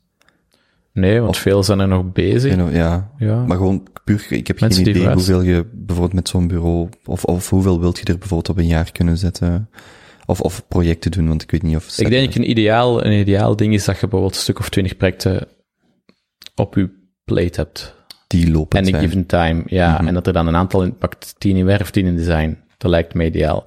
En als je dan puur mathematisch kijkt, zou er eigenlijk bij wijze van spreken elk jaar ook 20 klaar zijn, je start er 20 nieuw op, maar die is er zo gespreid dat zo wat doorheen gaat. Maar sommige projecten duren dan weer veel, veel langer. Dus, en nu was dat anders. Veel dingen zaten dan in de opstartfase. Ik denk dat we aan een stuk of 60, 70 projecten of zo begonnen zijn of bezig zijn of zo, en dat een helft daarvan al klaar is en dan een helft nog loopt of zo. Zoiets. Dus projecten duren echt lang, hè. Projecten die 5 jaar duren ook. Projecten die 2 jaar, een jaar is al heel snel. Zeker vanaf de eerste meeting tot dat mensen verhuizen. Alleen een jaar is zo om, hè. Dus, en dan met vergunningstrajecten en zo, dus... Maar daarmee... Het is niet de ambitie van Tom het meeste huizen te doen. Het is the right ones. Maar bijvoorbeeld 20 lopend per jaar, sorry, 20 dat lijkt me haalbaar. Dat lijkt me wel haalbaar. En dan, zeker stel dat we dan een team nog iets groter of zo hebben, en dan is iedereen zo met een paar projecten wel bezig. Dat is ook logisch, dat is ook wel courant, hoor. Dat is niet dat wij zo... dat ik denk dat we dan long-term... met veel minder mensen meer dingen doen of zo dan een ander bureau. In die end gaat je toch naar een soort van ideale ding. Nu had ik eerder soms het gevoel dat we misschien te veel project aan toe waren voor een klein bureau. En daarmee dat ik ook nu ook zoiets had van, oké, we moeten echt wel zien dat we niet gewoon aan al die dingen starten, want dan loopt dat ook... dan uitziet dat in het niveau, denk ik. Mm-hmm. Dus. Is er iets wat we nog moeten meegeven, wat jij nog wilt meegeven voor mensen die tot hier hebben geluisterd? Nee. Of iets wat we niet hebben besproken? Chapeau voor de mensen die tot hier hebben geluisterd en die hebben een heel goede inkijk gekregen in, denk ik, Ik vond het wel super interessant. Ons werk en mijn persoonlijk leven. Ja. Dus ik vond het ook super. Ja. Dat is zo, ik vind dat leuk als je zo iemand van, zeker op sociale media, ziet en volgt. Je hebt daar, hoe dan ook, dat is een fractie van wie jij bent. Ja. Want dat is maar een aantal foto's of stories. En dan, ik vind dat zalig om er zelf naar te luisteren, in dit geval te spreken, om gewoon te horen, oké, maar wie is die persoon? Ja. En ik ben blij dat we... Voldeed het aan de verwachtingen? Of... Ik probeer geen verwachtingen te hebben, maar ik heb wel meermaals gekeken, er is weer een half uur voorbij, of er is weer het vlog wel voorbij. En ik vind ook heel leuk dat we uitgebreid over verschillende dingen hebben kunnen praten. En dat alles zo niet gerushed voelde en gewoon, oké, zo. Ja, dat is super. Zalig. Ja. Mensen kunnen u volgen op... Instagram, @vandervelpen. Ja. En op internet, dietervandervelpen.com. Oké. Dus. Dan, dikke merci om tot hier te komen. Super, merci. Ben benieuwd wat ga geven. Alright, en veel succes. En als er ooit een aanleiding is, of een celebratie van iets, een viering van iets, dan altijd welkom. Leuk, kwaad. Ja, absoluut. Goed, alright. Dankjewel. Merci. Als je geniet van gesprekken zoals deze, abonneer je dan op Spotify of YouTube, geef een recensie op Apple Podcasts, of volg me op Instagram, @De Kobbe Show. Ik zit ook op Twitter, @Kobbe van Reppelen. Een podcast zoals deze luister ik aan gratis, maar het maken is daar helaas niet. Als je waarde in deze gesprekken vindt, overweeg dan om bij te dragen via kobbe.show/steun. Zoals altijd, dank om te luisteren en tot gauw.